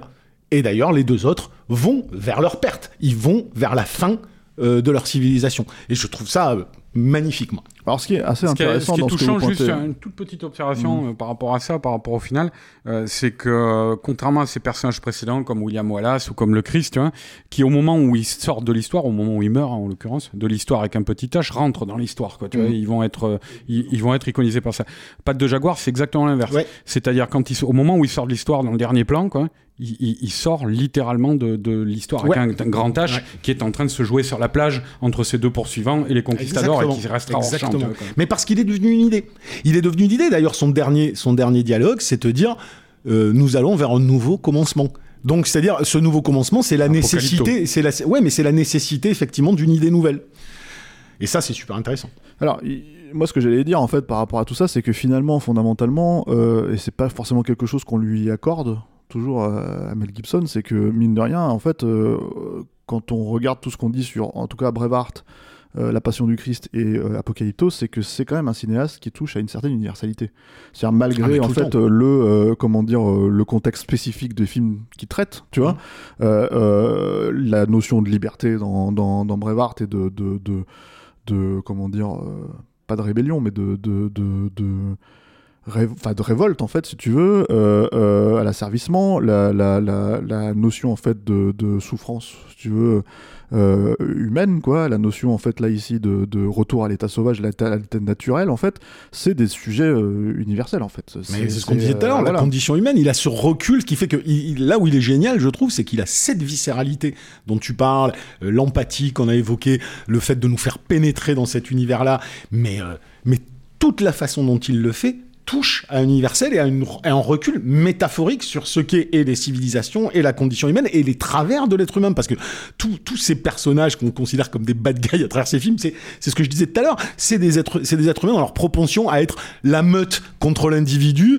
euh, le lynchage enfin, Ah, le- des, le- choses, le- qui, le des choses qui résonnent encore aujourd'hui et chacun de ces films résonne par rapport à la Le société bad guy d'aujourd'hui d'Apocalypto, c'est quelque chose. hein, ouais. ah ouais ils sont énormes Le, le- et le aussi, chef euh, des poursuivants. et aussi, et Le- le- une défiance, je, trouve, hein, par rapport au caractère un peu propagandiste de, de Hollywood, qui est quand même au Oui. départ le berceau de, de, de son, de, son, de son métier, quoi, si tu veux. Et quand, il- quand il fait, euh, quand, quand il décline, euh, euh, comment dire, le fait de présenter les Oscars en 2006 et qu'il leur envoie une vidéo euh, où il est entouré d'Indiens, euh, où il parle maya en, en, en mode euh, je peux pas, je peux pas être parmi vous, euh, Avec une barbe en plus, avec parce une que barbe gigantesque. On, on a parlé de donc de l'effet qu'a de- eu la Passion de- du Christ sur Hollywood. C'est encore un nouveau doigt d'honneur qu'il Ouais. leur envoie, tu vois, en leur disant effectivement, moi je suis en train de travailler sur l'universel, bon, de me rapprocher de l'humain, pendant que vous vous essayez de de, de, de, de faire avancer vos vos, Après- vos, vos, vos idéologies euh, sur sur la planète entière. Quoi, si Donc, euh, sa manière justement d'a- d'approcher les, les de traiter le- à travers le prisme de l'u- de l'universalisme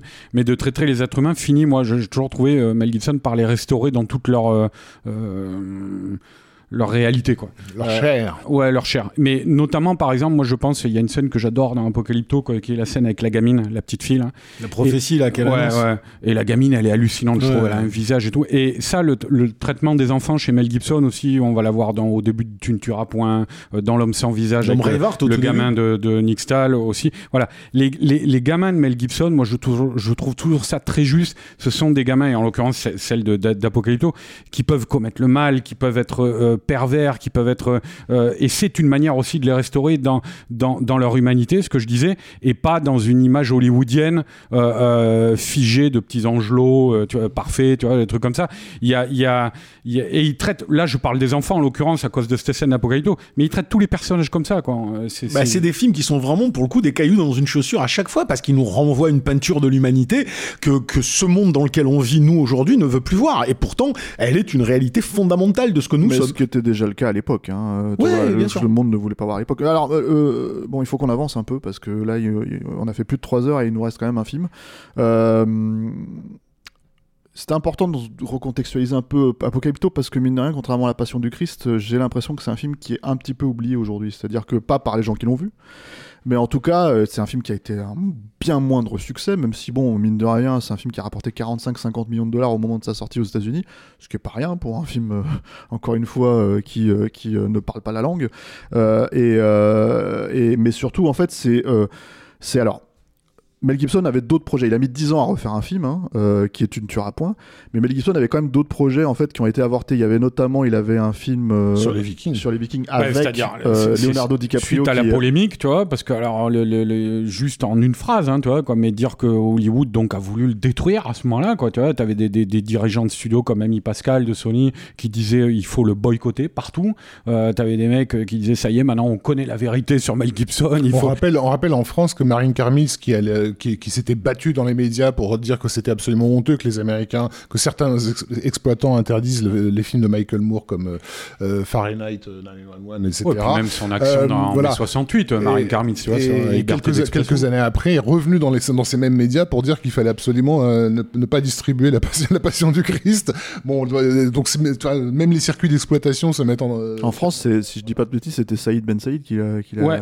Euh, non, non, non, non, pas du tout. C'était euh, qui- avait, des, aussi. qui avait aussi euh, prêté ses Tarak studios Ben oui, au Maroc aussi pour Donc effectivement, alors, effectivement, le mec est le mec est saboté par l'industrie, mais il faut bien dire aussi qu'il euh, il encore une fois, il leur a fait des doigts d'honneur, quoi. Il leur a, il leur a montré la, la- la passion, euh, le marketing de la passion, il s'est fait hors marketing, c'est-à-dire que basiquement, ça a été un marketing d'église en église, quoi. Leur montrer qu'il existait des- un, un- un chemin pour atteindre les gens qui n'était pas du tout celui que, Sur un sujet euh, spécifique. sur lequel Hollywood a- a- assoit son, son pouvoir. Ceci quoi. étant dit, euh, euh, le, vrai, le vrai problème, alors c'est-à-dire qu'après Apocalypto, le vrai côté tricard sur le film du Viking, par exemple, ça n'est pas arrivé parce que, en fait, sérieux, parce que Leonardo, Leonardo DiCaprio pardon, a, a quitté le projet après, non pas le scandale en 2006, Non. mais le scandale en 2010, en fait, euh, sur euh, la bande audio, euh, le, le répondeur qu'il allait, le message répondeur qu'il a Où laissé. il en éructe fait. sur sa femme, qu'il avait Voilà. déjà accusé de violence conjugale, Voilà. tu vois, et qu'il éructe sur sa femme en lui disant, euh, en- bon, il y a tout un chapelet d'insultes, mais il termine en disant, euh,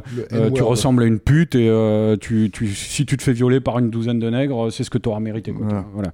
Bon. un petit Et- peu excessif. Au bas mot, hein. et puis c'est surtout, un enfin, peu, un si- peu en colère hein, quand même. hein. si, ce- ce- si on, si on écoute la, la, la bande qui est disponible hein, sur internet, Mmh. c'est enfin la voix de Mel Gibson est assez effrayante hein, sur le truc. C'est vraiment c'est de la, de la haine à l'état pur. C'est de la haine, mais c'est aussi la un mec. colère, euh, C'est aussi un mec qui souffre. hein. Ça, je pense que Ouais, c'est ouais, évident, tu vois. Mais après, Évidemment. je sais pas pour lui donner des, des circonstances atténuantes, hein, mais c'est juste que, en fait, c'est après cette histoire-là que Leonardo DiCaprio a fait. D'accord, je Ah mais ça a, le été, projet. ça a été global quoi, c'est-à-dire il a, à ce moment-là il était impliqué sur plein de projets. T'avais aussi, il devait jouer un caméo dans euh, euh, The Hangover Partout là, euh, je me rappelle plus le titre français. Euh, ouais, Very Il a Bad été Trip. viré de Chicken Run, euh, tout ça aussi, non? Ah non, Chicken Run c'était bien avant et il ça il l'a fait. hein. Euh, Non, non, sur la suite en fait. Il, a- il faisait une voix, il a été dégagé, mais je sais mais plus n'y a pas si c'est la suite de polémique. Run. Apparemment, moi j'avais vu qu'il avait été dégagé de ce truc-là. Je sais pas pourquoi. Bon, écoute. Mais en tout cas, sur Very Bad Trip, t'as as eu euh, une grosse polémique à l'époque. hein. C'est-à-dire, c'est parti de Zach Galifianakis, là, le- l'acteur euh, phare de la, la révélation de la, cette franchise, qui a dit non, non. Alors euh, nous, moi, c'est hors de question qu'il joue un petit rôle dedans. Quoi. Il devait jouer un tatoueur là dans une scène comique.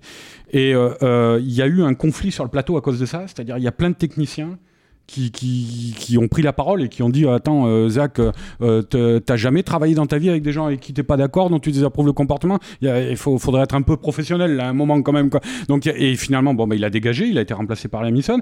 Et effectivement le grand regret nous à l'époque on avait entendu parler de ce projet c'était mais hyper fantasmatoire. Là, surtout la matière la, la manière dont il en parlait Mel Gibson c'était ce projet de film de viking tourné en norrois c'est-à-dire en langage euh, euh, viking de l'époque euh, avec les, Leonardo DiCaprio en tête d'affiche et qui devait être, enfin, Gibson en parlait, il disait, moi je vais montrer des vikings comme jamais on ne les a vus dans l'histoire du cinéma, je veux en faire des, des, des titans de 12 mètres de haut, symboliquement, hein, il parlait évidemment, mais euh, qui, qui, qui parlent avec des voix qui soient le tonnerre euh, et les éclairs, enfin je sais plus ce qu'il disait exactement, mais, mais t'imaginais un truc, mais euh, un, un film orage, quoi, vraiment, quoi, et ça a été annulé parce que c'était, je pense, un film quand même qui devait coûter un certain budget et qu'à partir du moment où une star comme DiCaprio se retirait du projet et que lui, Mel Gibson, euh, de toute façon, il était trop vieux, je pense, pour le rôle, Ouais. et puis il voulait plus euh, jouer dans ses propres films. Donc du coup, le projet s'est cassé la gueule, quoi. Hmm. Il y avait d'autres projets aussi. Hein. euh, Oui, il y en avait plusieurs. A- Qu'est-ce qu'il y avait encore euh, Il y avait un, problème, un, projet euh, euh, qui était lié justement en fait aux juifs après. Oui, le, le, hum, sur la bataille de. La, ba- la bataille qui, euh, qui est Bah, célébrée à l'histoire des Hanouka, Maccabées, là. bah, Euh, les Maccabées, c'est les le Maccabées. script de Joe Esther euh, Hatz, là, Voilà, les voilà. Maccabées, ouais. Ouais. Tu vas en parler, Yann, un peu? Non, parce que je à part franchement, j'ai lu que la lettre que lui a envoyée le scénariste et qui, est, euh, qui était à charge, quoi. Mais euh, Bah, Sur la bataille Bah, il était en, il était en train gros- de dire que c'était un fi- enfin, il reprochait à Mel Gibson d'en réalité vouloir faire ce film pour se dédouaner de l'antisémitisme dont on l'accusait, quoi. Ouais, ouais, c'était et qu'il n'avait jamais vraiment eu l'intention de vouloir Oui, le voilà. faire réellement. Voilà, Euh, c'était une sorte de Braveheart euh, juif, quoi, qui, qui retranscrivait une, une grande bataille euh, qui a beaucoup compté parce que je crois que ça allait célébrer, c'est le jour de Hanouka, c'est ça, hein, il me semble? Je ne sais plus. Euh, donc euh, voilà, et, c'est- et ce projet, effectivement, euh, s'est délité. Enfin, on en a de moins en moins parlé, et puis ça s'est jamais Mmh. fait, quoi. Alors, avançons vite. Tu ne tueras pas, on en a déjà parlé dans Capture Mag, hein, dans un podcast, en fait, le podcast hebdo à l'époque. Mais bon, ça vaut, ça vaut quand même le coup vraiment de revenir dessus euh, pour boucler. C'est un film qui, so- qui sort donc en 2016. Euh, alors, c'est un projet en fait qui lui est amené à la base Mm. par Bill Mechanic, Mm. ancien, euh, comment dire, euh, euh, ponte de la Fox. bonne hein. fée euh, de la Fox à l'époque, Fight Club, Titanic, tout ça. Voilà, et qui est aussi un, un- un- un producteur, en fait, si tu veux, qui a été non pas ostracisé par Hollywood, mais au moins mis un petit peu de côté, justement. euh, Bah, parce il avait que- plus sa place dans le système, hein, le gars. et hein, puis, il avait une logique de forte tête, c'est-à-dire que malgré euh, le succès de Titanic, en fait, si tu veux, c'est quelque chose qui lui a été quand même reproché au sein du studio, en fait. euh, le, le- comment dire, le fait de récupérer, euh, enfin, de de- de- d'être le champion du projet, on va dire. euh. bah, c'était un producteur de réalisateur, Hmm. le gars, quoi. Un producteur studio, un- un- mais, mais qui, euh, qui portait des projets de réalisateurs, qui les défendait, tout ça. Des réalisateurs très ambitieux, hein, la plupart du temps. Et, euh, et c'est vrai qu'on. donc, oui, bon, bah, on le voit revenir, en l'occurrence, avec Tu ne tueras point. Ce, qui, ce qui est pas illogique dans la carrière du mec, même s'il était clairement sur la pente descendante de sa carrière hein, à cette époque-là, Bill Mécanique, enfin on n'en parlait plus beaucoup, mais c'est pas étonnant de le voir, le voir revenir, donner sa chance à, à, à quelqu'un comme Mel Gibson avec euh, un tel film. Parce qu'il le considérait, euh, il me semble-t-il, en fait, comme le réalisateur idéal, en fait, pour ce sujet-là, quoi. Mmh. Alors peut-être au-delà de ça, j'aimerais bien savoir, moi, parce que je me suis pas renseigné, mais je suis quand même très étonné, euh, après tout ce qu'il a pris dans la gueule et tout ça, comment il a réussi à monter ça? Bah, Le fait d'avoir un producteur qui le soutienne n'est pas réellement suffisant, parce que le Non, film et puis a coûté on, du est quand arrivé, même à faire, donc, on est euh, arrivé, à, je pense, une petite parenthèse qui a duré un peu jusqu'après la sortie du film, parce qu'il va se retrouver à nouveau nominé euh, à des Golden Globes, Nommé. des, des- nommé, ouais, tu fais ton, Ouais, c'est le terme. euh, euh, nommé aux Oscars, tu vois, tout ça, ce qu'il n'avait pas été depuis euh, depuis Braveheart. hein. Donc il a eu un petit une, petite période de temps euh, qui est, qui est où disons que le militantisme de ses amis, de Robert Downey Jr., de Jodie Foster, qui disait il faut le réintégrer, machin et tout, tout ça, euh, a, a fini plus ou moins par par porter un peu ses fruits, quoi. Mais c'est vrai qu'après par la suite, ça n'a ça n'a pas. euh, Alors, euh, Il avait refusé deux fois hein, le projet, hein, Mel Gibson, de Axo Ridge. Euh, il l'avait refusé Bill- deux fois Bill- avant. Bill Mechanic, c'est euh, l'a vraiment poursuivi, quoi, par- euh, parce que euh, juste, au départ, le, en fait, le, projet, a, comment dire, il était en développement de hell, en gros, parce que basiquement, ils n'arrivaient pas à, déterminer le degré de violence auquel le film devrait, euh, devrait répondre. Et Bill Mechanic était convaincu qu'il fallait aller justement dans les extrêmes et que euh, seul le mec qui avait fait La Passion du Christ était capable de mener à la fois euh, un truc ultra violent, porté par, par une grâce et un espoir, quoi, parce que la question de l'espoir qui est absolument centrale dans dans, dans Hacksaw Ridge, quoi. que Jo- John Woo aurait pu le faire. Ridge Ouais, le John Woo, le Là, John il a, Woo, euh, le John de, Woo de, euh, Wind Talkers. ouais. ouais, je pense qu'il aurait pu le faire. Ouais. Je pense pas Mais que John Woo se serait laissé- lâché sur, le, sur, le, sur la violence euh, à tel point. Quand c'était un- Ouais, sur la violence, ça l'était pas autant, hein. mais Windtalker c'était quand même violent. Ouais. hein.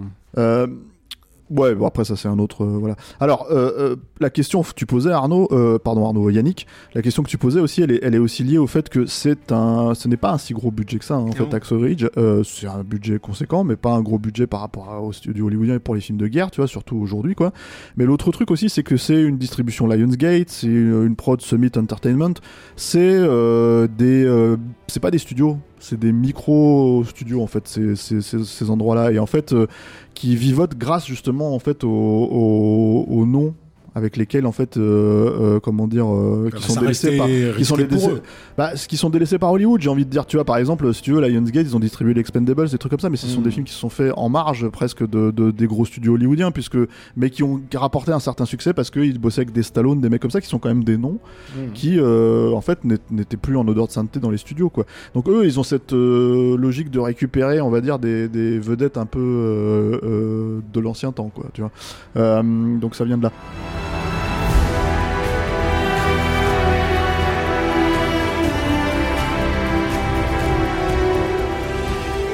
Bah, Tueur à Point, c'est donc euh, l'histoire euh, vraie euh, du jeune Desmond Doss, euh, qui est donc un soldat qui s'était engagé.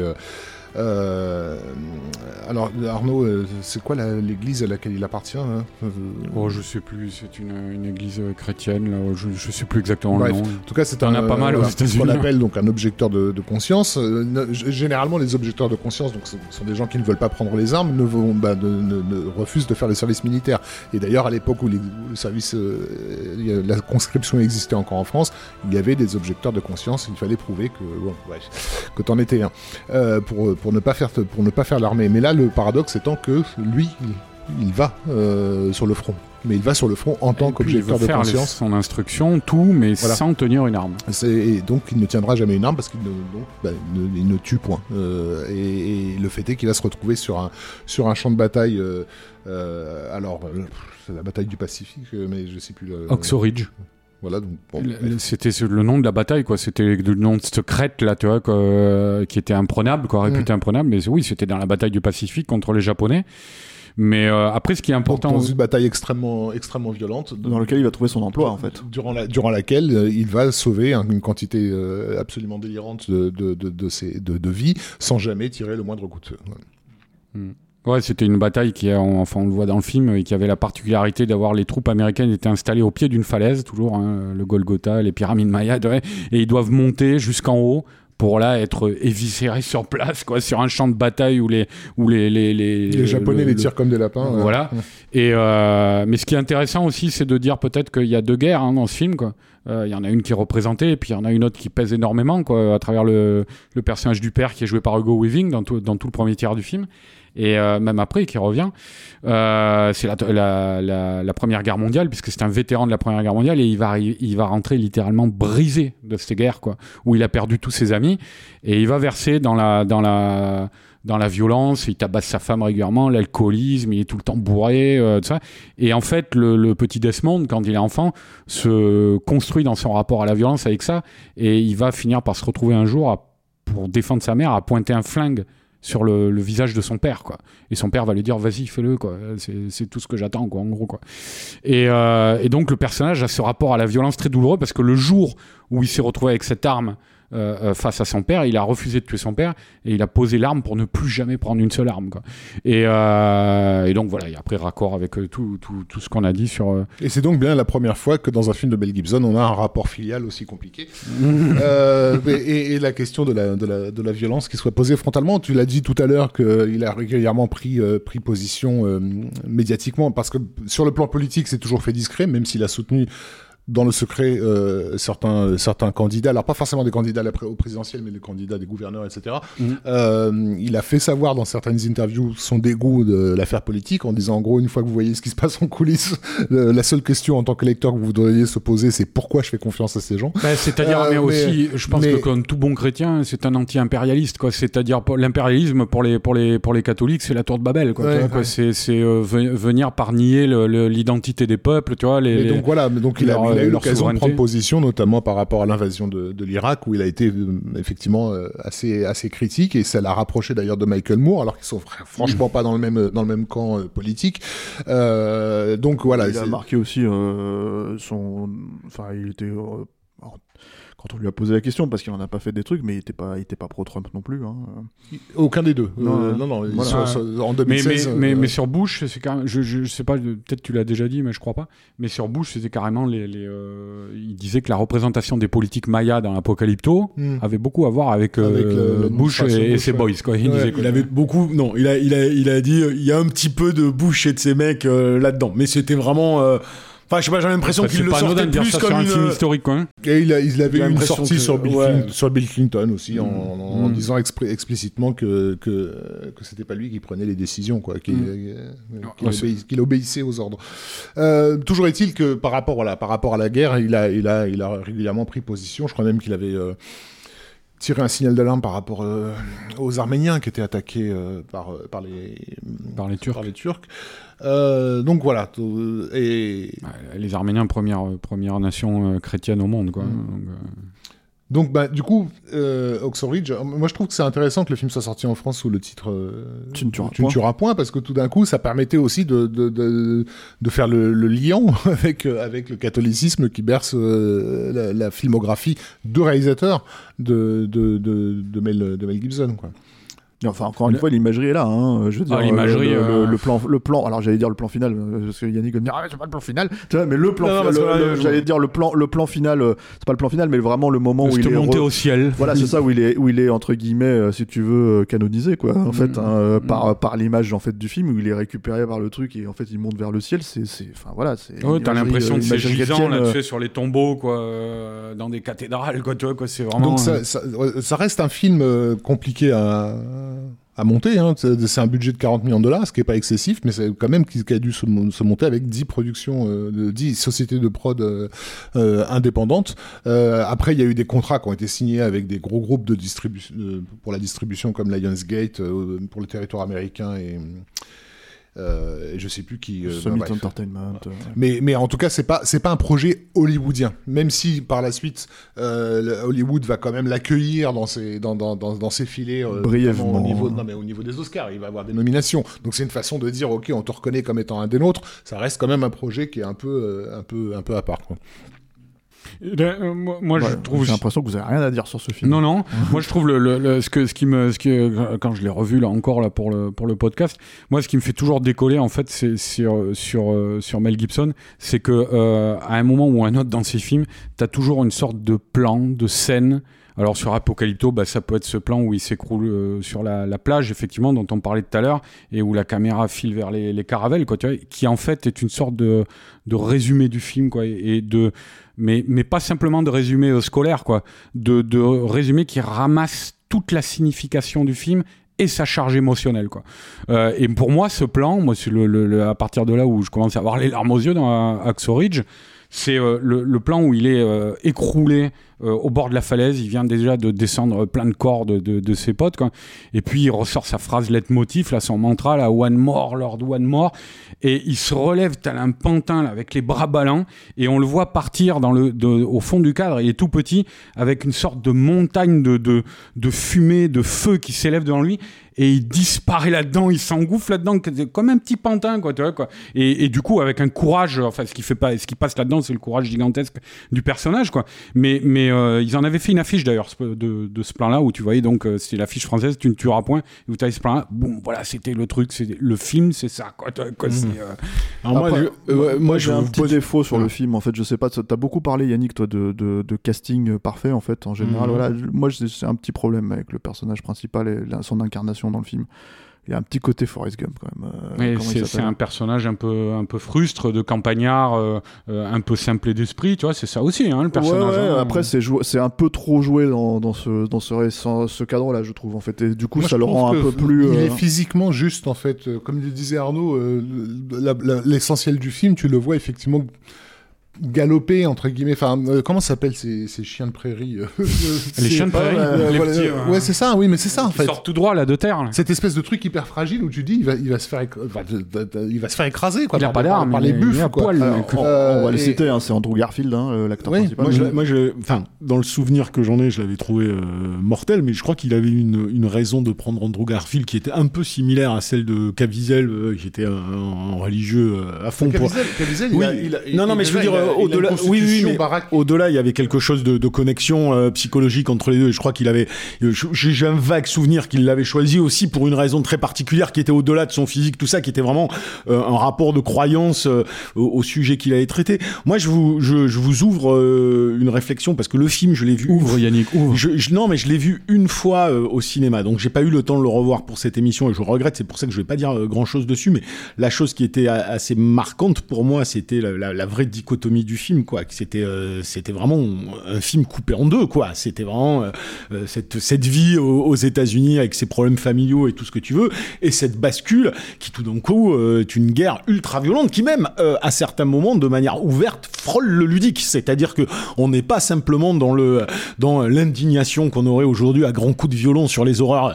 de, de, de, de la guerre, c'est qu'il y a du jeu avec avec la violence, jeu euh, euh, qu'on ressent pas comme ça dans les précédents films de, euh, de Mel Gibson. Il y a de la violence, on peut, la- on peut kiffer la scène d'action, mais on la trouve jamais ludique. Là, euh, je prends le cadavre, euh, je me mets à mitrailler à travers le corps, je me rappelle plus exactement, mais je me rappelle que même pendant cette scène traumatisante, avec la grenade là. et pendant cette scène traumatisante, j'ai même, je me, me suis prêté à sourire en me disant, Oh, c'est énorme. Il fait un truc. ouais, Donc j'aimerais vous entendre hein, là-dessus parce que en fait, j'ai j'ai plus trop le souvenir de tout, de tous les films, mais par rapport à tout ce qu'on dit sur l'histoire, euh, l'humanité, euh, la dichotomie même du personnage de, la, de cet acteur réalisateur, ça, c'est, son tiraillement entre deux aspects. Ben, le film est une espèce structurellement une, tradu- une tradi- traduction littérale en fait de, de, Mais- de, de tout ce qui le tiraille. Donc voilà, c'est- Mais moi, je, vous euh, ouvre là-dessus. Moi, j'en reviens en fait sur euh, sur ce que j'ai dit sur Mel Gibson en fait à la base. Si je mets de côté euh, comment dire euh, l'homme sans visage, en fait, hein, pour moi, c'est un réalisateur d'action. C'est-à-dire, en fait, Mel Gibson, c'est un, un, un, un acteur d'action. C'est-à-dire, c'est un, un comédien en fait d'action qui a incarné ça. C'est-à-dire, euh, ce que j'entends par là, c'est que il s'est posé toutes ces questions-là vis-à-vis de son corps à lui, en fait, si tu veux, dans la façon dont il va bouger, euh, euh, etc., etc. C'est important dans le cinéma d'action. La façon dont Clint Eastwood bouge, la façon dont Stallone bouge, la façon dont Bruce Willis bouge, c'est pas les mêmes en fait. Et en fait, du coup, ça crée un autre type de cinéma d'action. Et mine de rien, Mel Gibson, il a deux personnages emblématiques là-dedans. Il a Mad Max, évidemment, et il a euh, euh, euh, Martin Riggs dans L'Arme Fatale. Et bon, même si ça s'est perdu hein, dans L'Arme Fatale après avec le temps, quoi, mais lui reste, si tu veux, ce, comment dire, cet acteur physique. impressionnant parce qu'il n'est pas très grand finalement comme gars, tu vois. Et j'ai toujours eu le sentiment qu'en tant que réalisateur, en fait, il a adopté en fait une logique qui est similaire au cinéma d'action, en fait. C'est-à-dire, c'est pour ça que pour moi, en fait, même si euh, tu dis drame euh, historique épique avec euh, même si tu dis, euh, tu vois, film religieux avec avec La Passion du Christ, c'est des films d'action. Et pour le pire et le meilleur, hein, tu vois, mais c'est des films d'action. C'est-à-dire que c'est des films qu'il qu'il aborde vraiment, en fait, si tu veux, de manière viscérale et incarnée. Et du coup, en fait, en vrai, c'est son premier film de guerre. Tu vois, Axo. Donc, en fait, le truc, c'est qu'il le traite, en fait, avec cet angle-là. Et comme on l'a pointé du doigt, hein, euh, lui-même, il disait que Spielberg lui a repris euh, des choses pour le soldat Ryan. Bah, il reprend des choses à Spielberg, en fait, en l'occurrence, là, pour... pour, Après, pour, euh, c'était quand même un film de guerre. Hein. euh, bah, c'est un film de bataille. C'est pas la même chose en fait. Pas, tu fais pas la guerre en fait euh, dans Braveheart comme tu fais la guerre dans dans dans Ouais, parce que, parce que t'as pas, t'as moins de mécanique, quoi, Et mais donc, ça reste quand même. euh, T'as moins, t'as pas d'armes à feu, t'as pas de trucs comme ça. Donc en fait, tu mais- représentes, mais- tu représentes car- l'action Mais différemment. le, car- mais le caractère ludique, il était aussi dans la mise en scène de Mm. ces, de ces batailles. C'est-à-dire que dans Braveheart, euh, c'était aussi quelque chose de nouveau à l'époque, de voir un enchaînement de, de, de coups et des conséquences. C'est-à-dire de, de mecs qui se reçoivent un coup d'épée, qui en même temps est en train de défoncer la gueule de l'autre, et qui, est- qui pendant qu'il se fait écraser la main. euh, Enfin bon, t'as des moments où la caméra passe d'un mec à l'autre l'autre. J'ai pas dit Et- le contraire. Non mais voilà, mais, mais, mais, mais c'est par rapport à la question que Yannick soulevait de- du caractère ludique en fait de, de, de, de, de la bataille. Oui, c'est vrai, il y, a, il y a un caractère ludique dans la mise en scène. Euh, et effectivement, Ouais, et puis ces trucs de mise en scène sont sur des trucs de combat. Parce que Spielberg le reprend dans Le Soldat Ryan, il le reprend de Braveheart, alors que pourtant c'est pas. c'est- c'est- Non, il y a mais 500 ans d'écart en- entre les deux en conflits. ayant une, une, une- un autre personnage euh, christique fondamentalement parce que c'est- l'héroïsme absolu ce type euh, qui va sauver 70 personnes sans jamais euh, sans jamais sortir un gun. Moi ça me fait d'ailleurs marrer parce que quand tu, tu dis Axo Ridge ça me fait penser à Heartbreak Ridge. Et, euh, et, et c'est marrant parce qu'on reparlait je parlais de Clint Eastwood tout à l'heure. Ouais ouais mais c'est l'anti euh, Heartbreak Ridge quoi si tu veux. Même si même si l'héroïsme naît bon chez chez chez Eastwood il y a le l'ancien monde le, nou- le nouveau monde hein, dans dans le dans le maître de guerre. Et et, et l'ancien monde qui vient à la rescousse entre guillemets faire des héros euh, de personnages qui ne le sont pas là où on est complètement et pourtant c'est un film en dichotomie de la même manière que euh, que Hacksaw Ridge et dans celui-là euh, c'est le personnage encore une fois seul contre la meute entre guillemets au début au début du film et qui qui va s'avérer être le plus héroïque sans sans sans, sans tenir une arme Mais moi, Donc je pense que c'est important en fait de montrer l'abnégation d'un personnage Oui. comme ça, en fait, si tu veux, à travers justement euh, un environnement ultra violent. C'est-à-dire que, en fait, en gros, euh, l'une des facilités du personnage aurait, aurait pu être de dire dans cette condition complexe, tu vois, dans cette situation euh, critique, de prendre une arme finalement et de, ré- de répondre. Et il ne le fait pas. Et en fait, le truc, c'est que tu le montres en montrant le charnier. Tu vois ce que je veux dire? Bien sûr, et tu ne le fais pas, ce qui m'amène à me dire qu'au-delà des questions religieuses qu'il peut traiter et, euh, et des tiraillements, on parlait quand même de civilisation. Je pense que c'est un mec qui a un vrai regard sur les civilisations, puisque là, tous ses films sont historiques, donc il a un vrai regard de civilisation. C'est, cliché ce que je dis, hein, mais euh, le, le film historique qui sert à éclairer euh, euh, la réalité du temps présent, je pense que c'est quand même assez euh, fondamental chez lui, parce que euh, que tu le veuilles ou pas, euh, les personnages qui s'en sortent ou qu'ils ne s'en sortent pas, parce que euh, Willi- William Wallace se poursuit dans la population, Jésus-Christ se poursuit dans la population, le personnage d'Apocalypto qui devient une idée, peut-être quelque part incarné, euh, va perpétuer quelque chose jusqu'à ce personnage-là, c'est quand même une façon de dire que la seule chose qui permet à l'être humain de survivre à sa propre condition, euh, qu'on peut appeler euh, animal ou euh, schizophrène, tu veux, sa capacité à créer comme à détruire, c'est la transcendance, c'est la foi. C'est une forme de foi. Il n'est pas en train de te systématiquement de faire du prosélytisme euh, catholique. Je le dis pas ça. Il touche à l'universalisme justement parce que notre société aujourd'hui est une société qui ne l'est plus, qui n'a plus de transcendance, plus de sacré, plus de spirituel, et que tous ces films de ce mec finalement te disent ça au final, te disent euh, euh, la transcendance, le sacré. euh, avec toutes les erreurs qu'il peut y avoir, et on le voit avec les prêtres euh, mayas, euh, on, le, on le voit avec d'autres, elle est malgré tout euh, la seule chose qui permet à, l'homme de continuer à exister. Et, euh, et je trouve ça assez, assez euh, presque Enfin, les- les littéral dans celui-là, quoi, en tout cas. Les prêtres Maria, quand même, encore une fois, c'était les bad guys. hein. et je parle, Oui. je pense le parallèle Mais avec le en parallèle avec Bush, euh, c'était de dire parce que Bush a dit on va aller envahir l'Irak, c'est toujours pareil. Il y a ce Oui, discours. mais non- mais d'accord, mais c'est ce différence discours. entre transcendance et fanatisme. Tu vois ce que je veux dire on Mais va le faire parce qu'on est les gentils, parce qu'on est, on est du côté de Dieu, tu vois. Et, et, et ce qui brocarde dans, dans, dans ces prêtres mayas, c'est l'utilisation par le politique euh, Mais complètement. de la. complètement. Mais la Alors- transcendance, elle est au-delà des religions et au- au-delà des, des, euh, tu vois, des Dans, groupes. dans quoi. la C'est, euh, biographie qui lui a été euh, consacrée, biographie non, non- non officielle, et on lui attribue une, une blague qu'il aurait faite autour de sa société de prod que je trouve intéressante, c'est-à-dire que Icon, euh, il en parlerait euh, comme un sujet, euh, sujet verbe, c'est-à-dire Icon, euh, Jarnac en fait. Euh, et, et, et, et je trouve ça, je trouve ça intéressant parce que le logo même de, de, de, de Icon, c'est une, une, une, enluminure euh, euh, catholique euh, qui en fait est présentée presque entre guillemets voir peut-être même comme un- hein. Comme un symbole euh, New Age Illuminati, tu mets les mots que, que, que tu veux, quoi. Donc sur un œil, tu vois, qui, euh, qui, qui s'éloigne, avec un éclair à la Jerry Bruckheimer, euh, Don Simpson, qui vient euh, éclairer ça. Ça, au, au sens euh, c'est- quelque chose qui est de l'ordre de je- je- je- j'adopte tous les codes d'Hollywood euh, dans, dans, dans la présentation de, de, de mon logo et en fait je les, je les encule parce qu'ils savent pas que je suis là pour remettre de la, de, de la foi chrétienne dans, dans leur monde de, de, de, de- de Ouais, ça, décadence. dépend- ça dépend des films. hein. Il a produit des films qui ont rien à voir avec ça. Il a fait un truc a de produit- merde avec il il a produit là, euh. World. Hein. Euh, Euh, non, mais je veux dire par là que il y, y a cette idée de, de Maverick euh, dans, dans- dans- le sens inattendu. C'est-à-dire, on, on a fait des Mavericks des années 30-40, des mecs qui finalement euh, arrivaient dans un Hollywood très conservateur pour euh, pour mettre un petit peu de chaos euh, gauchiste, pour pour résumer. Et, et c'est presque comme si Mel Gibson faisait le chemin inverse, c'est-à-dire d'amener un euh, de, de, de, de ramener du conservatisme, mais euh, déguisé euh, au milieu de la de la capitale du péché. qui est Mais c'est ce devenue, que, que je te disais tout à l'heure, quand je pense que toutes ces histoires sont des David contre Goliath, mais pas forcément dans le sens qu'on y prête habituellement. C'est du, du Maverick contre euh, Goliath. Mais euh, lui considère que ce Maverick est un héros. Aujourd'hui, ces personnages-là, c'est des complotistes. Tu vois, je caricature, mais il y a, il y a, il y a fo- euh, du, du coup, le côté Maverick, je suis complètement, je suis complètement d'accord parce que je pense qu'il y a cette vision-là aujourd'hui. du Alors, monde d'aujourd'hui, en tout cas. On va boucler l'affaire, hein, parce que là, ça fait Ah, quand même c'est trois trop heures long. et demie qu'on. Non, mais ça fait trois heures et demie qu'on parle.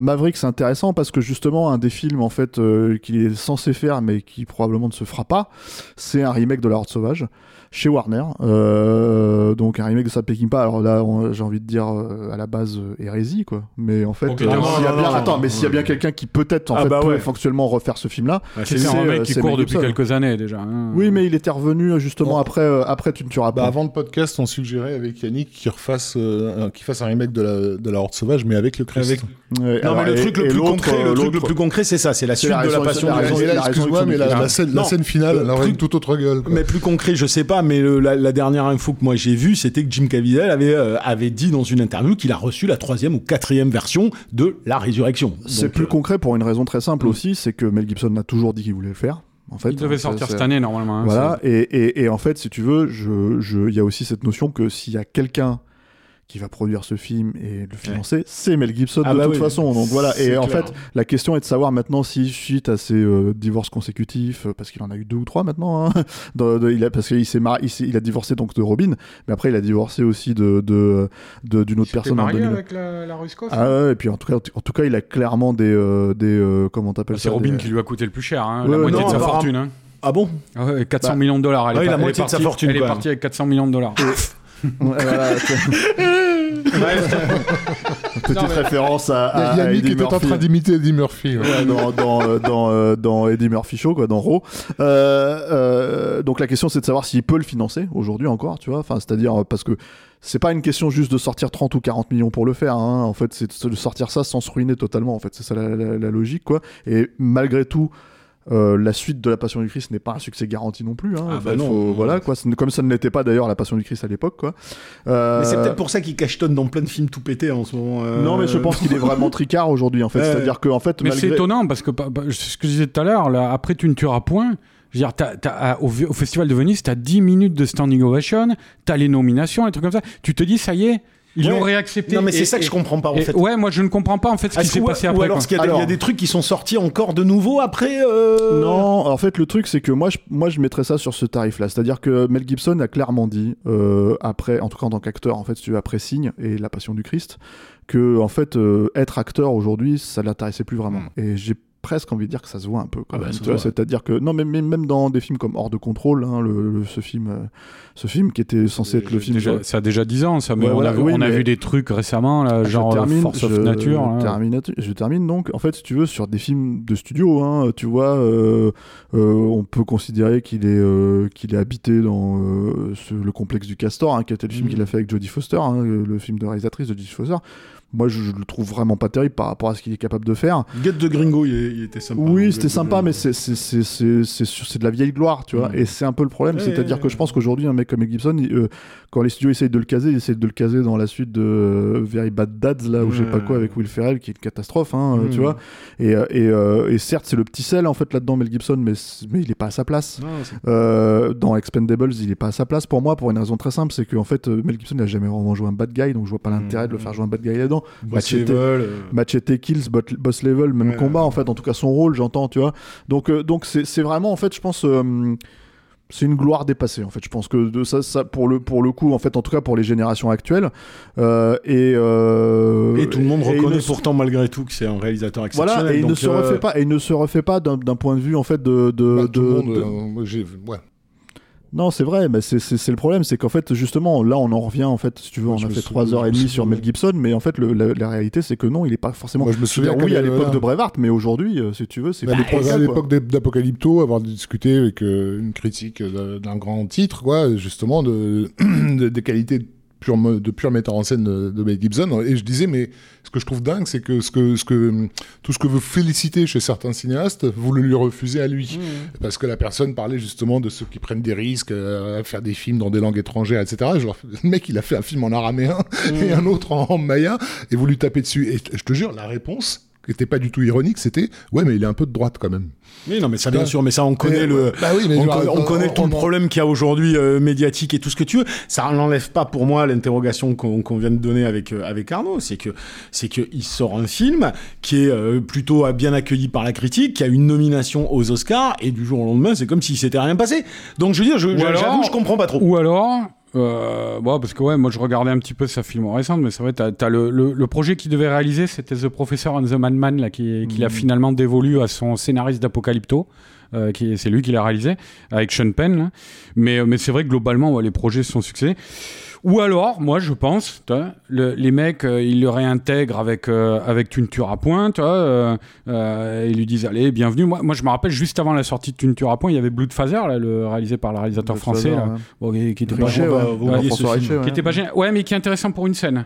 Euh, euh, où il est confronté à un père euh, néo-nazi où il y a pareil il se retrouve à lui pointer enfin c'est pas son père mais c'est son mentor c'est son père de substitution il se retrouve à lui pointer à, lui hurler dessus à lui pointer une arme sur, sur la gueule. Mais bon bref. Et je me rappelle de la réception à Cannes où la salle mais toute la salle debout pendant je sais pas combien de temps il était là tu vois, pour pour la- l'applaudir à tout rond quoi. Il y avait la profession tu vois tout ça. Donc moi je pense que le- ils avaient envie de le faire revenir et puis le mec, et le mec, il leur dit Ouais, mais je vais faire la, raison du- la résurrection du Christ. Oh putain, merde C'est possible.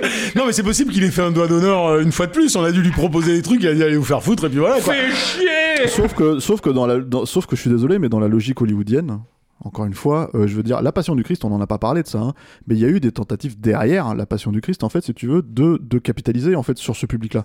Et des trucs comme la nativité, Et- des trucs, de, des et- trucs et- et- À tout et One- Media, et- euh, Kevin tout ça. Reynolds. Hein Kevin euh, Ewen tout puissant.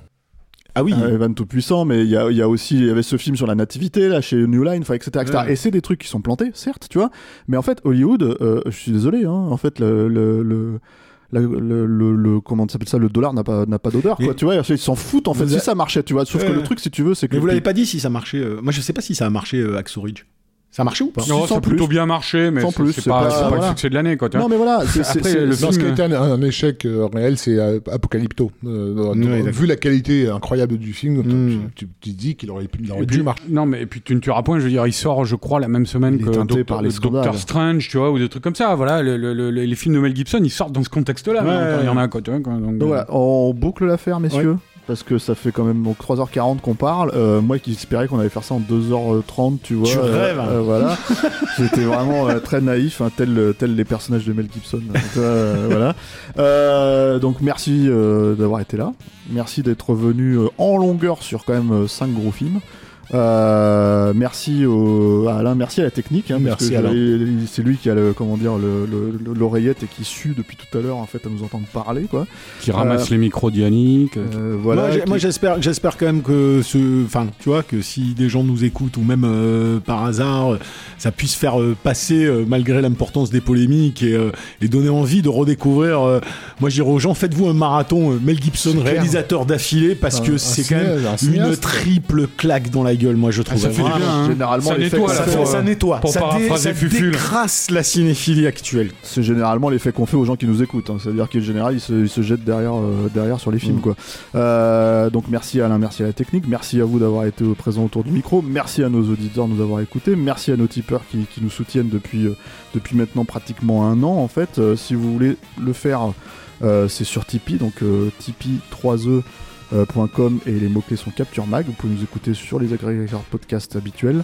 Euh, et puis nous, on va revenir avec. euh, là, on voulait faire une petite récréation avec un réalisateur qui a fait peu de films finalement, quoi.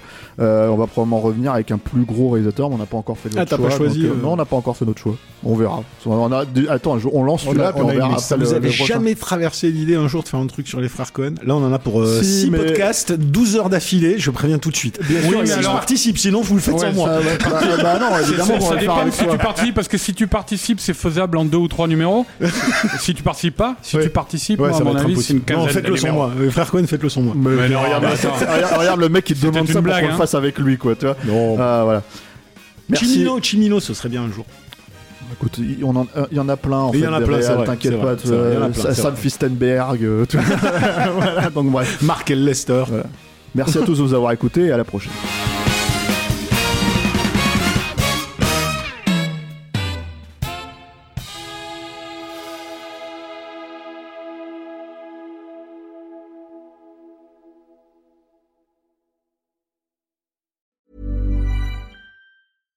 Mom deserves the best, and there's no better place to shop for Mother's Day than Whole Foods Market. They're your destination for unbeatable savings, from premium gifts to show-stopping flowers and irresistible desserts. Start by saving 33% with Prime on all body care and candles. Then get a 15-stem bunch of tulips for just $9.99 each with Prime. Round out Mom's menu with festive rosé, irresistible berry chantilly cake, and more special treats. Come celebrate Mother's Day at Whole Foods Market.